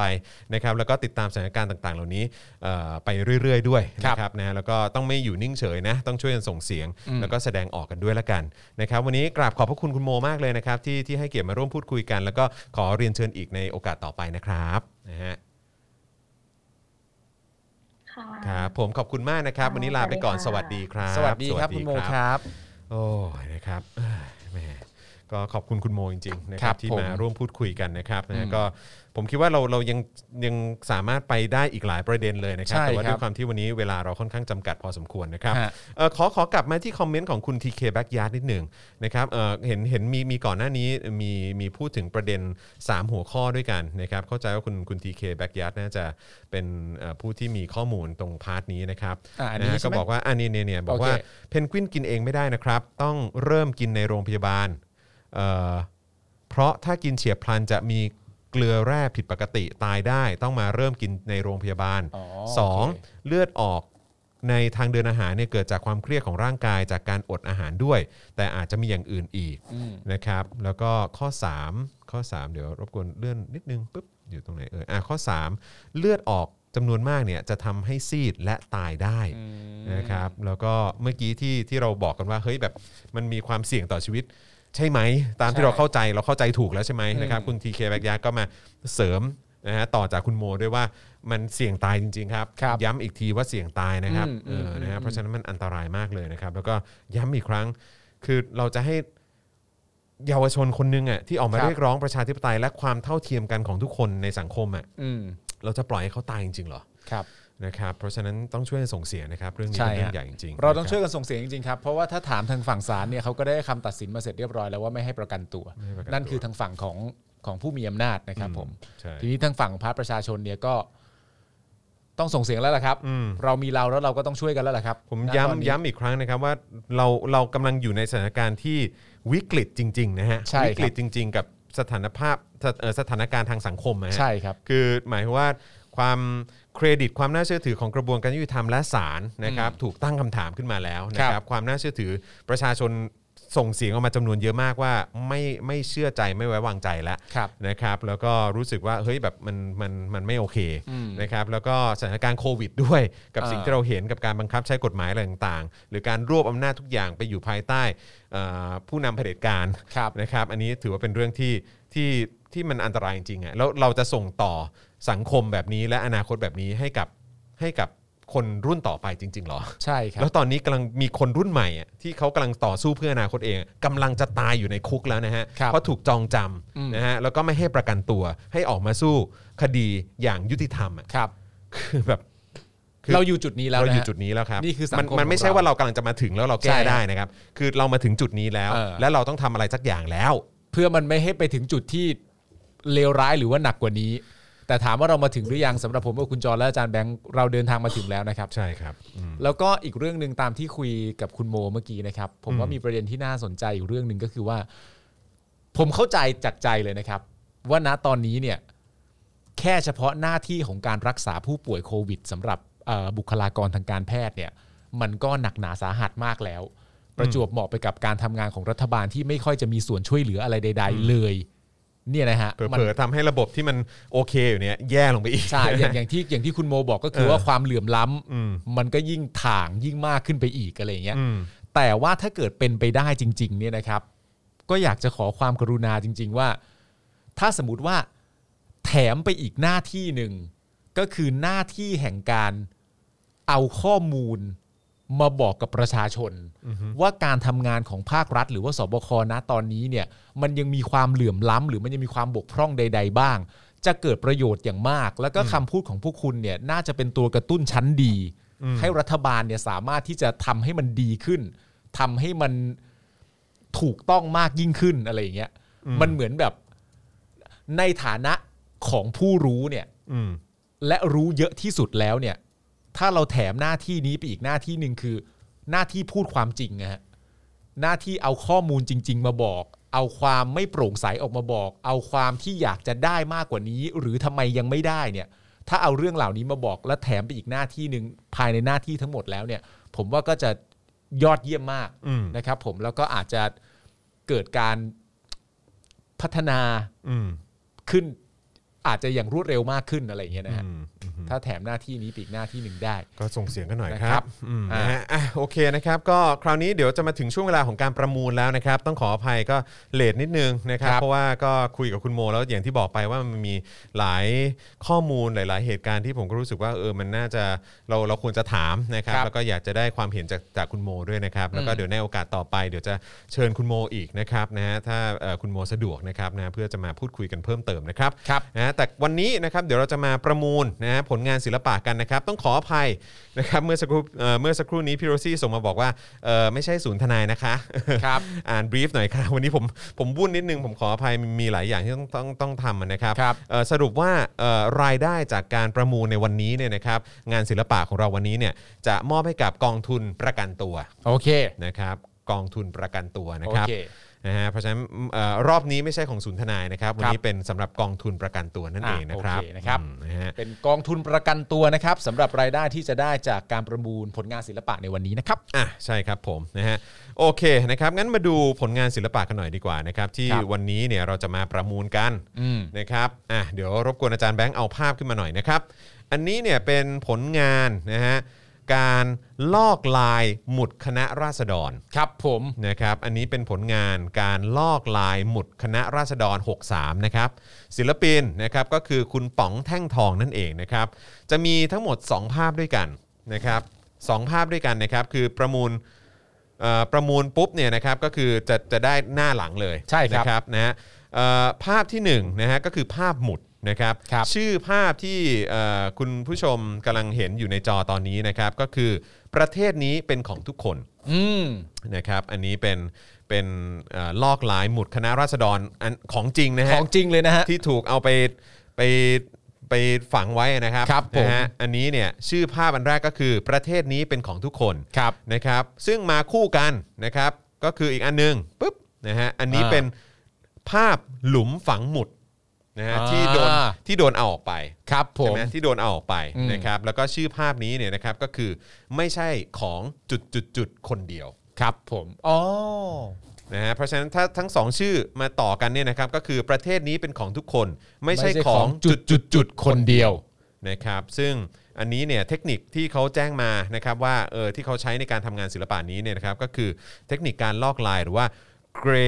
เกรยองบนกระดาษบรูฟ ครับผม เออนะฮะซึ่งก็เป็นผลงานที่ทางคุณป๋องแท่งทองนะครับได้นำมามอบให้กับทางรายการ เพื่อจัดประมูลนั่นเองนะค ค รั รั บบ ผม นะฮะซึ่งในแต่ละภาพเนี่ยนะครับก็มีอดิชั่นเป็นของตัวเองนะครับเกิดจากการที่ศิลปินนะครับอย่างคุณป๋องเนี่ยนะครับทำการลอกลายบนวัตถุชิ้นเดียวกัน นะฮะไว้มากกว่า 1 ชิ้นนะครับ โดยแต่ละชิ้นได้บันทึกรายละเอียดของพื้นผิวนั้นไว้ได้อย่างมีอัตลักษณ์ที่ไม่ซ้ำกัน ครับ แปรผันไปตามความพลิ้วไหวของน้ำหนัก และเกรยองเอ่อลวดลายจากแท่งเกรเอ่อเกรยองที่ศิลปินฝนลงไป ครับ นะครับที่มาของแนวคิดนะครับก็คือการใช้กฎของการก๊อปปี้บนปรัชญาที่ว่าทุกสิ่งที่เราเห็นคือสิ่งก๊อปปี้เหมือนกับที่ทุกคนคิดว่าตัวเองรู้จักโมนาลิซาแต่แท้จริงแล้วนะครับทุกคนแค่รู้จักเวอร์ชันก๊อปปี้ของโมนาลิซาเรารู้จักแค่เม็ดสีที่รวมตัวกันออกมาเป็นภาพเลียนแบบภาพโมนาลิซาเท่านั้น โดยศิลปินกล่าวว่า ปรัชญาทางศิลปะนี้เกิดขึ้นจากการจุดประกายนะครับของอาจารย์แจนนิสวงศ์สุรวัตรครับ เฮ้ย ผู้เป็นอาจารย์ของศิลปินนะฮะของคุณคุณป๋องนะฮะ อ๋อเหรอค ค รั รับ บจนเป็นที่มาของแนวทางการผลิตงานสไตล์นี้ครับ โอ้ นะฮะโอ้โห อ้าวเหรอครับเนี่ย อาจารย์แจนนิสเนี่ยนะครับก็เป็ ครั น บ เป็นอาจารย์นะครับของศิลปินท่านนี้นะครับ ครับ โดยกล่าวว่าความเป็นออริจินอลนะครับและความเป็นสิ่งก๊อปปี้ต่างมีคุณค่าในตนเองครับ อืม โมนาลิซาที่เป็นฉบับก๊อปปี้ก็สร้างแรงบันดาลใจให้กับคนอีกมากมาย ครับ และการลอกลายนั้นเนี่ยถึงจะเป็นสิ่งที่ใครก็ทำได้ แต่ในมุมมองของคนทำงานศิลปะเนี่ยการไปลอกลายวัตถุบางอย่างกับมือ มันเสมือนกับเป็นการบันทึกเรื่องราวบางอย่าง ครับ นวัตถุทางประวัติศาสตร์ด้วยมือของศิลปินครับ อืม เวอร์ชันก๊อปปี้ของหมุดคณะราษฎร 2563 นะครับ คือรูปแบบหนึ่งของคำอธิบายปรัชญานี้นะครับ โดยศิลปินมีแนวคิดจะลอกลายตั้งแต่หมุดคณะราษฎรเดิม คือเอ่อหมุดของปี 2475 นะครับ ครับ แต่ยังไม่มีโอกาสได้ทำกระทั่งหมุดเดิมหายไป อืม จนทุกวันนี้ก็ไม่รู้อยู่ไหนนะฮะ ครับ และประชาชนได้สร้างหมุดใหม่ขึ้นมา และนำมาฝังไว้ที่ท้องสนามหลวง ครับ ศิลปินตั้งใจเพียงจะบันทึกเรื่องราวทางประวัติศาสตร์ไว้ในความทรงจำยังไม่ได้มีแผนในการจัดแสดง อย่างไรก็ดีความบังเอิญของการทำผลงานชิ้นนี้ให้สมบูรณ์เนี่ยเกิดจากการที่หมุดหายไปในคืนวันที่ 20 กันยายน 63 นะครับ ครับ ซึ่งเกิดขึ้นหลังจากการลอกลายตัวหมุดเพียงวันเดียว อืม จึงเป็นที่มาของภาพที่สองครับซึ่งสื่อถึงความว่างเปล่าของหลุมที่เคยมีหมุดครับ อ่า นะฮะคุณค่าของภาพนี้นะครับที่อยากจะบอกก็คือ สิ่งที่เคยมีอยู่วันหนึ่งอาจหายไป ครับ แต่ไม่ได้หมายความว่าประวัติศาสตร์จะถูกลบไปได้จริง ๆ อืม เนื่องจากภาพแรกนะครับ ซึ่งเป็นภาพหมุดศิลปินให้ชื่อภาพว่าประเทศนี้เป็นของทุกคน ซึ่ง edition นี้เนี่ยมีการลอกลายเอาไว้ทั้งสิ้น 5 ชิ้นด้วยกัน ครับ โดยชิ้นที่มอบให้เพื่อการประมูลเนี่ยคือชิ้นที่มีรหัส AP 3ทับ5นะครับก็ ครับ คือเป็นชิ้นที่ 3 จากทั้งหมด 5 ชิ้นนั่นแหละ อืม ทั้งนี้หนึ่งใน edition นี้เนี่ยศิลปินได้มอบให้กับคุณหมอทศพรเสรีรักษ์ไปแล้วชิ้นหนึ่งด้วย ครับผม นะครับส่วนภาพที่สองนะครับเอ่อเป็นภาพหลุมว่างเปล่าที่ถูกซีเมนต์ปิดทับนะครับมีทั้งหมด 3 ชิ้น ครับ จัดแสดงไว้คู่กับภาพแรกนะครับ ซึ่งทางรายการได้รับมาประมูลในวันนี้นะครับ อืม ผลงานคู่นี้นะครับ รายได้ทั้งหมดมอบให้กับกองทุนเพื่อเพื่อการเข้าถึงกระบวนการยุติธรรมยุติธรรมของนักโทษการเมืองนะครับ เพื่อเป็นค่าใช้จ่ายในการประกันตัวเพื่อนพี่น้องที่ถูกจับในคดีการเมืองต่างๆ ครับ ครับผม นะฮะก็ต้องขอขอบพระคุณนะครับ คุณปอ ค ง รับ แท่งทองด้วยนะครับนะฮะศิลปินที่ได้มอบงานศิลปะชิ้นนี้มาให้เรา อืม ประมูลกันนะครับ ครับผม เออแล้วผมก็จำได้เพราะว่าคือคุณแม่ผมอาจารย์จานิสวงศ์สุรวัตรเนี่ยนะครับ ค ก็ รับ เคยก็เคยพูดถึงเกี่ยวกับเรื่องของการก๊อปปี้เหมือนกัน อืม เพราะว่าหลายคนก็บอกว่าเออแบบเฮ้ยจริง ๆ แล้วงานศิลปะที่มันมีคุณค่าเนี่ยมันก็คือต้องไองานออริจินอล อ่า งานออริจินอลสิ อืม ซึ่งการที่เราจะไปเชยชมหรือว่าได้ชื่นชมหรือว่าได้เอ่อ เห็นกับตา ได้เห็นกับตาแล้ว อืม เอาความรู้สึกของเราไปตีความกับงานศิลปะชิ้นนั้นเนี่ย อืม คือมันเป็นเรื่องที่ยาก เพราะมันก็ไม่ใช่ทุกคนแบบอ่ะสมมติโมนาโมนาลิซาคุณต้องไปพิพิธภัณฑ์ที่ต่างประเทศใช่ไหม อ่า เออคุณอยากจะเห็นภาพนั้นภาพนี้ของโมเน่ของอะไรต่างๆ อ่า แบบเนี้ยหรือว่าอยากจะไปดูรูปปั้นหรืออะไรแบบเนี้ยคือก็ต้องไปดูถึงที่ อืม ใช่ไหมแต่ว่าจริง ๆ แล้วความพิเศษของการก๊อปปี้หรือว่าการที่มีปีมีชิ้นงานก๊อปปี้คือคือไม่ได้บอกว่าก๊อปนะครับแต่คือหมายความว่าคือมีการทำในในรูปแบบแบบที่ทุกคนสามารถไปซื้อได้อะ เออ เออหรือว่าเป็นเจ้าของได้อะ อืม ไปเอาภาพก๊อปปี้มาติดใส่กรอบที่บ้านก็ได้อะ เออ เออ คุณก็สามารถชื่นชมความงามได้ด้วยเหมือนกัน อืมอืม แล้วคุณก็ใช้ประสบการณ์และความรู้สึกของคุณในการตีความงานศิลปะ แล้วก็รู้สึกกับภาพ ชิ้นนั้นได้ด้วยเหมือนนโดยภาพนั้นที่คุณไม่ได้จำเป็นจะต้องไปไปถึงที่ที่ สถานที่จริง เอ่อที่เก็บ อ่าง งานศิลปะชิ้นนั้นจริง ๆ ก็ได้ อืม นะครับ ซึ่งอันนี้ก็คล้าย ๆ กันนะครับก็คือ อันเนี้ยคุณคุณจะได้คุณจะได้สัมผัสถึงแบบ ใช่ สิ่งที่มันเคยมีอยู่อะ อืม แล้วทุกวันนี้มันหายไปแล้วอะ ใช่ แต่ว่าต้องย้ำอีกครั้งหนึ่งว่าการเอ่อรู้สึกว่าการลอกลายถูกไหม อืมครับ คือ ผม ลอกมาจากหมุดจริง ๆ นะฮะ ครับผม ในขณะที่หมุดยังอยู่อ่ะใช้คำนี้ ใช่ ลอกมาจากหมุดจริง ๆ ในขณะที่หมุดยังอยู่ แล้วหลังจากลอกลายเสร็จเรียบร้อย หมุดก็หายไป อืม นะครับ หายไปครับนะครับ อ่า แล้วก็ทางศิลปินคุณป๋องเนี่ยนะครับ ก็ไปลอกลายไอ้ตัวที่ที่โดนที่โดนขุดออกไปอ่ะ ในพื้นที่เดิมแต่ไม่มีอยู่แล้วอ่ะ ใช่ อืม ใช่นะครับ เพราะฉะนั้นทั้งทั้งสองทั้งสองผลงานเอ่อผลงานคู่เนี้ยนะครับ ครับ ก็จะเป็นของใคร อ่า นะครับ เดี๋ยวต้องมาดูกันนะค ครั รับบ นะแต่ว่าย้ำอีกครั้งรายได้ทั้งหมดจากการประมูลชิ้นงานนะฮะทั้งสองชิ้นนี้นะครับ จะมอบให้กับกองทุนเพื่อการเข้าถึงกระบวนการยุติธรรมของนักโทษทางการเมืองนะครับ เพื่อเป็น ครับ ค่าใช้จ่ายในการประกันตัว เพื่อนพี่น้องที่ถูกจับในคดีการเมืองต่างๆ ด้วยนะครับ ครับผม อ่ะโอเคนะครับก็ เดี๋ยวเราจะเริ่มกันนะครับ ต้องถามคุณผู้ชมก่อนดีกว่านะครับ ว่าพร้อมนะฮะสำหรับการประมูลผลงานศิลปะชิ้นนี้กันหรือยังนะฮะก็สามารถคอมเมนต์กันเข้ามาได้นะครับไหนขอดูคอมเมนต์กันหน่อยดีกว่านะครับเอ่อวัสดุทำจากอะไรครับเอ่อก็อย่างที่บอกไปนะครับคือมันเป็น เอ่ออย่างที่บอกว่าเป็นกระดาษ proof ใช่ไหมฮะ แล้วก็ ครับ ใช้เทคนิคแบบเครยองนะครับหรือว่าเป็นการลอกลายนั่นเอง ใช่ นะครับแล้วก็ เรยองบนกระดาษ proof ใส่กรอบมาเรียบร้อย ครั เอ๊ะ บ เดี๋ยวผมเอ๊ะเราสามารถหยิบมาตรงหน้าจอได้ใช่ไหมอ่าโอเคเดี๋ยวเดี๋ยวเดี๋ยวคุณปาล์มพูดก่อนก็ได้เดี๋ยว ได้เยวผมได้ได้ เออคุณเออเดี๋ยวเดี๋ยวอาจารย์แบงค์ดูเรื่องสวิชแหละเออนะครับเดี๋ยวสวิชไปเออคุณปาล์มก่อนเดี๋ยวผมหยิบหยิบมาโชว์นะครับแล้วก็เดี๋ยวเดี๋ยวเอ่อคุณผู้ชมจะได้ดูของจริงได้นะ อ่า ครับ คุณผู้ชมเริ่มพูดมาแล้วว่าพร้อมแล้วนะครับ เดี๋ยวอีกสักครู่นะครับ เราก็จะทำการประมูลกันเลยนะครับอ่าใช่นะครับ ผลงานภาพที่หนึ่งนะครับ คือประเทศนี้เป็นของทุกคนก็คือตัวภาพหมุดอ่าคุณจอนำมาแล้วเดี๋ยวดูกันอ่าเนี่ยพอดีผลงานที่หนึ่งนะครับ นี่คือผลงานที่หนึ่งนะครับ ชื่อผลงานว่าประเทศนี้เป็นของทุกคนนะครับ ผมและอีกอันหนึ่งก็คือ ใหญ่นะ ใหญ่ นี่แล้วเราเหมือนเราได้อยู่ใกล้ชิดกับหมุดของจริงอะ่ะ ใช่ ซึ่งตอนนั้นผมก็ได้ได้ดูแค่ในจออะ เออ เข้าใจปะเออ ได้ดูแค่ในจอเพราะว่าเขาเขาฝังไว้ อ่า เช้าวันรุ่งขึ้นใช่ไหม ใช่ เออ นะฮะ ผมว่าผมว่าความความพีคก็คือว่า เออ คือผลงานสองผลงานเนี้ยมีความจำเป็นจะต้องรวมกัน ม เพราะว่ามันเคยมีและมันหายไป เออนะเออ ใช่ฮะเคยมีและหายไปนะครับผม อันนี้คือ ใหญ่มาก อันนี้คือหนึ่งต่อหนึ่งเลยใช่ไหมฮะ ใช่ อ่า ใช่ ใช่ก็คือเป๊ะๆกันเลย ใช่ แล้วหลังจากเหตุการณ์ก็คือหลังจากลอกลายเสร็จเรียบร้อยได้ภาพนี้ขึ้นมา ซึ่งมีชื่อภาพว่า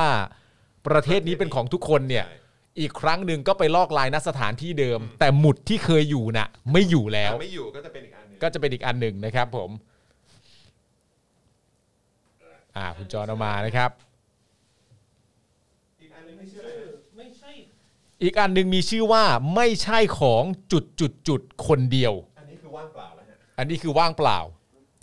นี่ ที่ที่เคยมี อีกครั้งหนึ่งก็ไม่มีแล้วนะครับ เพราะฉะนั้นสองภาพนี้รวมกันก็จะเป็นชื่อว่า ประเทศนี้เป็นของทุกคนไม่ใช่ของจุดจุดจุดคนเดียว เมื่อนำสองภาพมารวมกันนะครับ อืมอ่ะโอเค ตอนนี้ อ่ะ เห็นคุณเคยเป็นพราวนี่บอกว่าพร้อมแล้วนะฮะถึงบ้านแล้วหลายคนก็บอก โอเค พร้อมนะครับอ่ะโอ มา เคเดี๋ยวสักครู่จะเริ่มแล้วนะครับ มามามามามาครับ คุณแพรวนี่ถึงบ้านแล้วบอกโอนให้พี่ปาล์มคนเลย 211 ครับ รอประมูลด้วยครับ ขอบพระคุณนะครับ คุณเคยเป็นแพรวนี่นะครับ มา พร้อมประมูลกันดีกว่านะครับ ผลงาน 2 ชิ้นนี้ผู้ชนะก็จะได้ทั้ง 2 ชิ้นไปเลย ใช่ครับ นะครับ ผมเข้าเป็นคอลเลกชันเดียวกันนะครับ ใช่ครับ แล้วก็ย้ำอีกครั้งนะครับว่ารายได้นะครับจากการประมูลในวันนี้นะฮะก็จะมอบให้กับกองทุนเพื่อการเข้าถึงกระบวนการยุติธรรมของนักโทษการเมือง เพื่อเป็นค่าใช้จ่ายในการประกันตัวเพื่อนพี่น้องที่ถูกจับในคดีการเมืองต่างๆนะครับ ได้ครับผมเมื่อคกี้รับ เห็นคุณคังเข้ามาแล้วนะครับ คุณคังถามว่าได้สองภาพถูกต้องไหมครับ ใช่ครับ ผู้ชนะการประมูลจะได้ทั้งสองภาพไปเลย คื นะ อ ครับ มาเป็นคู่ครับ มาเป็นคู่ครับคอลเลกชัน มาเป็นคู่ เดียวกันครับ ใช่ครับผมนะฮะ อ่า อ่ะโอเคเดี๋ยวตอนนี้เดี๋ยวเช่นเคยครับ ก็ต้องอ่านกติกาให้ฟังกันก่อนนะครับ ครับ ว่า ผม การจะประมูลเนี่ยนะครับต้องประมูลในไลฟ์สดเท่านั้นนะครับ ครับ ไม่ใช่ว่าจบการประมูลไปแล้วไปดูย้อนหลังแล้วก็ประมูลด้วย ไม่ไม่ได้ครับ นะฮะไม่ได้นะครับ ของพิเศษของเราที่เราจะนำมาประมูลเนี่ยเริ่มต้นกันที่ศูนย์บาท ครับ นะครับทุกท่านสามารถเคาะราคาประมูลได้เคาะละ 10 บาทนะครับหรือว่าขอให้ลงท้ายด้วยศูนย์นะครับนะฮะก็คืออาจจะ 10 บาทร้อยบาทพันบาทเอ่อแสนบาทล้านบาทก็ไม่มีปัญหานะครับ แต่ขอให้ลงท้ายด้วยเลขศูนย์ละกันนะครับ เพื่อความเอ่อง่ายนะครับในการเอ่อติดตามตัวเลขกันนะครับนะฮะเมื่อใดที่การหยุดเคาะราคาเว้นช่วงนานเกิน 1 นาทีนะครับ ทางรายการจะถือว่าผู้ที่เคาะราคาคนสุดท้าย เป็นผู้ประมูลได้ของพิเศษนั้นไป ในราคาที่เคาะไว้ล่าสุดนะครับ เอ่อผู้ที่ประมูลได้เนี่ยนะครับต้องทำการชำระค่าประมูลเข้าบัญชีกสิกรไทย 0698975539 ภายในเวลา 5 นาทีนะครับ ครับ ถ้าผู้ประมูลที่ได้รับสิทธิ์ไม่โอนชำระค่าประมูลเข้ามาภายใน 5 นาที ทางรายการจะสอบถามอีกครั้งว่า จะมีใครประมูลต่อไหม ครับ ถ้าภายใน 30 วินาที มีคนเคาะราคาเข้ามาอีก การประมูลก็จะดำเนินต่อไปนะครับ แต่ถ้าไม่มีทางรายการจะให้สิทธิ์แก่คนที่เคาะราคานะฮะก่อนหน้านั้นไปเรื่อยๆ จนกว่าจะมีผู้โอนเงินชำระเข้ามาเป็นที่เรียบร้อย จึงถือว่าเป็นอันเสร็จสิ้นการประมูลของพิเศษชิ้นนั้นๆนะครับ และเอ่อต้องบอกว่าการประมูลนะครับจะยึดเอาข้อมูลทุกอย่าง รวมถึงลำดับการเคาะราคาจากหน้าจอทางฝั่งแอดมินคือ ครับ ฝั่งพวกเราเนี่ยนะครับ ใช่ครับ เพียงเท่านั้นนะครับ และสิทธิ์ในการตัดสินข้อพิพาทใด ๆ ในการประมูลให้ถือเป็นสิทธิ์ขาดของผู้ดำเนินรายการ ใช่ครับ ก็คือผมนะครับคุณปาล์มนะครับและก็อาจารย์แบงค์นะครั ครับ บ นะครับอ่ะยังไงเชื่อว่าทุกท่านน่าจะพร้อมแล้วนะครับ เดี๋ยวเราจะนับถอยหลังนะครับ และจะเริ่มให้ประมูลกันเข้ามาหลังคอมเมนต์นะครับจากทางแอดมินหรือว่าจากทางพวกเรานั่นเองนะครับ เพ ราะฉะนั้นนะครับการประมูลผลงานศิลปะโดยศิลปิน คุณป๋องแท่งทองนะครับ ประเทศนี้เป็นของทุกคนและไม่ใช่ของคน และไม่ใช่ของจุดๆๆคนเดียว ถูกต้องครับ นะจะเริ่มต้นขึ้นนะบัดนี้นะครับ นับถอยหลังครับ 3 2 1 เชิญครับอาจารย์แบงค์ตอนนี้เริ่มต้นที่ศูนย์บาทนะครับ มาครับ นะฮะ เราเริ่มต้นกันที่ศูนย์บาทนะครับเอาละฮะ ตอนนี้ เดี๋ยวมาดูกันนะครับ นะครับ ฮจะเริ่มที่ใครนะครับ คุณ คุณแจ็ค จัมโบ้ เอ้ยอ่ะคุณจัมโบ้มา 10,000 บาทครับ คุณจัมโบ้ราคาไปที่ 10,000 บาทแล้วครับ ตอนนี้ 10,000 บาทแล้วครับนะสำหรับท่านที่คุณเดลัน7,000เอ่อและคุณนะ5,000 ตอนนี้คือตอนนี้ไป 10,000 แล้วนะค ต รั อบ นนี้ไปราคาไปที่ 10,000 บาทแล้วนะครับ 10,000 บาทแล้วครับ กับ 2 ภาพนะครับ ประเทศนี้เป็นของทุกคนไม่ใช่ของจุดๆๆคนเดียวนะครับ ครับผมนะฮะอ่าเดี๋ยวอาจจะต้องรบกวนอาจารย์แบงค์เอาภาพขึ้นข้างจอด้วยนะครับ คุณเจะคุณอิทธิพลมาก่อนนะครับ ครับผม ณอิทธิพล 20,000 บาทครับ คุณอิทธิพลไปราคาที่ 20,000 บาทแล้วนะครับ ณอิทธิพลคุณอิทธิพลคุณอิทธิพล โอ้ sorry เออคุณอิทธิพลอ่า ครับ โอเค ผม ครับคุณอิทธิพลมาก่อนนะครับ เพราะฉะนั้นคุณจรินต้องอย่างต่ำสองหมื่นสิบบาทนะครับ ครับผม นะฮะคุณสตูดิโอ23 นะครับสถาป คุณครับสองหมื่นห้าครับ คุณ คุณ ค้าง ค้างครับ สองหมื่นห้ามาแล้วนะครับ คุณค้างไปที่ 25,000 แล้วนะครับ คุณดีแลน22,000 ไม่ได้นะครับ ตอนนี้ไปที่ 25,000 แล้วนะคครั รั บบ ผม คุณดีแลนนะครับ26,000ครับ คุณดีแลน26,000ครับ คุณดีแลนไปที่ 26,000แล้วครับ คุณสวิตลี่บอกว่าอนาคตมีหลักล้านนะครับ ครับ อ่า ผม คุณจริน30,000ครับ เออ ไม่แน่นะ มันผมว่าถึงผมว่าเกินอ่ะ เพราะว่าคุณตามหาหมุดนี้ คุณไม่รู้จะได้เจอหรือเปล่าด้วยนะ ไม่มีวันได้เจออีกแล้วอ่ะ และนี่คือการลอกลายจากหมุดที่แท้จริง นั่นคือสิ่งที่ ใช่ ต้องจำไว้เลยนะครับ ใช่ เอาโอเค ตอนนี้เป็นที่คุณจริน 30,000 บาทครับ เอาละครับคุณเด็กใช่ไหมฮะ เด็กครั สา บ มหมื่นหนึ่งพันบาทครับ ครับ ผมตอนนี้ราคาที่ 31,000 บาทนะ คุณ ครับ คัง 40,000 บาทครับ คุณเอ่อพนักท่านมาแล้ว พนักท่านมาแล้ว นะครับ พนักท่านมาแล้วอ่ะ พนักท่านคังมาแล้วฮะ พนักท่าน 40,000 คัง บาท มาแล้ว นะครับ เออ เอาละฮะตอนนี้เป็นที่ 40,000 บาทโดยคุณคังนะครับผม คุณเทียนครับ คุณเทียน 40,050 บาทครับ โอเคครับ ตอนนี้เป็น 40,050 บาทครับ มาแล้วนะค ข้า รับ มมากันได้นะครับ ย้ำอีกครั้งหนึ่งนะครับเอ่อ แหม่ ฮะ มีแฮชแท็กทีมหลวงประดิษฐ์มนูคังด้วยนะ เอารับฉายากันไปก่อน ครับผม นะฮะ คุณจัมโบ้ใครไหวไปก่อนเลย ใค นะ ร บ ไหวไปก่อนเลยนะครับ ตอน ผม นี้คุณเทียนนะครับเป็น 40,050 บาทนะครับ สี่หมื่นห้าสิบบาทนะครับ อ่ะมาดูกันครับ คุณเดลันนะครับ41,000 บาทครับ เอาละครับ เป็นคุณดีแลน41,000 บาทนะครับ ย้ำอีกครั้งนะครับเอ่อรายได้ทั้งหมดมอบให้กับกองทุนเพื่อเข้าถึงกระบวนการยุติธรรมของนักโทษทางการเมืองนะครับ ครับผม เอาละ มาแล้วครับ ตอนนี้เป็นคุณดิลันนะครับนะฮะคุณคุณเคยเป็นพราวนี่เอ่อทะเอ่อเอ่อตอนนี้คุณดิลันไปก่อนนะครับ ใช่ นะเพาะ ค ฉะ รับ นั้นคุณพราวนี่ต้องเป็น 4 1 0 0 0 คุณคังมาแล้วครับ คุณคังมาแล้วฮะ มาแล้45,000วบาทครับ หลวงประดิษฐ์มาแล้วครับ หล ผ วง ม หลวงประดิษฐ์มาแล้วนะครับ 45,000 บาทแล้วครับ ครับผมอ่ะเดี๋ยวผมต้องจับเวลาด้วยนะเออ ใช่ครับ ตอนนี้มีคนเริ่มถามหาคุณคิตติซันแล้ว ครับผม นะครับผมคุณคิตติซันเพื่อเพื่อผู้ชนะไปในครั้งอันนั้น ใช่ นะครับ ใช่นะครับนะฮะอ่ะโอเคนะครับ ตอนนี้คุณคัง 45,000 บาทครับ 45,000 บาทแล้วนะครับ อย่างที่บอกไปนะครับ อันนี้คือลอกลายมาจากหมุดของจริง ใช่ นะครับ ของคณะราษฎร 2,563 นะ ถู ค ก รับ ต้องครับ เอ่อลอกลายในในวันรุ่งขึ้นหลังจากการชุมนุมที่รวบรวมผู้คนนับแสนคน ใช่ นะครับ แล้วก็เอ่อในวันในเวลาต่อมาเนี่ยก็ ครับ ถูกเอ่อเหล่าลูกน้องของเผด็จการนะครับ ใช่ มา ครับ งัดมันออกไปขุด ถูก มันอ ต้ อ อกงไป ครับ แล้วก็ทุกวันนี้ก็ไม่รู้อยู่ไหนแล้วนะครับ คือต้องบอกได้ตามตรงเลยครับว่าหมุดเนี้ยก็คือหมุดหมุดของรุ่นเราอะครับ ใช่ครับผม แล้วต่อไปในภายภาคหน้าเราก็จำกันไว้ว่า มันคือหมุดที่เกิดขึ้นในช่วงระยะเวลาของเรานะครับ ใช่ครับ ที่ต่อสู้ ผม เพื่อประชาธิปไตยนะครับ ครับเอาละครับตอนนี้ 45 วินาทีแล้วนะครับ ครับผม 45 วินาทีครับ อ่า ตอนนี้อยู่ที่คุณคุณคังนะครับผมที่ 45,000 บาท สี่หมื่ นะคนรั ห้า บ พันนะครับ เพื่อเอาชนะคือ 4 5 0 0 10 0บาท หรือขึ้นไปมากกว่านั้นนะครับ อ่ะมีมีคอมเมนต์มาใหม่แล้วฮะ ครับ อึ๊บเออนะฮะเออ ตอนนี้กำลังเริ่มถามหาแล้วนะครับ อืม ว่าตอนนี้เป็นทีม YouTube กับทีม Facebook อีกแล้ว นะฮะ เอาละครับ มีการแข่งขันกัน นะทีม YouTube เขามีหลวงประดิษฐ์มนูคังใช่ไหม อ่ะ ครับผม ทีม Facebook เขามีทุนกระหม่อมคิตตี้ โอ้โห แต่คุณคิตตี้มานะครับ ตอนนี้ คุณผู้ชมเริ่มถามหาคุณดีแลนแล้วนะครับผม ครับผม เออนะฮะ รวมทั้งคุณเคยเป็นแพรวนี่ด้วยนะครับ ค ผ รับ ม ผม เอาละฮะ ช นนี้ โทนี่วูดคาร์ โทนี่วูดคังแล้วอ่ะ เป็นโทนี่ ทำ วู ไม ดคั มั ง น ไป ช่า ซะ งไป แล้ว กันใหญ่วะเนี่ย หลวงประดิษฐ์ทีหลังฟังแปลกด้วยนะ เออเออนะฮะ อ่าละครับ อ่ะ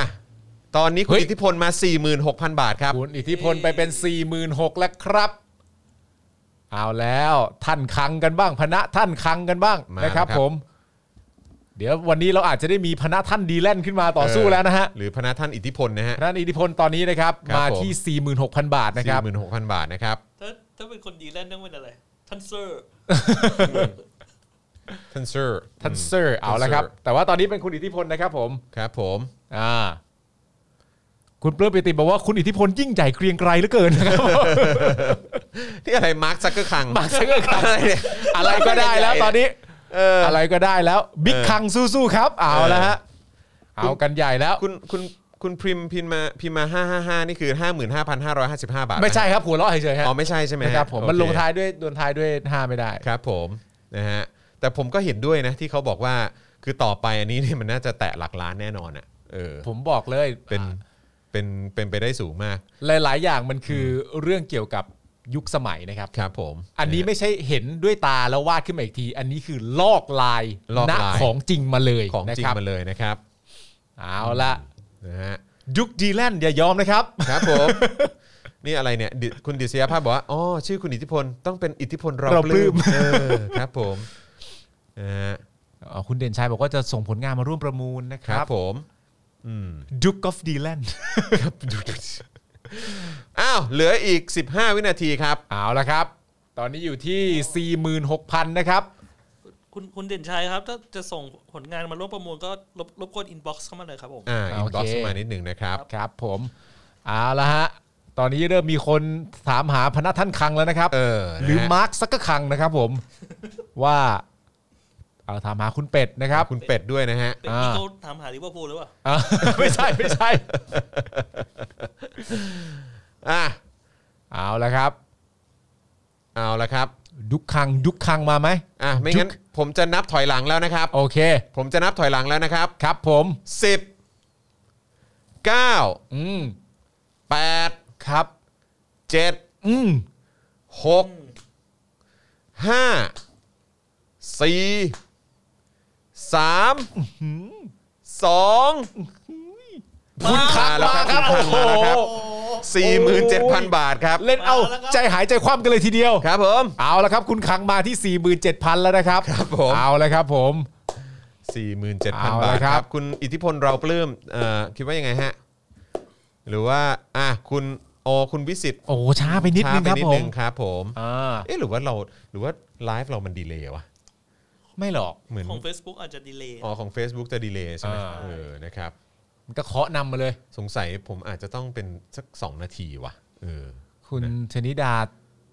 อ๋อสี่หมื่นหกช้าไป อ่า ครับ ช้า ผม ไปครับผม ตอนนี้อยู่ อ่า ที่ 47,000 บาทนะครับผม ครับ อ่า ผม โอเค อ่าผมกดนับถอยหลังแล้วนะครับ ได้ครับ นะฮะ ว้าว ปึ๊บปึ๊บปึ๊บปึ๊บ อีลอนคังมาแล้วฮะอีลอนคัง คุณอีลอนขัง อีกแล้วนะครับ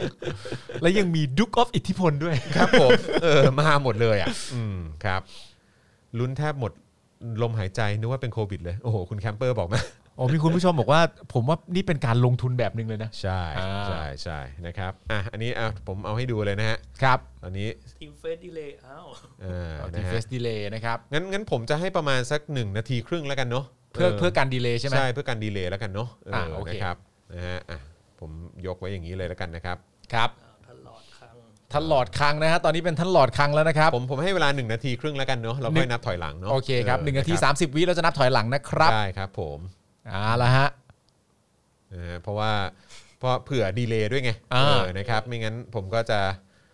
เอ่อคุณตูนบอกว่า4 5 0 0 0วันนี้อาจจะเป็นล้านในวันหน้านะฮะอืม ใช่ ใช่ครับผม ไม่แน่นะครับ นะฮะ นี่มันเป็นการบันทึกประวัติศาสตร์พอสมควรเหมือนกันเลยทีเดียวนะครับ ครับนะฮะ เอาละฮะตอนนี้อยู่ที่คุณคังนะครับ 47,000นะครับผมเพื่อชนะ 47,000 10 บาทก็ชนะได้นะครับ ใช่ ผม ครับผมอ่ะตอนนี้ หรืมากกว่านั้น เลยเวลา 1 นาทีไปแล้วนะครับ ค เรา รับ จะอย่างที่บอกไปว่าจะเป็น 1 นาที 30 วินะครับ แล้วเรา อ่า จะเริ่มนับถอยหลังนะครับ ครับ เพื่อเพื่อกันการดีเลย์ด้วยนะครับ ใช่ครับ นะฮะ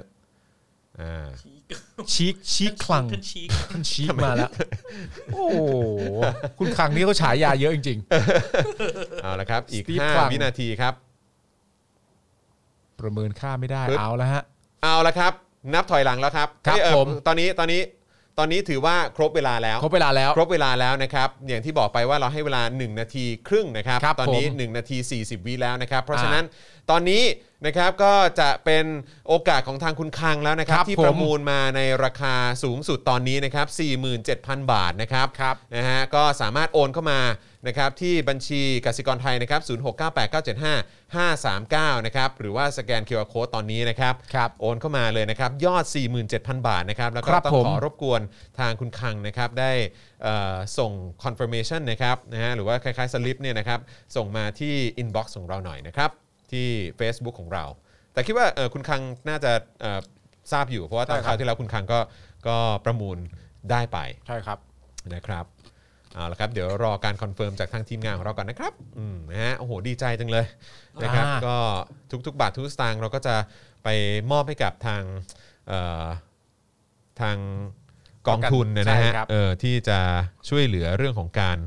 เอ่อประกันตัว ใช่ นะครับ ผม ของ เป็น นักโทษทางการเมืองนะครับ กองทุนเพื่อการเข้าถึงกระบวนการยุติธรรมของนักโทษทางการเมืองนะครับ อืม ผมโมก็น่ายินดีมาก คุณ นะ คังคุณคังแจ้งมาว่าโอนแล้วนะครับ โอเค เดี๋ยว นะค ร รั อบ เช็คสักครู่นะครับ อ่าเดี๋ยวขอให้ทางทีมงานของเราเอ่อส่ง confirmation มานะครับ แต่อย่างที่บอกไปก็คุณคังนี่เป็นเอ่อ ขาประจำ เป็นเป็นผู้ที่เคยประมูลร่วมประมูลกับเรามาก่อนนะครับอ่ะ ครับ ทางทีมงานเราส่งเข้ามาแล้วนะครับคอนเฟิร์มนะครับผมนะฮะเพราะฉะนั้นนะครับก็ขอเสียงปรบมือนะครับให้กับคุณคังด้วยนะครับ ที่ประมูลนะครับผลงานศิลปะชิ้นนี้ไปนะครับ กับงานคู่ที่มีชื่อว่าประเทศนี้เป็นของทุกคนไม่ใช่ของจุดจุดจุดๆๆคนเดียวนะครับ ปรบมือดังๆเลย ขอบคุณนะครับ ขอบพระคุณนะครับผมนะฮะ อ่า แล้วก็อย่างที่บอกไปนะครับว่ารายได้ทั้งหมดนะครับมอบให้กับกองทุนเพื่อการเข้าถึงกระบวนการยุติธรรมของนักโทษการเมือง เพื่อเป็นค่าใช้จ่ายในการประกันตัว เพื่อนพี่น้องที่ถูกจับในคดีการเมืองต่างๆ ด้วยนะครับ ใช่ครับผม นะฮะ ก็ ก็ ต้องขอบคุณคุณเคยเป็นแพรวนี่นะครับ คุณอิทธิพลนะครับคุณ อ่ะ ดีแลนด์ด้วยนะครับ ใช่ ผม ใช่ ที่ ใช่ เข้ามาร่วมกันประมูลนะครับ ครับผมนะ อ่า ขอบพระคุณมากๆเลยนะครับ แล้วก็เอ่อสำหรับวันนี้เนี่ยนะครับก็จะเป็นผลงานคู่ชิ้นนี้ ใช่ครับ นะครับ แต่ว่าจริง ๆ แล้วเดี๋ยวจะมีอีกหนึ่งชิ้นด้วย อ่า นะครับที่แบบใหญ่เบ้งมากเลย โอ้โห นะครับก็เดี๋ยวรอคอยติดตามกันได้ บอกเลยว่าไซส์บอกได้ไหม ได้ อืม บอกบอกไซส์ได้ ได้ เออไซส์ ซิลล่าเลยครับ เออคือคือใหญ่เกือบเขาเรียกเกือบเท่าตัวผมอะ เออใช่ สู เออ งประมาณเมตรยี่สิบเมตร ถึง สสิบ ถึงประมาณคอผมอะ อ่า ประมาณคอผมอะ สูงมาก เออใช่ประมาณแบบไหล่ถึงคอผมอะเออ ครับ นะ ผม สูงมากใหญ่มากนะครับ อ่าน นะเพราะฉะนั้นก็เตรียมตัวติดตามกันได้นะครับกับผลงานศิลปะชิ้นต่อไปนะครับ แล้วก็เดี๋ยวยังไงรบกวนคุณคังนะครับเอ่อเดี๋ยวเอ่อทางทีมงานเอ่อเดี๋ยวเดี๋ยวเอ่อติดต่อเอ่อเข้ามาอีกครั้งหนึ่งนะครับเข้ามาที่อินบ็อกซ์ของเราด้วยแล้วกันนะครับจะได้ ครับ คุย ผม รายละเอียดในการส่งมอบผลงานชิ้นนี้ให้ ครับ กับทางคุณคังด้วยนะครับ อืม ขอบพระ ขอบคุณเป็นอย่างยิ่งเลยนะครับ คุณคังบอกว่าตั้งใจเอาไปเปิดแกลเลอรี่ครับแม่ นี่ไงการลงทุน การลงทุนครับผมนะฮะ แจ๋วจริง ดีมากเลยครับ ก็เดี๋ยว ครับ จะมีคนรุ่นใหม่ในอนาคตอีกเยอะแยะมากมาย ที่จะมีโอกาสได้มาดูผลงานศิลปะที่เกี่ยวข้องกับการเกี่ยวข้องกับการเรียกร้องประชาธิปไตย ถูกต้อง เกี่ ครั ย บ วข้องกับการเอ่อเปลี่ยนแปลงสังคมให้เป็นสังคมที่มีความเท่าเทียมกัน ถูกต้องครับ นะครับอย่างทั่วนหน้า อืม นะครับ แล้วก็ แล้วเราก็ไม่รู้จริงๆนะว่าวันหนึ่งเนี่ยหมุดของคณะราษฎรในปี 63 เนี่ย เราจะมีสิทธิ์ได้พบเห็นกระตาอีกหรือไม่ เออว่าเรา อาจจะไม่มีสิทธิ์แล้วอีกแล้วก็ได้นะครับ ใช่ใช่ใช่ไรู้ ผมว่า ยู่ ชื่อเนี้ยผมว่าชื่อเนี้ยเหมาะกับคุณคังที่สุดละของ ครับ ที่คุณวชิระพิมพ์มา อืม กระทรวงการ คลัง คุณคังก็คือกระทรวงการคลังนั่นเอง ใช่ครับผม นะครับโอ้ นะฮะ เท่ไป ขอบคุณมากนะครับ ก็ยินดีจริงๆนะครับที่ผลงานชิ้นนี้ส่งตรงถึงมืออาแฟนรายการของเราด้วยนะครับ ผม แล้วก็ขอบคุณศิลปินของเราด้วย ครับ นะครับคุณป๋องแท่งทองด้วยนะครับ ครับ นะ ผ ฮะ ม ที่เอ่อกรุณานะครับมอบผลงานชิ้นนี้มาให้พวกเราได้ร่วมประมูลกันด้วยนะครับ ครับ นะฮะเอ่อคุณ fact not fake บอกว่าคุณจรขอเลขบัญชีของกองทุนด้วยจะได้ร่วมบริจาค อ๋ออา ได้เลย โอ ค เค รับ เดี๋ยวเดี๋ยวรบกวนทีมงานของเราเอ่อเช็คให้นิดหนึ่งนะครับนะเดี๋ยวเดี๋ยวเอาขึ้นมาจะได้สำหรับท่านที่ไม่ได้ร่วมประมูลในวันนี้ แต่ คอรับยากจะร่วมสนับสนุนกองทุนเนี่ยนะครับ ก็สามารถเอ่อสนับสนุนเข้ามาได้นะครับ ครับผม นะฮะเดี๋ยวรบกวนทีมงานผมไม่แน่ใจมีใครฟังอยู่บ้างนะครับ แต่คิดว่าน่าจะน่าจะเอ่อพอจะทราบรายละเอียด หรือว่าเลขบัญชีอยู่นะครับ ครับ นะยังไงเดี๋ยวรบกวนส่งเข้ามานิดนึงนะครับเอ่อตืดตืดตืดเออเดี๋ยวมาดูดีกว่าว่ามีมีข้อมูลไหมเขาไม่ได้บอกใช่ไหมเออปึ๊บ อ่าเดี๋ยวรอสักครู่นะครับ ครับผม กำลังติดตามให้อันนี้ปะนี่ปะนี่ปะด้านล่างด้านล่างที่เป็นอันนี้ปะ ใช่ไหม อ๋อไม่ใช่ไม่ใช่ อ้าวโอเค ใช่ใช่ใช่ใช่ อันนี้เหรอ อันนี้ครับอันนี้ครับ อันนี้ใช่ไหมอ่าโอเค ขอบคุณพี่โรซี่ด้วยนะครับ ส่งเข้ามาอย่างไวเลยนะฮะ ครับ งั้นเราเอาขึ้นจอเลยแล้วกันนะฮะ อืม เออ นะครับปึ๊บ ขออนุญาตปึ๊บ อ่ะ มาแล้ว เอ้ย เอา เอาเต็มจอเลยดีกว่าครับ โอเค และนี่คือเอ่อเลขบัญชีนะครับสำหรับเอ่อผู้ที่อยากจะร่วมสนับสนุนนะครับให้กับเอ่อกองทุนนี้นะครับ ซึ่งแม้ว่าจะเป็นเรื่องที่น่าเศร้านะว่าการประกันตัวนี่ไม่เกิดขึ้นเลยนะฮะ ครับ ในช่วงที่ผ่านมา ใช่ คื ครั อบ น้อยมากอะ่ะแล้วก็ อืม สำหรับคนที่เรากังวลและห่วงใยมาก ๆด้วยนะครับคือคือห่วงใยทุกคนนะแต่ว่า ใช่ฮะในเรื่องของ หมื สุขภาพ เหมือน สภาพร่างกายด้วย ครั ที่ บ เรากำลังเป็นห่วงมากนะครับก็อย่างเพนกวินอย่างน้องรุ้งอย่างเอ่อคุณฟ้านะครับก็ด้วยเหมือนกัน แล้วก็ท่านอื่นๆ ธนาอานนท์แอมมี่ไมค์นะฮะโอ้โห ครับ ทุกคนเลยเป็นห่วงมาก ล่าสุดก็เป็นน้องตี้นะฮะ ใช่ ซึ่ง ครับ ต้องมาดูกันว่าเข้าใจว่าพรุ่งนี้ใช่ไหม อืม พรุ่งนี้ต้องมาดูว่าจะมีการยื่นประกันตัวจะ ครับ ให้หรือไม่ อืม นะครับนะฮะ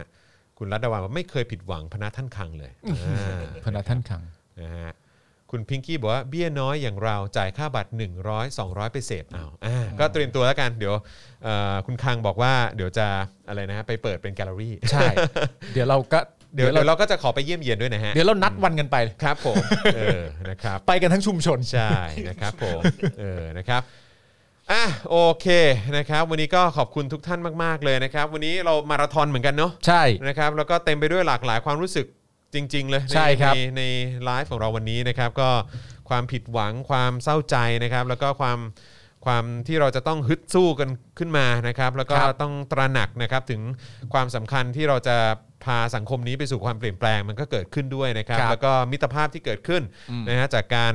เอ่อประมูลในวันนี้ด้วย ครับ นะครับที่เห็นถึงการเอ่อช่วยเหลือในหลากหลายช่องทางที่พวกเราทุกคนทำได้ ครับ นะ นะครับแล้วก็การร่วมพูดคุยกับคุณโมนะครับซึ่งเป็นบุคลากรทางการแพทย์ที่มาร่วมแชร์ถึงปัญหาแล้วก็สถานการณ์โควิดด้วยนะครับ แล้วก็เอ่อเราก็มีโอกาสได้ถามถึงมุมมอง ใช่ครับ เกี่ยวเรื่องสุขภาพของน้องเพนกวินเนี่ยนะครับ อืม จากเอ่อคุณโมด้วย ซึ่งก็เป็นเรื่องที่น่าเป็นห่วงจริงๆนะครับ ครับ เราต้องช่วยส่งเสียงต่อไปนะครับ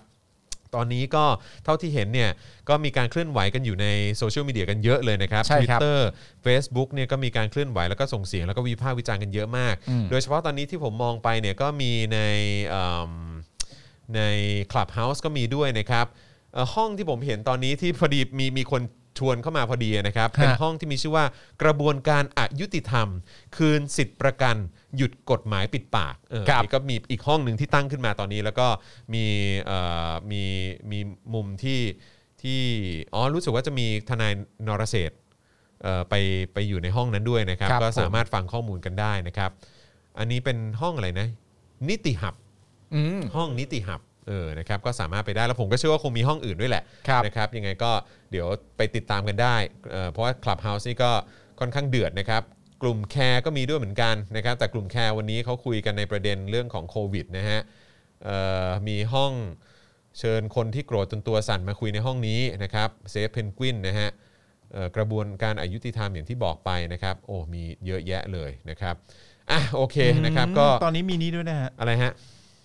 มีอาจารย์คนหนึ่งโพสต์ว่าเมื่อเมื่อรัฐทำทุกวิถีทางไม่ให้เราทุกคนเห็นภาพการต่อสู้ของเพนกวิน อืม จึงอยากขอเชิญนักวาดศิลปินทุกสาขาหรือประชาชนที่สนใจ ครับ ร่วมกันแฮชแท็กวาดรูปเพนกวิน อืม ตามคำบอกเล่าของไผ่ดาวดิน อืม นะครับ อืม เพื่อให้คนในสังคมได้รับรู้ว่าเพื่อนเรายังคงสู้กับความอายุติธรรมอยู่ทุกเสี้ยววินาที ใช่ อืม แล้วมันก็จะมีรายละเอียดเป็นคำบอกเล่าที่น่าจะเป็นตัวคุณไผ่ได้บอกมา ครับ นะครับผมเดี๋ยวเดี๋ยวลองไปติดตามกันดูได้นะครับ ได้เลย ตามแฮชแท็กวาดรูปเพนกวินนะครับ ครับผม สำสำหรับใครก็ที่มีความสามารถในเรื่องเกี่ยวศิลปะก็สามารถที่จะอยู่ในอยู่ในอยู่ในแฮชแท็กนี้กันได้นะครับ อืมนะครับ แล้วก็เอ่อชอบโพสต์นี้ของทางคุณแพรเคยเป็นแพรวนี่มาก บอกว่าขอย้ำคำเดิมให้บุคลากรทางการแพทย์นะครับว่า